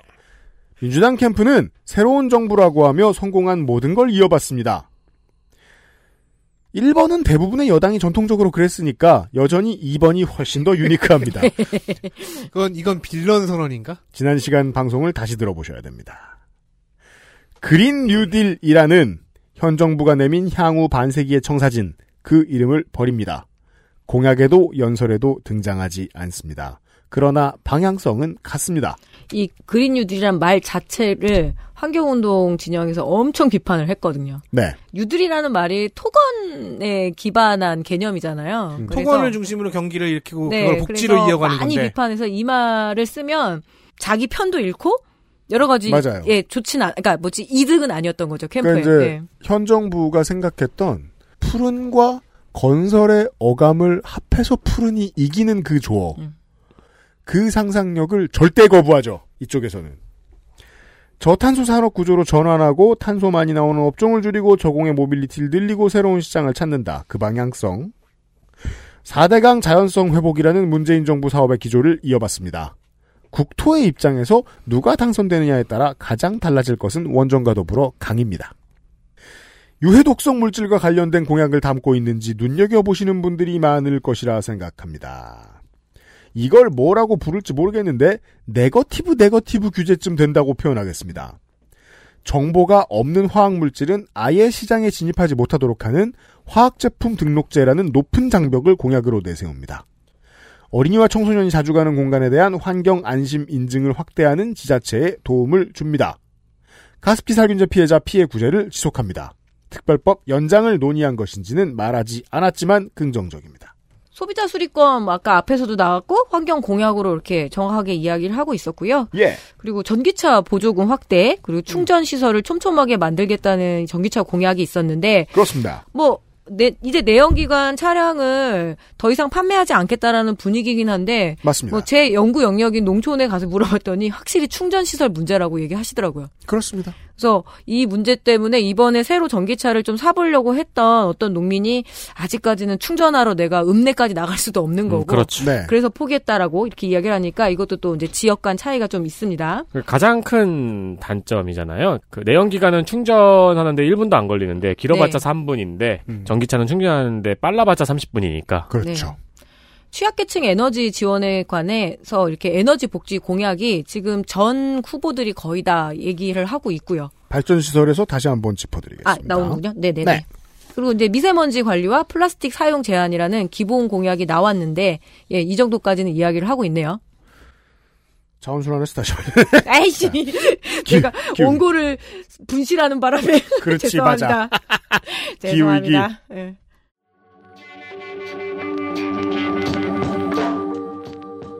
후위기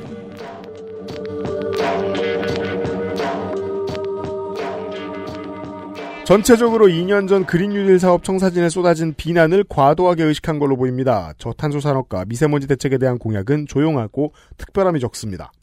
어떤 틈만 나면 한반도 평화와 함께 가는 사업들을 생각해낸다는 점이 자유당계 정당과 민주당계 정당의 가장 큰 차이점이죠. 한반도 탄소 중립을 위한 남북 공동선언을 준비합니다. 평화시대 이후에도 이 기준에 맞는 국내 해외 기업만 북한에서 사업을 할 수 있도록 상황을 꾸며놓겠다는 의지로 해석합니다. 시범적인 탄소 중립 학교를 지정합니다.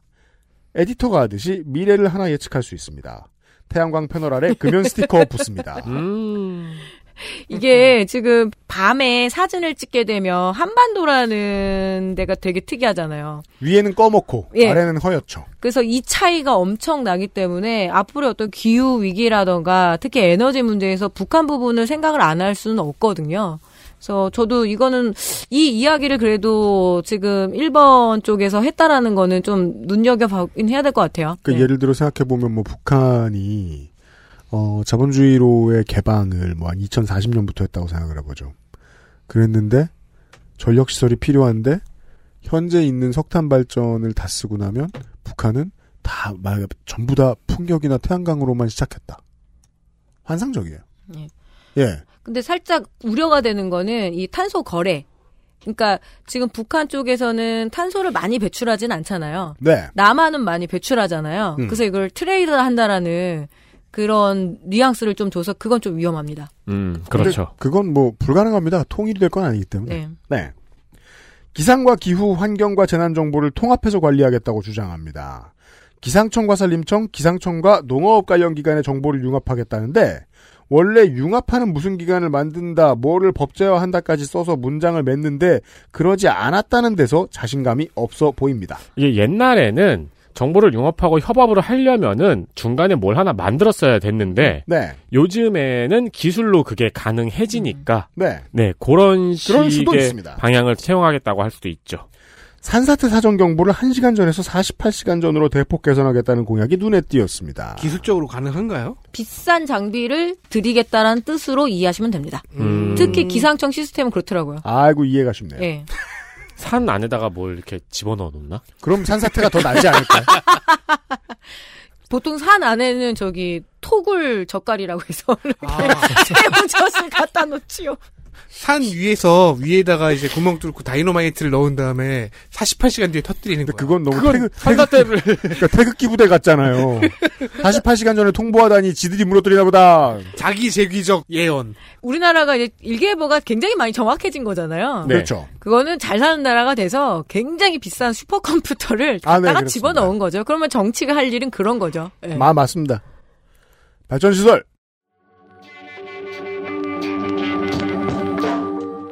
발전 시설,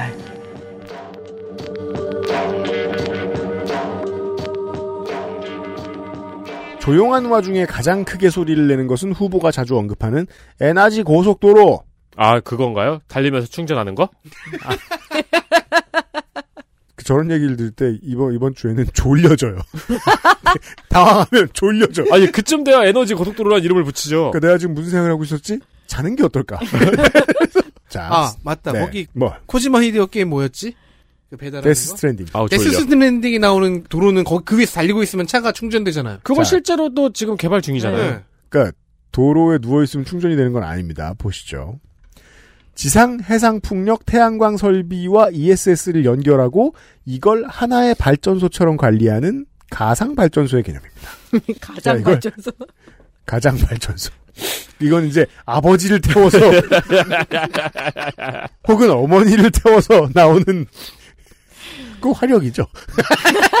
자, 나쁜 사람. 가장 발전소가 아니라 가상 발. 내 건 또 저 뭐냐 프린터가 지랄나가지고 기장 발전소라고 돼 있어요. 어, 기장군에 아까 지금 그거 이 문제 말- 있잖아요. 그니까 말이에요. 기후위기 컨트롤 타워도 부처로 따로 만드는데 이름은 아직 안 정했답니다. 기후위기부는 좀 어색하니까요. 액화수소 플랜트나 수소 클러스터, 작은 저공해 발전 설비 등의 사업은 주로 주민이 참여하고 이익을 공유하는 프로젝트로 만들겠다는 의지가 있습니다. 실제로 소소하게 오랫동안 하고 있죠. 현재 지역 구도로는 저런 발전 설비는 수도권에서 크게 하긴 쉽지 않을 것 같은데 여기서 크다는 건 말입니다. 이런 겁니다. 우리 집 쓰고 남는 걸 팔 만큼. 음. 예를 들면 아파트에는 그 실외기 있는데 앞에 뭐 태양광 펜을 조그맣게 붙여놓고 이 정도는 해요. 그렇죠. 네. 그러면 보통 에어컨 전기 요금의 뭐 한 절반 대고 이 정도 아 그래요? 예. 그게 그렇게 크구나. 끝나요. 어. 에어컨 아꼈으면 그 정도 되는 것 같아요. 수도권에서는 쉽지 않을 것 같은데 그래서 10년 뒤, 20년 뒤에 그 고민의 생김새가 달라질 것으로 보입니다. 기후위기 관련해서는 좀 많이 취약하다는 제가 총평을 남겨놨었네요. 지난주에. 그러니까 하기는 해야 되는데 지금 이 부분에 대해서 적극적으로 얘기하는 거는 정의당 쪽이거든요. 아, 네, 그럼요. 예, 근데 이제 민주당 쪽에서는 적극적으로 얘기하기에는 지금 그렇게 선거 전략에 어, 올 뭐죠? 그 플러스 된다라고 판단하지는 못한 것 같아요. 음. 그래도 하나 좀 보자면은 자, 뭐 원전건설 발전 시설 얘기했을 때 나왔지만 국민의힘 윤석열 후보를 정면 공격하면서 이게 대체 어디다가 지을 거냐고 훅 치고 이제 들어가고 있었거든요. 음. 예. 어디다 지을 건데? 사실 네. 이게 제일 큰 문제죠. 괜찮은 네. 공격이네요. 네. 진짜 그럼 어디 지을 거야? 근데 몰라. 그럼 다들 강남에 저라 막 이렇게 얘기하죠. 글쎄. 예, 그래서 그리고 글쎄. 예.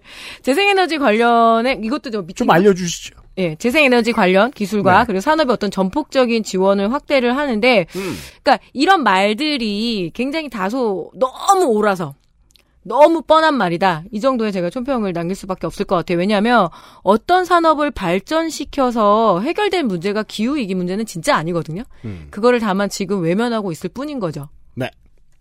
자원순환.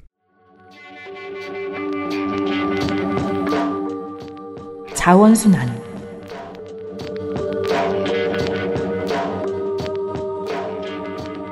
재제조 산업 확대. 저더러 이름을 지으라면 이것은 월이 방지법. 그렇잖아요. 마지막 월이가 고장났으면 지구는 폭발이에요. 네. 요즘은 도시에 버려지는 전자제품과 철강자재 등을 일컬어 도시광산이라고 부릅니다. 이걸 재활용해서 새 물건을 효율적으로 만드는 업체들이 나올 수 있도록 지원합니다. 그리고 스타트업도 특히 이런 재제조 산업이나 네. 재활용 이러면은 헐 조금 더 지원을 하겠다 이런 공약이 있었습니다. 네. 그러니까 작게는 조그만한 고철부터 더 나아가서는 건축 폐기물까지 건드릴 수 있게 됩니다. 그러니까 대한민국은 건설 강국인 거에 비해서 건축 폐기물 처리하는 능력이 상당히 떨어진다고 들었습니다. 건축 폐기물이 보통 농지의 바닥에 들어가 있죠. 그러니까요. 그래서 귀농 잘못해서 이거 진짜 사례예요. 귀농을 해서 이제 땅을 얻었는데 네. 자꾸 농사가 망가지는 거예요. 그래서 한번 이렇게 객토를 한다고 했던 그 속에 쓰레기가 잔뜩 있었던 거죠. 근데 그 주인이 몰랐던 거 아니죠. 예. 그렇죠. 돈 받고 넘긴 거죠. 양평에 이런 일이 있었습니다. 아 그래요? 네. 왜냐 또 인근으로 가거든요. 아, 그죠, 멀리는 그죠, 안 가요. 네. 어, 기름값 많이 드니까. 요 몇 년 사이에 늘어나고 있는 고속도로와 졸음쉼터 내의 태양광 그늘막을 대폭 확대합니다. 당이 국민 제한 소확행이라고 공모했던 것들 중 첫 번째가 이 공약입니다. 이거 패널 몰로 만들어서 어디에 버리느냐 논쟁은 필요하고 지속되는 게 좋습니다. 피해 플라스틱 재활용 확대를 위한 공공선별장을 확충합니다. 여기에는 분명히 저숙련 혹은 고령 인력들이 많이 배치되는데 아마도 보수 언론이 질낮은 일자리 늘렸다고 말하면 패주고 싶겠지요. 취로 사업 이렇게 얘기할 수도 있어요. 그러니까 없으면 안 됩니다 이 인력. 네. 페트병과 캔을 회수하는 자판기. 옛날 옛적에는 어떤 나라에 있었대요 이게. 이거 저기 하면 돈 주는 거예요. 네. 크레딧 주는 거. 그니까요 네. 있었대요. 지금도 유럽에는 많이 하고 있습니다. 음. 예. 병도 그렇고. 이것 네. 때문에 그 저기 동네 그 노숙자들이 싸그리 주워가지고. 아 그렇군요. 네네. 긍정적이군요.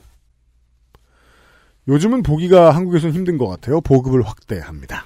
그 특히 이 쓰레기 버리기가 그러니까 분리수거가 어려운 게 농어촌 지역이거든요. 그래서 여기에 어떤 이런 자판기 형태로 음. 할수 있는 그런 수거 기계를 보급하겠다는 그런 공약도 있었고요. 네. 필요 되게 필요할 거예요 아마. 인구밀도 낮은 곳은 조금만 걸- 거닐다 보면 사람들이 어디 모이는지 사람들이 안 모여 있어도 자국이 딱 드러나잖아요. 네. 거기 갖다 놓으면 되겠네요. 네. 생활용품의 수리권 확대 공약이 1번에도 등장합니다. 여기도 있군요. 주요 부품을 기업들이 보유하고 판매하는 기간을 늘립니다. 부품에 대한 보유 기간 의무화가 원래 돼 있기 때문에 이거 역으로 이걸 기업들은 뒤집어서 순정 장사를 해온 거거든요. 그동안. 어, 그렇군요. 네. 그런데 수리 매뉴얼을 보급하는 것도 의무 사항으로 편입시킬 생각인 것 같습니다. 기억해보면 종이 매뉴얼이 줄어들면서 매뉴얼 만드는 노동 전체를 기업들이 줄여버리는 꼼수를 부렸습니다. 21세기에. 그런데 예전 가전이나 소프트웨어 매뉴얼 보면 엄청 두껍고 자가 진단 및 troubleshooting도 내용이 상당했던 것이 기억납니다. 저는 그때가 좋았습니다. 그뿐입니까? 전자레인지 사면 요리책을 줬어요. 맞아요. 네. 아. 5분 사도 요리책 주고. 네. 그리고 생각보다 많은 전자 제품들이 그 기판 납땜한 거 뭐에 쓰는 건지 다 분석해 놓은 그런 것들 다 써주고 그랬어요. 아, 그래요? 예. 보고 있으면 이해는 못해도 재밌었거든요. 아, 근데 옛날에는 확실히 요즘에는 모르겠지만 옛날에는 그런 거 다 누군가는 역설계 해가지고 막 그걸로 이상한 거 만들어내고 막 그랬잖아요. 맞아요. 네. 백스피처 같은 거 하고. 그렇죠. 막 이상한 거 만들어내고. 그 차 뭐라 부르더라? 네. 드로리안. 드로리안 그래요. 네. 이거 아세요? 전자제품뿐만 아니라 왜 밀폐 용기 있잖아요. 네. 뚜껑만 많이 낡잖아요. 네. 플라스틱이어서 그것만 따로 살 수 없는 거 아세요?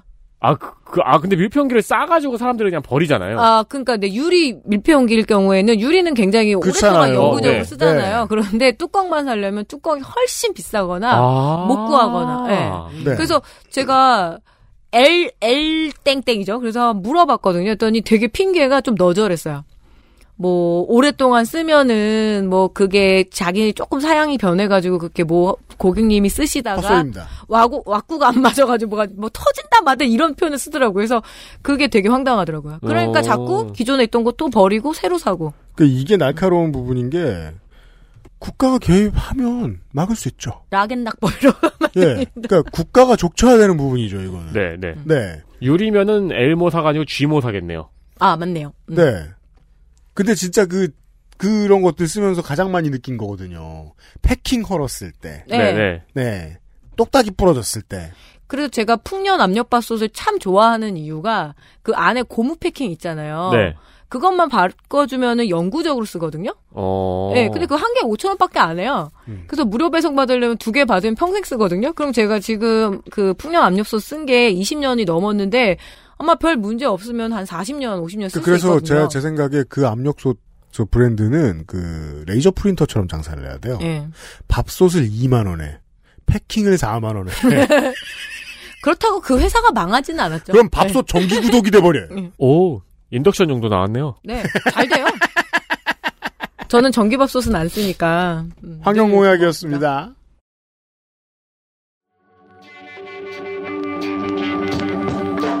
기호 1번 더불어민주당 이재명 정무공약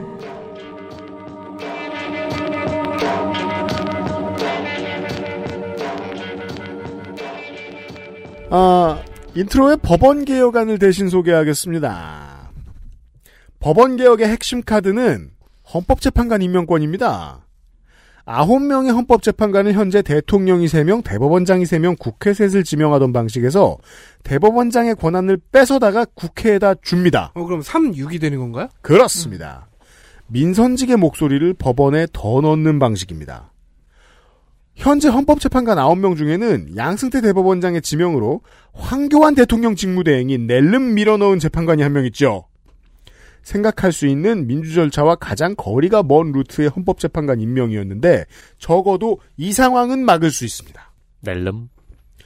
툭하면 국회의원들은 헌재가 좌편향이니 우편향이니 싸우는데 더 중요한 건 그 편향은 국민이 투표로 국회를 구성해 주면서 정하면 헌재도 어느 정도 거기 따라가는 게 순리에 맞다는 겁니다. 그리고 사실을 일부 부활시킵니다. 로스쿨은 사회적 배려 대상자 그리고 주경야독하는 사람들을 위한 적극적 차별 철폐의 도구로서 역할을 강화합니다. 로스쿨의 지역 연계성도 늘린다는데 어떻게 한다는 건지는 모르겠습니다. 본인이 그 개천에서 용난 케이스잖아요. 그렇죠. 네. 네. 그래서 본인도 그냥 워딩하게 자유롭게 프리스타일 시간을 내줘도 사시 없앤다는 얘기 꼭 집어넣죠. 음. 사시, 아, 죄송합니다. 부활. 사시 부- 일부 부활시킨다는 얘기 말입니다. 자, 일단 정치 개혁부터 보겠습니다. 저는 이 정무 관련 공약을 쭉 보면서 네네. 아, 이거 국정감사 모음집 같다. 그러니까 어서 본 걸 기록을 잘 해놨습니다. 아니 여당이니까요. 네. 네. 그리고 보면서 약간 느껴지는 게 우리는 올바른 판단을 할 수 있다는 자신감 같은 게 있어요. 저도 그게 계속 느껴져요. 네, 그래서 네. 역효과나 부작용을 계속해서 상상력을 발휘해서 문제 지적을 해야 되는 방안들이 많습니다. 아, 물론 그렇습니다. 정치개혁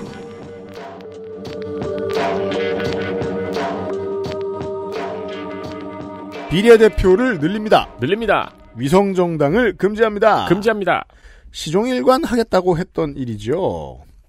정의당의 시선에서 보면 사후 약방문이고 국민의힘의 시선에서 보면 그때 체이베를 더 가혹하게 감금할 걸입니다. 영원히 열어주지 말 걸. 그때 그 누구죠? 그 소파 들었던 의원 여상구. 여상규. 여상규, 여상규. 네. 그것도 위원장이었는데. 네. 위원장님 왜 이러세요? 좀 더 들고 있을 걸.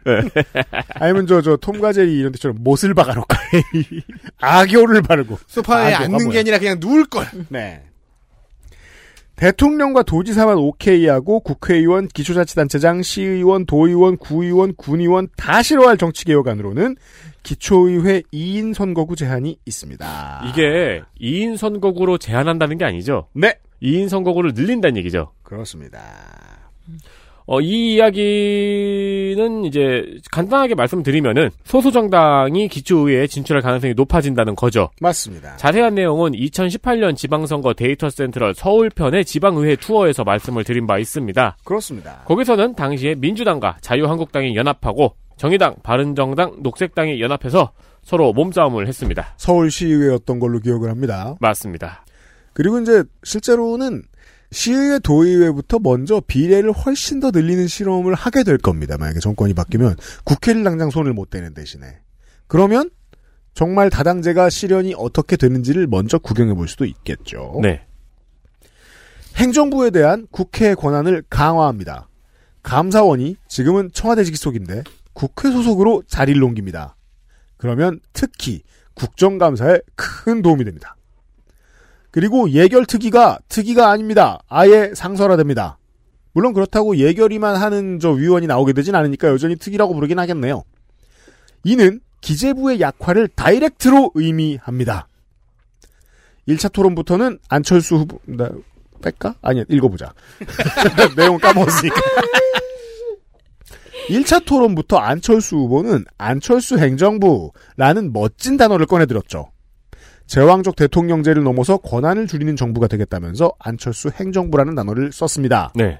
그러면서 국회의원을 줄인다고 말하면 누가 믿습니까? 안철수 행정부 옆에 안철수 입법부도 만들겠다고 해석하는 게 오히려 맞겠죠. 다당제와 국회 강화 측면에서는 1번의 방향성이 나머지와 상당히 다릅니다. 국회의원 불체포 특권 폐지 같은 반정치 반민주적인 공약을 내걸었는데 이건 선거 캠프를 비난하기 전에 뭐만 하면 정치 혐오를 헬브레스처럼 내뿜는 언론을 개혁해야 걸지 않을 수 있는 공약이라서 까지 않겠습니다. 이거와 연관된 공약이 의회 일정에 불출석하면 의원 수당을 삭감하거든요. 네. 근데 구속당에서 못 나와도 삭감해요. 그렇습니다. 그, 그렇지, 잘못했으니까 그렇지. 맞아요. 땡땡이를 자주 칠 경우나 구속당했을 경우에 수당을 까는 문호동 무임금법은 괜찮습니다. 이게 구속당한 거를 사유에 안 넣어준다는 게 인상 깊더라고요. 아, 갑자기 그리워지는 사람이 서청원 의원인데. 왜냐하면 대학생이면 휴학계를 내면 그만이지만 국회의원은 그러면 안 되나 말입니다. 휴 임계는 없으니까. 그니까요. 그래서 혼자 1년 더 하고 끌어가지고 그 자기 재선했다고 거짓말하고 자 청년 공천 의무 비율제에 대해서 얘기를 좀 해보겠습니다. 저는 이제 이 비율이 높지 않을 경우에만 찬성하겠습니다. 이러한 차별 보정 조항으로 인해서 공천을 받은 젊은 국회의원과 제가 인터뷰를 한 번 한 적이 있었는데 당내의 오래된 당직자들이 허탈감을 호소하는 것에 대한 질문에 대해서 어 저는 그분들과 사이좋게 지낸다 하고 답하면서 천진난만하게 미소 짓는 것을 보고 이것은 상황이 심각하다고 느꼈습니다. 네가 거기서 웃고 있으면 안 된단 말이야. 보정에 의해서 등용된 인재는 그 보정에 의해서 밀려나게 된 사람들의 고통을 이해할 수 있는 입장이기가 아주 어렵죠.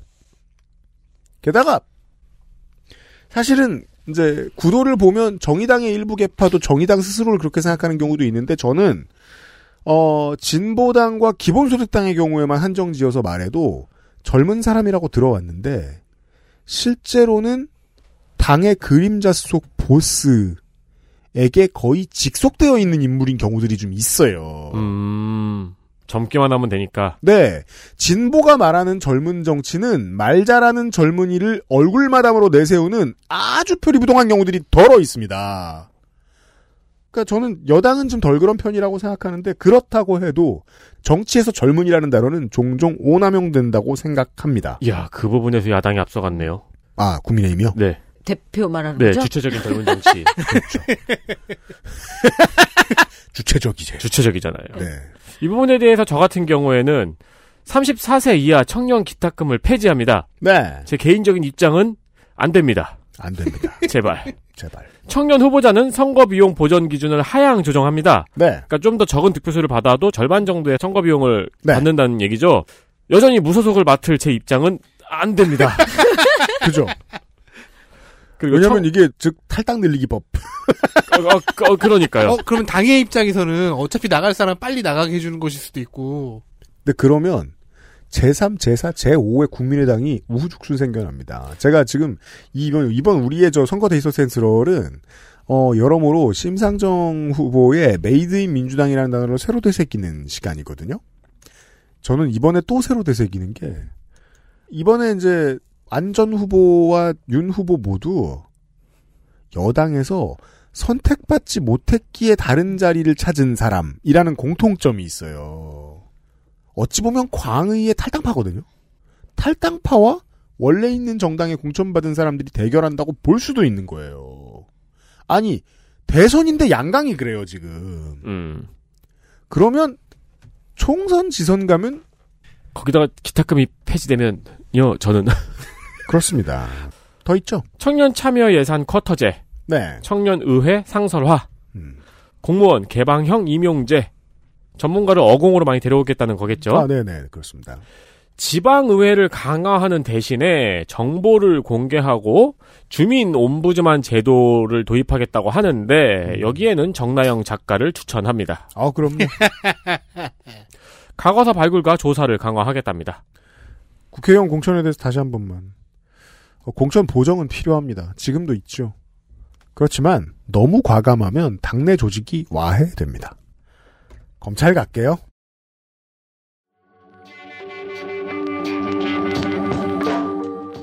검찰개혁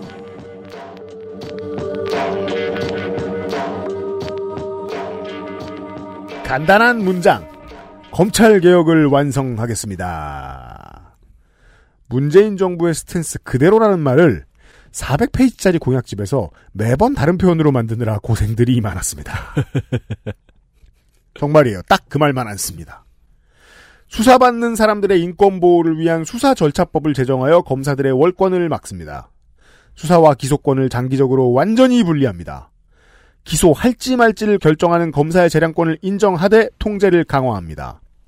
보완 수사를 법무부가 명령할 수 있는 권한을 명시하고 검찰에 대한 시민의 감시와 참여 제도를 실질화하겠다고 말했는데 검찰이 장기적으로 핵폭탄처럼 무서워할지도 모를 이영만리에서나 쓰인다는 무서운 제도 하나가 떠오릅니다. 검사장 직선제. 빰빰빰빰. 네. 어우. 뭘 수사하겠습니다 하고 이제 저 홍보 활동하고 다니죠. 공수처의 인적 물적 역량을 보강합니다. 현행 쪽수로 할 수 있는 게 별로 없다는 것을 현 정부도 절감하고 있지요.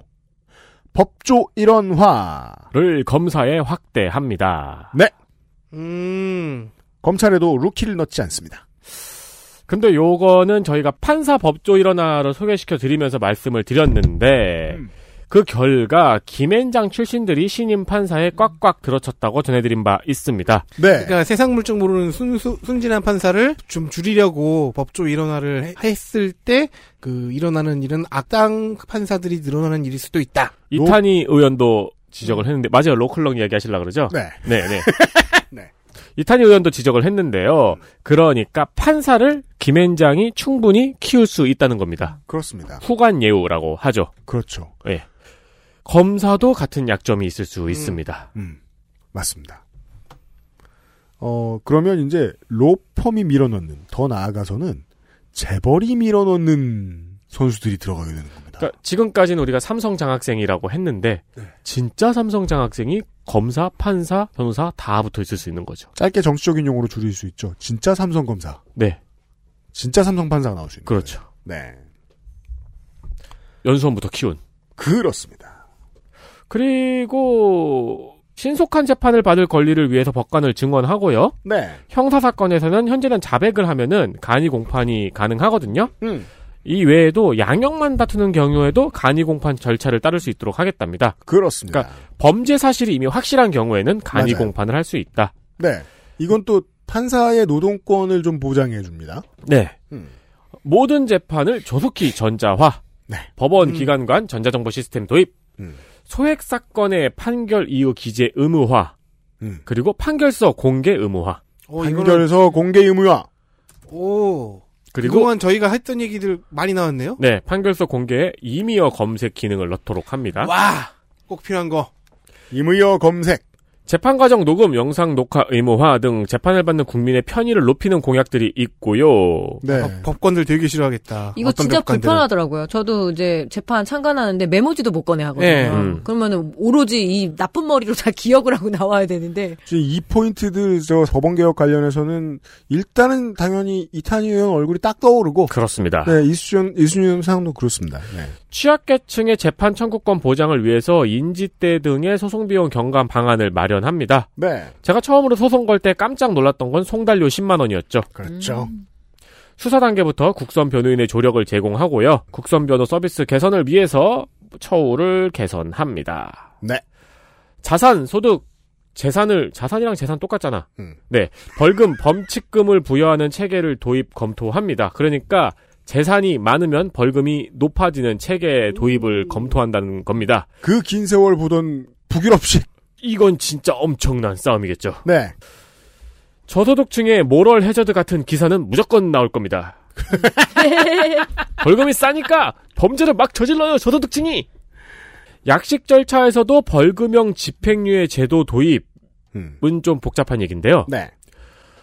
저소득층이 약식 절차에서 벌금형이 나오는 경우에 음. 오히려 형량이 더 높은 징역형의 집행유예를 선고해달라고 요청하는 경우가 있거든요. 그럼요. 벌금이 저소득층한테는 더 잔인하니까요. 음. 그리고 이거는 그래서 벌금형이 나오잖아요. 음. 이 벌금을 못 내서 노역장에 있다가 음. 거기서 사망하는 사건이 최근에 종종 일어났습니다. 이런.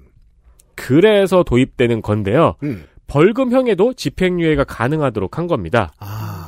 근데 2018년에 도입이 됐어요. 근데요. 500만 원 이하 벌금형에도 집행유예가 가능하도록 도입을 했는데 약식은 검사가 판단을 하고요. 음. 집행유예는 판사가 판단을 해야 돼요. 네. 즉 벌금형의 집행유예를 도입을 하려면은 정식 재판을 열어야 돼요. 아, 약식이 안 되는군요. 약식이 안 되는 거죠. 음. 그래서 2018년에 이걸 도입했는데 선고 비율이 너무 낮은 겁니다. 음. 그래서 약식에도 벌금형의 집행유예를 할 수 있도록 도입하겠다는 공약이 나온 건데 음. 논란이 많습니다.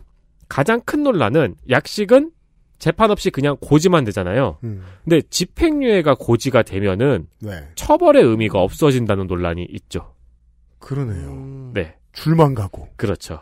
현재 논란 중이고 이게 공약이 들어 있습니다. 생각해 보면, 판사를 늘려서 해결할 일을 다른 방식으로 해결하려고 한다는 인상을 줍니다. 그럴 수도 있죠. 네. 네. 그러니까 판사들이 이거를 되게 싫어했어요. 벌금형의 집행유예를. 왜냐면 음. 자기로 넘어오는 사건이 많아지니까요. 근데 실제로 선고 비율이 너무 낮은 문제가 있죠. 자, 아 까 네. 제가 잘못 말씀드린 거 있는데요. 뭔데, 예. 그 재판정에서 메모지는 꺼낼 수 있어요. 근데 그 어떤 디지털 그러니까 핸드폰이라든가 노트북이랑 이런 게 아니니까 그러니까 옛날식이에요. 수첩으로 모든 그 재판 과정을 적어야 되거든요. 계속 그려야 되고. 어 그러면 그게 한 서너 시간씩 있는 건데 나중에 진짜 팔이 아파서 저도 막 쟁점을 잃게 되더라고요. 그래서 그런 거 제가 잘못 말했어요. 메모지는 꺼낼 수가 있습니다. 네. 법원 개혁 얘기를 좀 오래 했는데 제가 그 전에 검찰 개혁 얘기를 말씀드렸죠.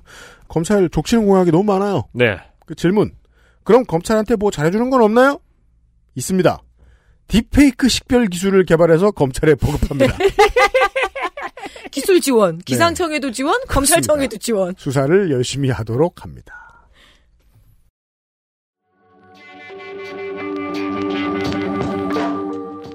치안,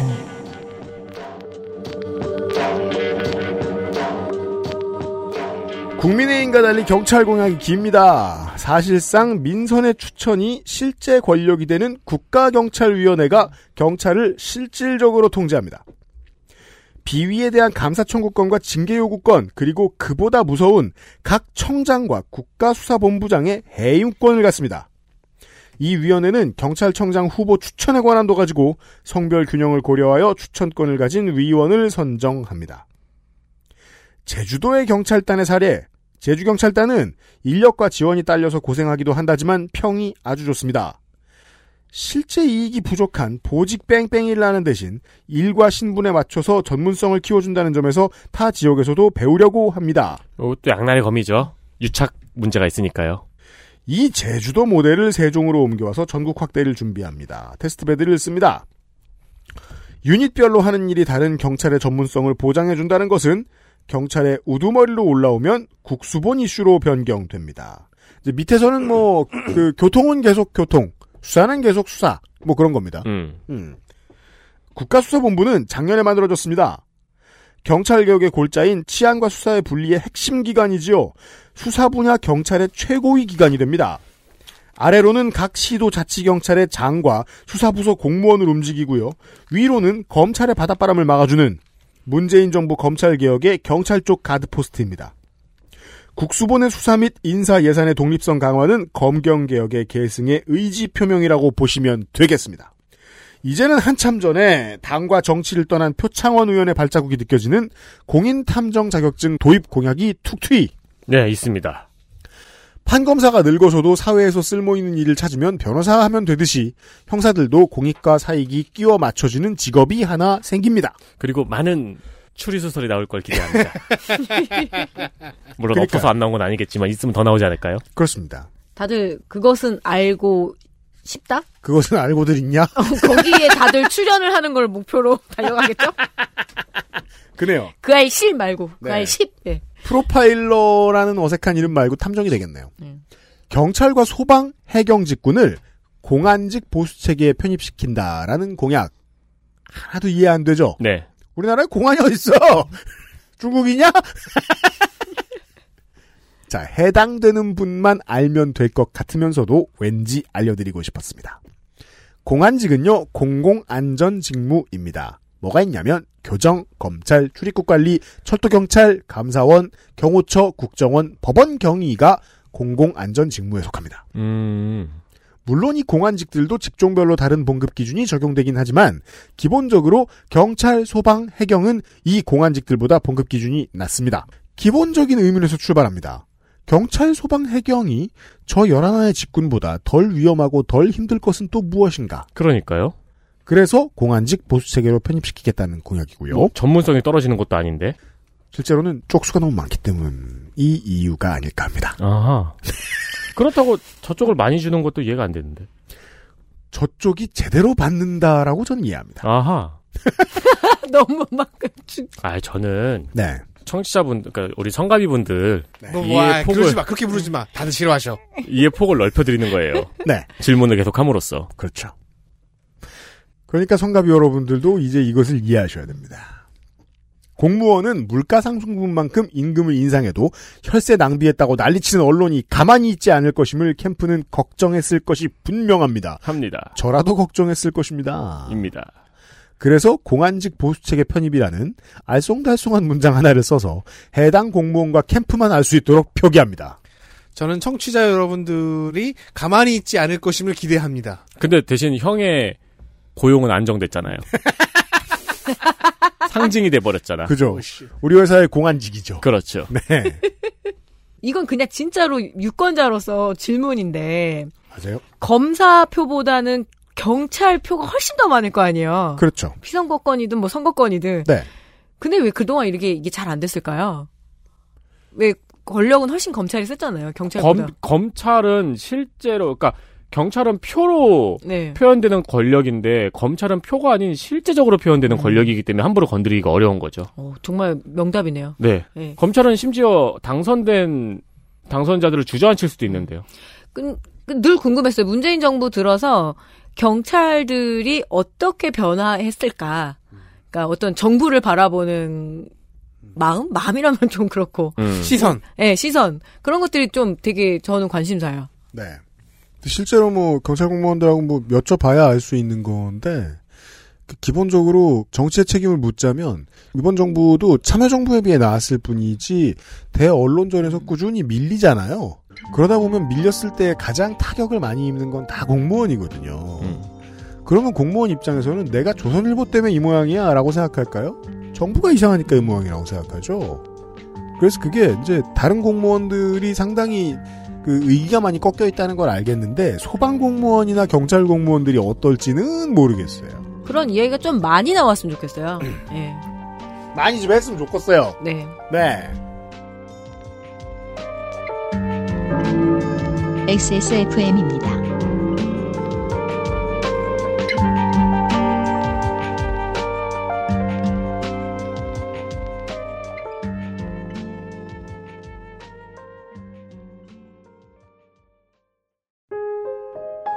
뭔가 그곳을 떠난다는 게 되게 믿기지가 않았거든요. 반평생보다 더 많이 자랐는데 갑자기 떠나게 된다니까 믿기지도 않았고 여러분의 독립은 몇 살이었나요?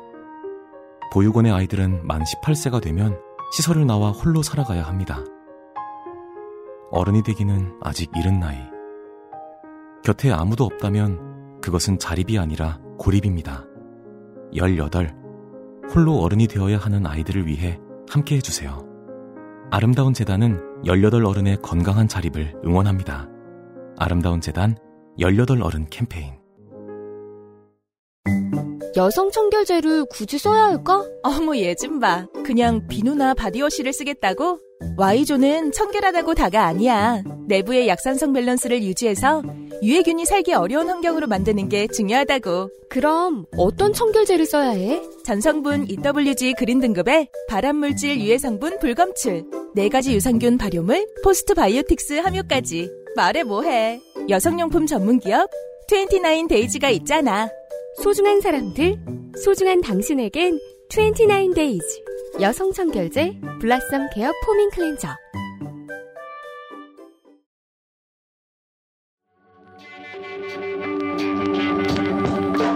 기호 1번 더불어민주당 이재명. 지역 공약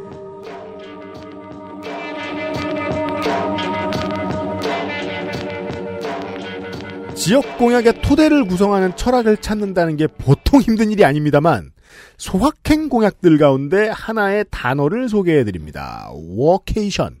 vacation인데 앞에 워, 워크 가 붙었겠지. 아, 전, 전쟁이 아니군요. 그러니까 휴가 가서 전쟁을 어. 한게 아니야, 씨가.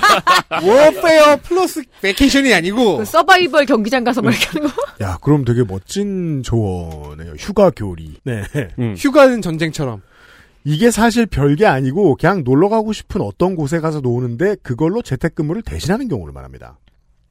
90년대 00년대에 우리 부모님 세대가 어쩔 수 없이 일거리 싸들고 휴가 가는 그런 가장의 모습 하고는 사뭇 다른 그림입니다. 휴가지에서 일하는 것이 아닌 업무일에 휴가지에 있는 거죠. 이 수요가 늘어나면서 오피스텔처럼 생긴 호텔이나 레지던스들이 늘어납니다. 아예 여기에 쓸 예산을 국가가 지원하고 휴가지에서 방 빌려서 일하는 사람들에게 지역 상품권을 깎아주고 회사가 주는 휴가 지원비를 국가가 일부 부담합니다. 지자체의 관광 산업을 돌리는 전략입니다. 요런 게 이제 중요한 지역 공약의 근본이고요. 그 다음은 이제 쓸모없는 얘기입니다. 국민의 입장에서 생각해보면 참 정치라는 게 상전벽해인 것이 민정당에는 모든 엘리트가 다 모여 있었고 통일민주당에는 유능한 조직가가 다 모여 있었는데 이게 합당을 해서 거대 여당이 탄생을 하면 그 다음에 정계로 입문하는 젊은이들도 다 똑똑한 순서대로 여당으로 갔거든요. 그 똑똑이들을 상도동계가 줄 세워서 질서를 잡아놓고 각자 알아서 맡은 일을 시키면 재계에서도 교계에서도 지역 사학도 다 민자당 만나서 민원 처리하고 인맥 네트워크는 깊어지고 이런 식으로 90년대 내내 한국인들의 머릿속에 보수는 유능하다는 공식이 자리를 잡습니다. 그런데 지금은 국민의힘을 지지하는 사람들도 국민의힘대로 유능하다고 생각하는 사람이 얼마나 있을지 모르겠습니다. 공약집은 중원부원 앞뒤가 다르고 단어 사용도 사려 깊지 못합니다. 이거 뭐 잠깐만요. 어제 온 거예요? 왜요? 저, 저 뭐냐. 문재인 국정보고서라는 얘기는 안 하잖아요, 저희가. 내가 당했잖아, 내가. 이번 여당의 공약집 책자를 보았을 때 국민의힘의 연구시설인 여의도 연구원에서 생각이 복잡해질 것 같습니다. 아, 저기는 인재가 되게 많구나. 우리 회사는 왜 이럴까? 지역 공약이라는 것이 말 그대로 장밋빛이지만 또한 누가 당선되는 그대로 실현되는 것들도 워낙 많은 인프라 사업이라서 저는 생략하겠습니다. 다만 그 모든 정당의 지역 공약을 보시느니 민주당 거 하나만 보셔도 모든 게 다 들어가 있다는 편의를 위한 설명만 드리겠습니다. 덕질인이 할 말이 있을 수 있습니다. 저는 계속 지역 발전의 측면에서 이 지역 공약들을 바- 바라봤는데 누구나 안 그러냐 임마. 그러면 이 당연한 말 할래? 그럼 어떤 측면에서 바라볼 수 있나요? 다른 지역 아니, 잠깐만. 지역 균형 발전이라는 네. 측면에서 공약을 바라봤는데 균형 발전. 네. 예. 이게 어느 캠프나 사실 설정놀이의 냄새가 나요. 맞아요. 설정놀이라? 맞아요. 네. 근데 진보 정당을 제외하면 대부분은 5극 개념이 유행입니다. 기존 광역시를 발전시켜서 주변 지역을 견인하고 그 서울과 부산의 인력에 아, 오복성. 패스하는 네. 네. 아니 그 강철이 연금술사가 아니라고 알았어요. 국토 연성진 아니고 저는 피구왕 땡키를 말한 거예요. 그거 통키를 말 못할 이유가 뭐가 있어요? 그러게요.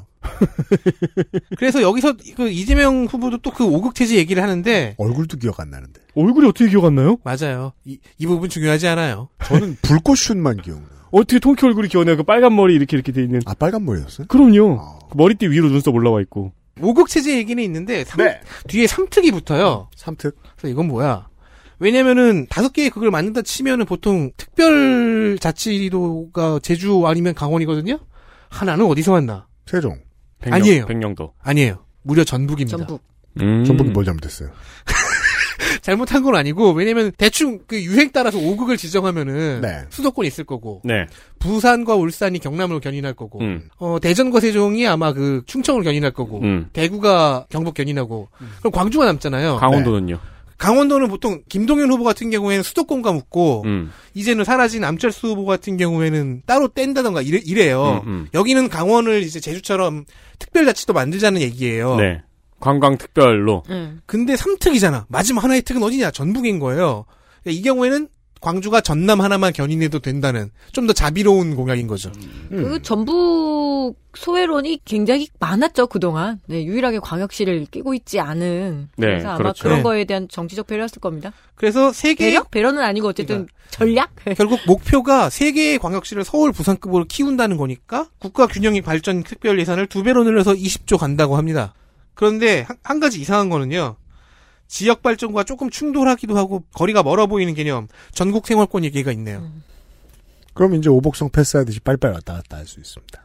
전국 생활권이 원래 전통적인 지역 공약이었잖아요. 네. 네. 네. 근데 이제 그렇게 되면은 서울 이 경우에 이제 부산의 인력도 모자라지는데 서울로 계속 모든 것이 다 집중되기만 한다. 전국 1일 생활권이 되어버리면 음. 그런 얘기가 나오거든요. 따라서 이거는 지역 균형 발전과는 조금 대치되는 개념이거든요. 그러니까 사실 목표는 전국으로 다 같이 퍼져 나가서 신나게 놀자였는데 전국 생활권을 해버리고 나니까 다들 서울에 서울로 끌려 들어가는 형태가 어, 빨려 들어가는 형태가 된다. 가장 대표적인 게 병원이죠. 네. 그러니까 아까 공약하고는 충돌 일어납니다. 그러니까 지역 의사, 뭐 지역 간호사 제도 그래서 그 지역의 의료 인력들을 육성을 해놓잖아요.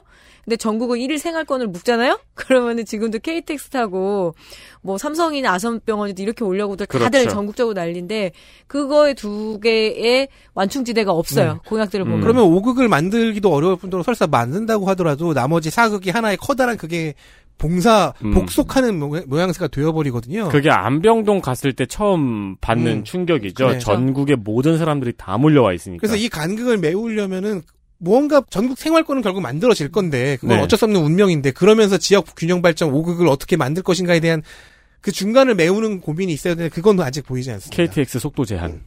KTX를 타고 이게 이제 세종의 생활권 정착에서 사례에서 드러나는데 KTX를 타고 출퇴근을 하고 싶진 않아요. KTX를 타고 사실 등교하고 싶지도 않습니다. 등교는 억지로 하는 거니까 그냥 하는 수 없이 하는데 근데 병원은 갑니다. 병원 가죠. 그렇죠. 네. 네. 데이트는 갑니다. 그럼요. 예. 그 생활 패턴에 대한 지식이 더 많이 묻어나야 돼요, 지역 공약에는. 그죠?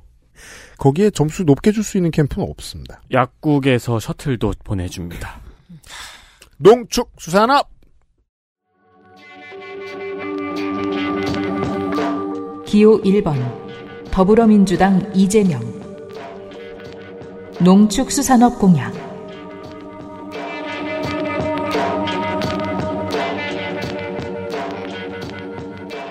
국민의힘과 겹치는 공약들이 많습니다. 국민의힘뿐만 아니라 전 후보들이 다 겹칩니다. 네. 제가 그나마 뽑아온 건 다음 것 같습니다. 어, 실효를 알 수 없는 것들과 국민의힘과 비슷한 것들을 빼고 소개해드립니다. 아까도 1가구 2주택 비과세 얘기 잠깐 하려다 말았는데 1가구 2주택 비과세 되는 지역이 보통은 인구 밀도 낮은 농촌인데 그 범위를 확대합니다. 농어촌의 불법 투기가 기업에 의해 이루어지면 검경은 잡으러 다니고 그 사이에 관공서는 손 놓고 있는 경우가 많은데 기본적인 폐기물 국가 책임제를 도입해서 일단 치워줍니다. 청년 어선 임대 사업을 신설합니다. 일단 치워준 다음에 구상권 청구하겠네요? 네. 어선 임대 사업이요. 어, 청년한테 어선을 빌려줘요. 귀어를 장려하는 그런 건가 보네요. 워낙 이제 이게 지금 청년 농업인들도 귀농이나 귀촌을 했을 때 제일 어려움을 겪는 게 농사를 지을 땅을 음, 구하기가 네. 어려운 거잖아요. 그래서 농촌 정책에서 청년들에게 이 땅을 어떻게 줄 것인가. 그래서 기본적인 구도는 그거죠. 나이가 많이 들어서 힘든 노인들은 은퇴 자금을 주고 이제 음. 농사 안 할게. 그러면은 그 땅이 자연스럽게 이렇게 청년 농업인들이나 청년 어민들한테 가야 되는데 요게 또 쉽지는 않습니다. 예. 어선 임대를 해주면 어촌계는 네가 알아서 상, 상대하라는 걸까요? 어, 어선이 임대가 된다라는 거는 장보고야? 그것들도 전제가 되는 거죠. 그러니까 그 네. 어디서 물고기를 잡아야 되느냐부터 시작해서 음. 뭐 그건 어촌계가 허락해줘야 되잖아요. 예, 맞죠. 그런데 이게 저는 무슨 느낌이었냐면 느낌이라고 표현해서 죄송하긴 한데 귀여를 할 때 갑자기 배에 타서 물고기를 잡을 수는 없거든요. 그렇죠. 어, 농사하고는 완전 차원이 달라요. 네. 그래서 요즘 어촌에서 어촌 뉴딜 사업이나 무슨 가장 뭘 신경 쓰냐면 승계 아버지의 그 배와 그리고 어업권을 물려주는 것. 음. 근데 제가 보기에는 이거는 새로운 사람들을 위한 법은 아닌 것 같아요. 음. 네. 아니 할 그냥 수가 없어요. 그렇죠. 이거 빌려서 물고기를 안 잡고 그냥 flex를 하면 그 술이나 마시고 아무나 뻗 이러면서 그리고 물고기는 잡는데 어업이 아니라 낚시 나가고. 어 그렇죠. 회쳐 먹고 근데 지- 네. 지금도 부모님의 농업을 이어받은 승계농인 경우에는 승계농이긴 하지만 또 청년농이긴 하잖아요. 그러면 네. 거기에 그 따르는 지원 사업들이 있단 말이에요. 그래서 제가 보기엔 이 청년 어선 임대 사업도 뭐 부모님이나 혹은 이제 그렇게 어촌계나 어업권을 허가를 받고 그리고 난 다음에 어선을 새로 사거나 혹은 이제 업그레이드를 할 때 그런 임대의 어떤 보조를 주겠다라는 음. 정도로 이해를 했습니다. 식량 자금률의 목표 60% 달성을 추진합니다. 이거에 좀 디테일을 좀 자르기는 해야 될 것 같아요. 그러니까 지금 곡물을 포함하느냐 안 포함하느냐에 따라서 비율이 되게 확 달라지거든요. 자, 정부 입장에서는 식량 자금률 얘기할 때 그래도 한국이 45%는 된다라고 얘기하면은 어 그래도 괜찮네라는 의미로 받아들이잖아요. 근데 여기에서 농민 운동권 항상 얘기하죠. 쌀을 제외하면 우리가 거의 쌀 자금률이 100%니까 쌀을 제외하면 21.3%막 이렇거든요. 아. 근데 여기서 말하는 거는 곡물 자금률이 아니라 식량 자금률이기 때문에 어, 지금 한 45% 되잖아요. 한 15% 정도로 올리면 되잖아요. 아주 불가능한 건 아니고 여기에 대안이 하나 들어왔어요. 근데 뭐 이거는 캠프에서 짠 대안이기도 하고 오랫동안 얘기한 거죠. 밀과 콩을 넣어라. 밀가보리가 잘한다. 네, 그러니까 밀과 콩의 자금률을 높이면 밀콩. 우리나라의 식량 자금률은 올라오거든요. 음. 근데 지금 밀과 콩은 거의 이제 전량, 그러니까 뭐 사람들 우리가 먹는 국산 두부 이런 거 용도 외에는 뭐 그런 부분이 있고 아마 그리고 사료 작물에 대한 이야기도 분명 있을 겁니다. 그러니까 동물들이 먹는 곡물이나 혹은 이제 초지에 재배하는 뭐 이제 그라스 종류 있거든요. 그런 네. 거를 기르면 그렇게 하면은 그것도 식량 자금률에 포함을 해주는 거죠. 아. 사료까지. 그러면은 달성을 할 수 있는데 진보당이 그때 100%라고 얘기해서 제가 그때 불가능하다라고 얘기했던 거고요. 근데 그런 약간 꼼수라고 볼 수 있지 않나요? 사료를 포함시키는 건? 어 아니죠. 고기도 먹는데요. 왜? 음. 지금 아, 우리나라에 고기를 우리가 먹으니까 식량 자금률이 굉장히 자꾸 자꾸 떨어지는 게 이 사료 자급을 못해서 아. 그렇군요. 예, 예. 그래서 그런 부분들이 아마 좀 포함되어 있는 것 같습니다. 숲이 많은 지역에 대해 탄소 순환 등 공익적 기능에 대한 보상을 늘립니다. 그 으왕. 외에도 이제 자연을 벗삼고 있는 땅을 가지고 있다는 것만으로도 받는 보상은 상당히 여러 가지로 늘어나는 걸로 공약이 되어 있습니다. 그 다른 캠프에 의왕, 의왕, 의왕 떼부자론. 의왕 만세. 주민들한테 뭐 좋은 좋겠다. 의, 왕이막 경기도의 사우디가 되는 거예요. 다른 캠프에 비해서 특히 이제 임업 경영에 관련한 그 공약들이 좀 세세해요. 그니까요, 네. 많아요. 어, 되게 중요하죠. 저도 이제 제자들이나 혹은 제자들 표현도 좀 그런데 강사를 했을 때 이제 가르치는 학생들한테도 농업이 아니라 임업을 제가 되게 많이 추천했었거든요. 왜요? 어, 농업은 좀 가능성이나 그, 희망이 그 없고. 오, 오빠 되시는 분께서 뭐 그렇게 임업에 조- 종사하신다는 아, 예, 이유 우리 오빠가 말고 산림 기사기도 해서 이쪽은 좀 많이 듣거든요. 음. 네. 그러니까 각 나라마다 이 기후 위기, 뭐 NDC 이거에 할 수 있는 게 숲을 가지고 어떻게 해보는 것밖에 안 남은 거예요, 솔직히. 음. 그래서 그런 부분들에 대해서는 좀 많이 이쪽 그룹에서 이야기를 많이 집어 넣은 것 같아요. 근데 한국의 이제 산림 문제가 가장 큰 문제가 뭐냐면 어, 사유림이 많은 거예요. 사유리 씨 말고 사유림. 그러니까 개인이 가지고 예, 있는 국유림과 사유림인데 그래서 지금 국가가 써야 될 정책이 뭐냐 사유림이라는 게 거기에 어떤 경제 작물들을 심지도 못하고 뭔가 관리가 되게 제대로 안 되니까 탄소를 자, 그러니까 크고 아주 이렇게 탄소를 쭉쭉 빨아들이는 이산화탄소를 쭉쭉 빨아들이는 되게 크고 굵은 나무로 돼야 되는데 그러면 갖고 와야 되거든요. 네. 그걸 산림 경영이라고 하는데 산주들 입장에서는 아 그거 해놔봤자 내가 받을 수 있는 것도 없고 하다 보니까 그래서 계속 이거 이제 임업 집불금 주겠다 그리고 어 이렇게 자꾸 국유화 시키는 방향으로 가려고 하는 거예요. 왜냐하면 음. 산림이라는 건 정말 국토 계획 속에서 나와야 되는 거기 때문에 예 선산들은 다 사유림인가요? 그렇죠. 음. 네. 왜그 궁금한 이야기 Y에 나오는 산길 길막하고 이렇게 이상한 소리 하는 사람. 네. 어, 그쵸. 사유지. 네. 네, 그래서 그런 부분들에 대한 이야기들을 좀 많이 담았더라고요. 이 나무 부분은- 관리 안 되는 게 있군요. 사유, 사유지에서는. 음, 사유지가 안 되는 것도 있고 그리고 우리나라가 워낙 황무지에서 한국 전쟁 지나고 난 다음에 뭐 민둥사 막 이렇게도 얘기했잖아요. 그러니까 급하게 막 심는 거예요. 빨리 활착을 하고 그리고 이제 금방 푸르게 푸르게 네. 거기다가만 신경 쓰다 보니까 좋은 숲이 만들어지지 않았다라는 게 산림 경영 업계의 주장입니다. 근데 왜 음. 작년에 기억나실 거예요. 이렇게 왜 한꺼번에 나무를 싹 밀어가지고 엄청 환경단체들한테 반발을 했잖아요. 근데 제가 어디 쪽에 이렇게 찬성이나 반대를 한다라는 게 아니라 나름대로 또 이쪽에는 그 국립 산림과학원에서도 논리가 있더라고요.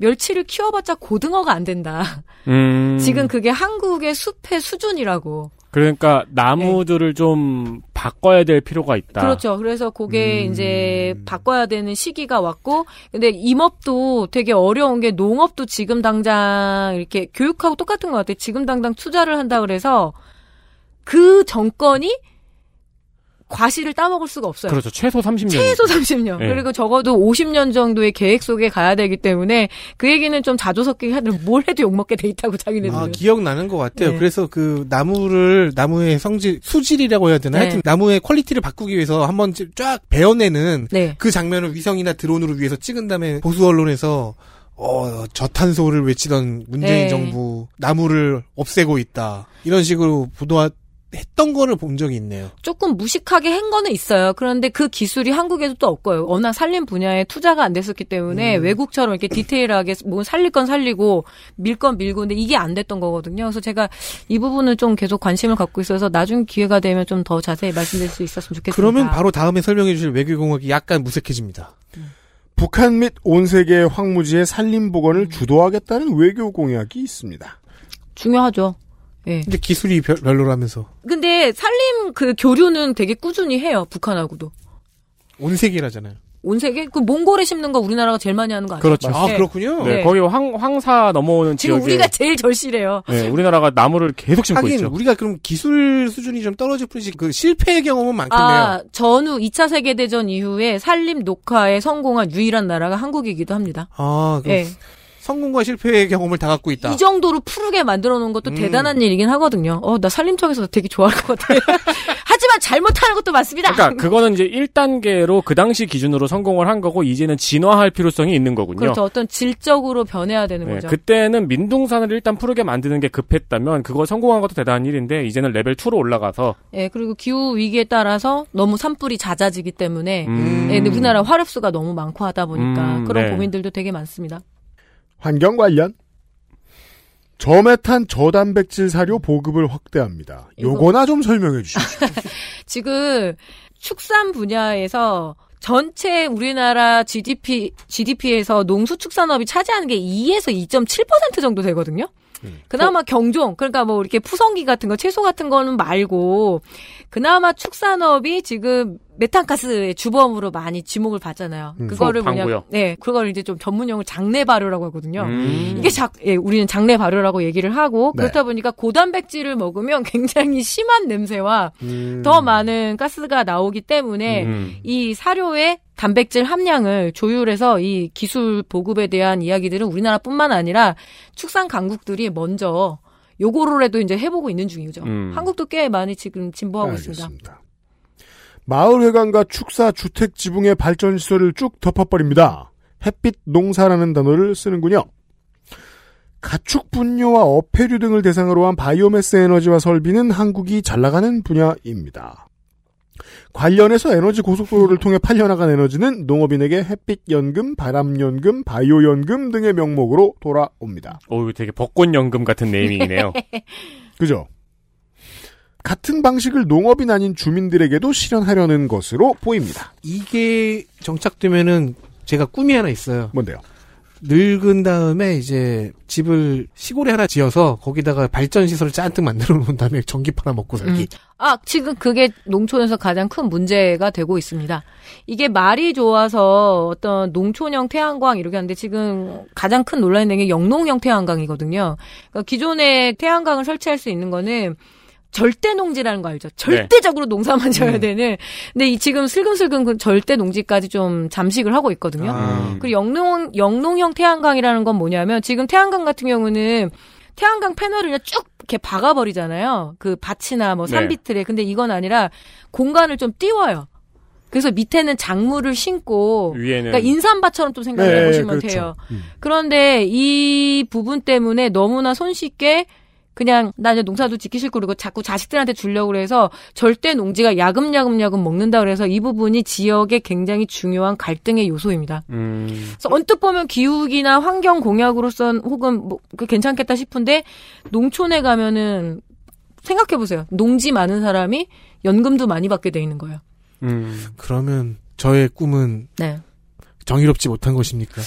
정이라는 관점을 여기다 갖다 붙이면 할 말은 없을 것 같아요. 예. 그래서 이부 이런 좀 슬프군요. 디테일의 차이는 좀 있다라는 거 말씀드린 거죠. 반성하세요.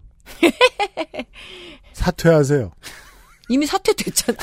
아, 죄송합니다. 왜 애한테 두 번 상처를 줘? 사퇴했군요. 사퇴했군요. 잘했어요.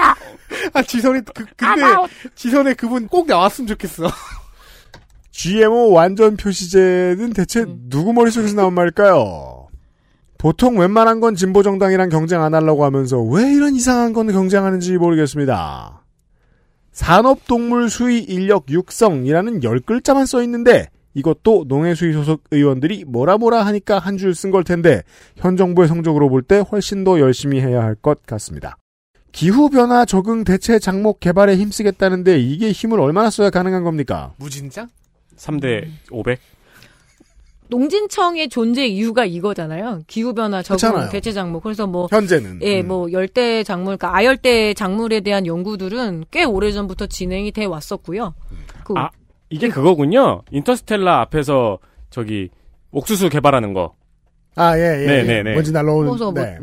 지금 뭐 파파야라든가 뭐 망고라든가 꽤 국내산 열대과일, 아열대 과일들 우리가 많이 먹고도 있는데 더 중요한 거는 지금 기존의 쌀이나 벼도 쌀이나 벼나 똑같네요. 쌀이 지금의 온도보다는 훨씬 더 높은 온도에 적응을 하게끔 음. 그래서 그걸 계속 개발을 하고 있어요. 네. 그래서 새로운 품종들이 나오고, 근데 이것뿐만 아니고 우리가 쌀만 먹는 건 아니니까 뭐 깨, 콩부터 해갖고 그 개발을 계속 하고 있는 거죠. 네, 근데 그렇습니다. 이거는 그러니까 잊지 않고 있다는 정도의 인상만 우리가 받으면 되겠네요. 음, 아마 이거는 전 정권부터 해서 전전전 정권까지 해서 요 방향타는 계속 맞춰갈 수밖에 없어요. 음. 네. 안 그러면은 뭐 외국에서 다 수입할 수밖에 없으니까. 그리고 음. 농진청에 수많은 그 연구자들이 있거든요. 어, 그분들의 직업적인 그 목표. 예, 야, 이건 고정. 근데 어떻게 할까? 얘는 20도에서 키우고, 얘 씨앗을 21도에서 키우고, 얘 씨앗은 22도에서 키우고, 네, 그런 맞아요. 식으로 계속 하는 그 거죠. 실험을 하고 그리고 온실로 해야 되고 그리고 예전에 왜 우리나라 통일벼 개발했을 때 한국은 날씨가 춥잖아요. 그거 필리핀 가서 해오잖아요. 아. 1년에 2모작 되고 2기작 되고 3기작 되니까 그래서 그 조건들을 이제는 기술적으로 맞출 수 있는 거죠. 요 온실에는 몇 도, 몇 도, 몇 도, 어떤 조건, 어떤 조건. 근데 이게 대체 작목이나 뭐 혹은 이제 품종 개발이 되게 어려운 게 1년에 한 번밖에 수확이 안 된다는 거거든요. 음. 뭐 그래서 그런 어떤 기술을 쓰느냐에 따라서 각 나라마다 기술적인 차이가 되게 커지는 거죠. 음, 그럼 답이 나왔네요. 힘을 1년에 한 번 이상 쓴다. 이모작을 원한다면 더 자주 씁니다. 지금 계속 하고 있을 거예요. 네, 농축산업고역이었어요. 농진청 화이팅. 끝으로 한 가지 정도의 이슈만 소개해드리죠. 마을 기업을 육성하고 사회적 기업과 협동조합을 만드는 일을 권장합니다. 사회적 경제 활동에 참여하는 사람들의 자금 조달을 위해서 사회 연대 공제라는 게 있어요, 지금. 이것을 활성화합니다. 지난 10년간 서울시의 실험을 돌아보면요. 협동조합이나 사회적 기업, 마을 기업을 운영하고 경제 공동체에서 사업을 영위해 나가는 사람들과 그 아이템에 주목하게 됩니다. 제가 고정관념에 가득한 사람인 것도 맞습니다만 제 느낌엔 저 사람은 왠지 경영을 할 것 같아, 사업을 할 것 같아 하는 사람들은 주로 이 사업 안 하더군요. 저 사람은 그냥 동네 사람 같다 싶은 사람들이었어요. 지역 커뮤니티 기반의 경제 생태계 구축은 지난 재보선 이후 보수 언론으로부터 시민단체에 쓸데없이 퍼준 돈이라는 이름으로 바뀌어 불리면서 새 서울시장에 의해서 쓸려나가고 있습니다. 사회혁신 생태계에 대한 공약이 공약집 후반부에 적지 않은 내용으로 자리하고 있습니다. 그게 이번 공약에도 있었죠. 네네. 시민단체에 철퇴를 내리겠다는. 근데 참 안타까웠던 게 되게 작은 동아리 있잖아요. 그래서 음. 무슨 지난번에 막 보수 언론에서 뜯어 발겨 제낀 게 그냥 무슨 뜨개질 동아리인데 진짜 무슨 연간 지원금 50만 원? 그걸 가지고 되게 알뜰하게 지역의 커뮤니티 구성하고 활동하는데 거의 결국 그런 것들이 공격을 받거든요. 그러니까 음. 어떤 사회적 기업하면은 기업뿐만 아니라 이 전체 어떤 사회 생태 혁신 생태계에서 굳이 이윤을 내지 않더라도 지역 커뮤니티를 좀 공고하게 하는 문화 활동이라든가 이런 부분들도 공격을 한다라는 거죠. 네. 정치가 슬프고 아픈 게 대체 지난번 재보선에서 있던 일도 있고 그 원인을 제공한 게 무슨 일 다 아는데 그래서 이제 이런 커뮤니티의 경제 생태계 사회적인 기업 구실도 다 해주는 지역민들이 자발적으로 해낸 돈도 얼마 안 받고 이게 지금 서울 시내 내내 10년 동안 만들어져 온 것들이 추풍 낙엽처럼 쓸려 나가는데 아무도 안 도와줬어요. 네. 전 그게 너무 놀라웠어요. 민주당이 입 다물고 있는 것도 화가 나고 진보 정당이 입 다물고 있는 것도 화가 나고 그랬었어요. 그래서 한 가지만 더 첨언을 하자면 이제 10년 동안 쌓아온 노하우가 있잖아요. 그래서 어떤 경영 진단을 해준다던가 컨설팅을 할 수 있다던가 그리고 실제로 어떤 상품을 만들어낼 수 있는 능력치가 이제 올라오는 타임이었는데 이렇게 철퇴를 받으니까 다시 사업들이 다 교육 사업 위주로 변하는 거죠. 없어졌어요. 예, 그냥 그 노하우가 사라지고 예. 녹아 없어지고 있어요. 그 예산 안에서 해야 되니까 그 직원들만 데리고 뭐 그냥 뭐 그게 교육 사업 정도로만 전환이 돼 버리더라고요. 되게 안타까운 일인 거죠. 그리고 관련해서 이제 브레인스토밍도 돕고 embryo의 역할도 해주고 있는 혁신센터입니까? 네. 은평구에 있는 네. 거기도 지금 군침을 흘리고 있죠, 지금. 네. 거기다 뭘 지으려는지. 참 정치의 결론이라는 게 매번 참 오묘하고 종종 슬픕니다. 어, 저 하나만 해도 될까요? 아, 그럼 그러세요?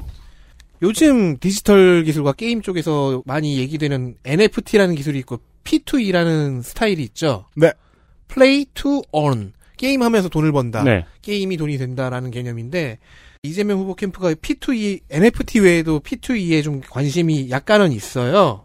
근데 이제 이게 이제 막 시작하는 분야이기 때문에 예측이 힘들다. 그래서 기본적인 선만 그거는 네거티브 규제를 설정해 놓고 나머지는 일단 풀어주겠다. 그런 후에 시장의 발전 형태를 보면서 규제를 설계하겠다는 입장인데 2월 28일 바로 얼마 전에 며칠 전에 이와 관련된 판결이 헌법재판소에서 나왔습니다. 네. 헌법재판소에서 2월 28일에 게임머니의 환전을 금지하는 현행법이 합헌이라는 그 판결을 냈고 심지어 소수 의견이 한 명도 없이 7명 전원이 동의를 했어요. 뭐예요, 이게? 이게 P2E에 대해서 부정하는 판결입니다. 예를 들면 이제 P2E의 가장 대표적인 사례는 디아블로 3의 경매. 그러니까 P2E가 사례잖아요. 돌아가기 위해서는 그 게임 내의 재화를 게임사가 반드시 현실의 자산으로 바꿔줘야 돼요. 음. 환전을 해줘야 돼요. 네.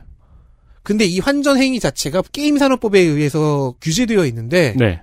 이 규제가 합헌이라는 결론이 나와버렸어요. 그래서 이 캠프의 공약은 지킬 수가 없게 됐습니다. 당분간은. 음. 아이템 매니아, 아이템 베이 같은 기업들이 오랫동안 싸웠던 법이죠. 아 그것과는 좀 다릅니다. 그래요? 그거는 그 아이템의 거래인데요. 거래와 환전은 다르군요. 다르죠. 아. 거래는 환전으로 이어지지 않죠, 전통적으로는. 음. 그래서 P2E의 모델을 사용하는 게임들이 지금 한국에서는 서비스할 때 서비스를 못하거나 P2E 요소만 싹 빼놓고 그 서비스를 해요. 음. 그래서 오히려 많은 게임사들이 바라보고 있었던 그런 판결이었는데 5년 지나서 2월 28일에 판결이 났습니다. 그래서 이 P2E 공약은 지켜지지 않을 가능성이 높습니다. 지켜지지 못합니다. 이걸 투자 사업으로 생각하고 있던 분들 혹은 그 업계에 계시던 분들은 참고하셔도 좋겠습니다. 어, 저도 하나 추가를 하자면은 아까 놓쳤는데요. 대학 등록금 부담 완화 공약에 네. 학점 비례 등록금제라고 있어요. 학점 비례 등록금제도 소수 학점을 이수하면 합리적 등록금을 책정하는 겁니다. 그렇습니다. 만약에 4학년 3학기에 아, 막 5학점 들었다, 3학점 네. 들었다. 그런 건가요? 그런 건가 봐요. 자세한 내용은 없더라고요. 그럼 졸업학점 이수를 못하지 않을까라는 고민을 했었는데 음. 졸업이 중요한 건 아니니까요. 그리고 또 뭐 임마? 이게 이제 예전에는 대학교에 이런 권한을 주다 보면은 어 너그러운 대학교와 다 챙겨 먹는 대학교로 딱 갈리잖아요. 그렇겠죠. 네, 이건 법이 개입해도 좋아요. 저 같은 경우에는 늘 오버학점을 들었거든요. 본점 빼려고. 네. 그럼 나는 돈을 더 내야 되는 건가? 어.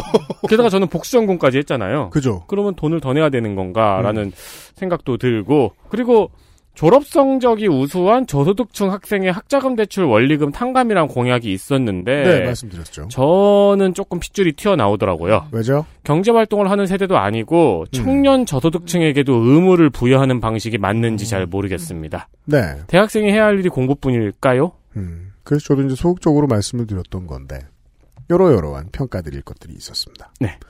저희가 글자로 써놓은 것들은 이번 선거 방송에 준비한 것들은 다 풀어드렸습니다. 지금 시간이면 청취자 여러분들 아마 첫날에 사전 선거는 끝났을 것이고 네. 해외 계신 분들. 해외 계신 분들 선거 투표하시느라 수고 많으셨고 네. 네.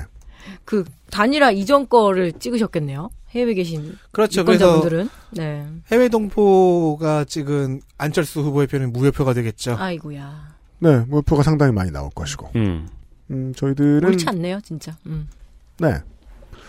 어, 그것은 알기 싫다는 네 번째 대통령을 만나게 되네요. 대통령 임기가 2.5년은 아니에요. 네, 네. 하지만 그렇게 됐어요. 곧 알게 되겠죠. 저희는 알게 되는 주간에는 쉬어가고요. XSFM은 거의 이거 창사 최초 아니에요? 네, 한 주를 통으로 쉬고요. 어, 근데 저는 이 얘기를 지금 녹음 들어와서 처음 들어가가지고. 네. 네. 깜짝 그러니까요. 놀랐네요. 의학계 견해가 나온 지 얼마 안 돼가지고. 음. 의학계에서 그건 얘기 안 해주더라고요. 빨리빨리 얘기해라. 고지. 결정 되는 대로 알려드린 거예요, 나름. 아무튼, 그 XSFM의 모든 컨텐츠는 다 다음 주부터 다시 여러분들 정상적으로 만나뵙도록 하겠고요. 어, 대통령 선거 데이터 센트럴은 폐지 위기 1순위입니다. 힘은 엄청 드는데 손발은 안 맞고 재미는 없어요. 아, 힘듭니다. 어, 근데 확 세력을 확보하기 위해서 뭘 줄일까 생각하면 이걸 줄일 겁니다. 네. 아, 그러니까 인당 후보 한 명을 맞는 방식이 틀린 걸 수도 있다는 생각이 오늘 들었어요. 음. 이걸 하면서 이번에 네, 생각해야 될 게 많아요. 분야별 전문가가 하는 게 맞지 않을까라는 생각이 들더라고요. 저도 여러 가지 이제 뭐 그 선거 방송을 하면서 조금씩 조금씩 수정을 해 나가는데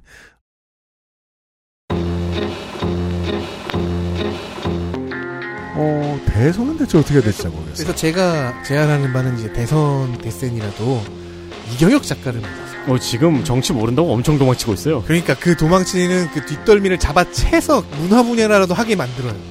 일단 할지 안 할지부터 결정합시다. 알겠습니다. 그건 26년에 다시 얘기합시다. 그때 저는 못할 거라는 확신이 듭니다.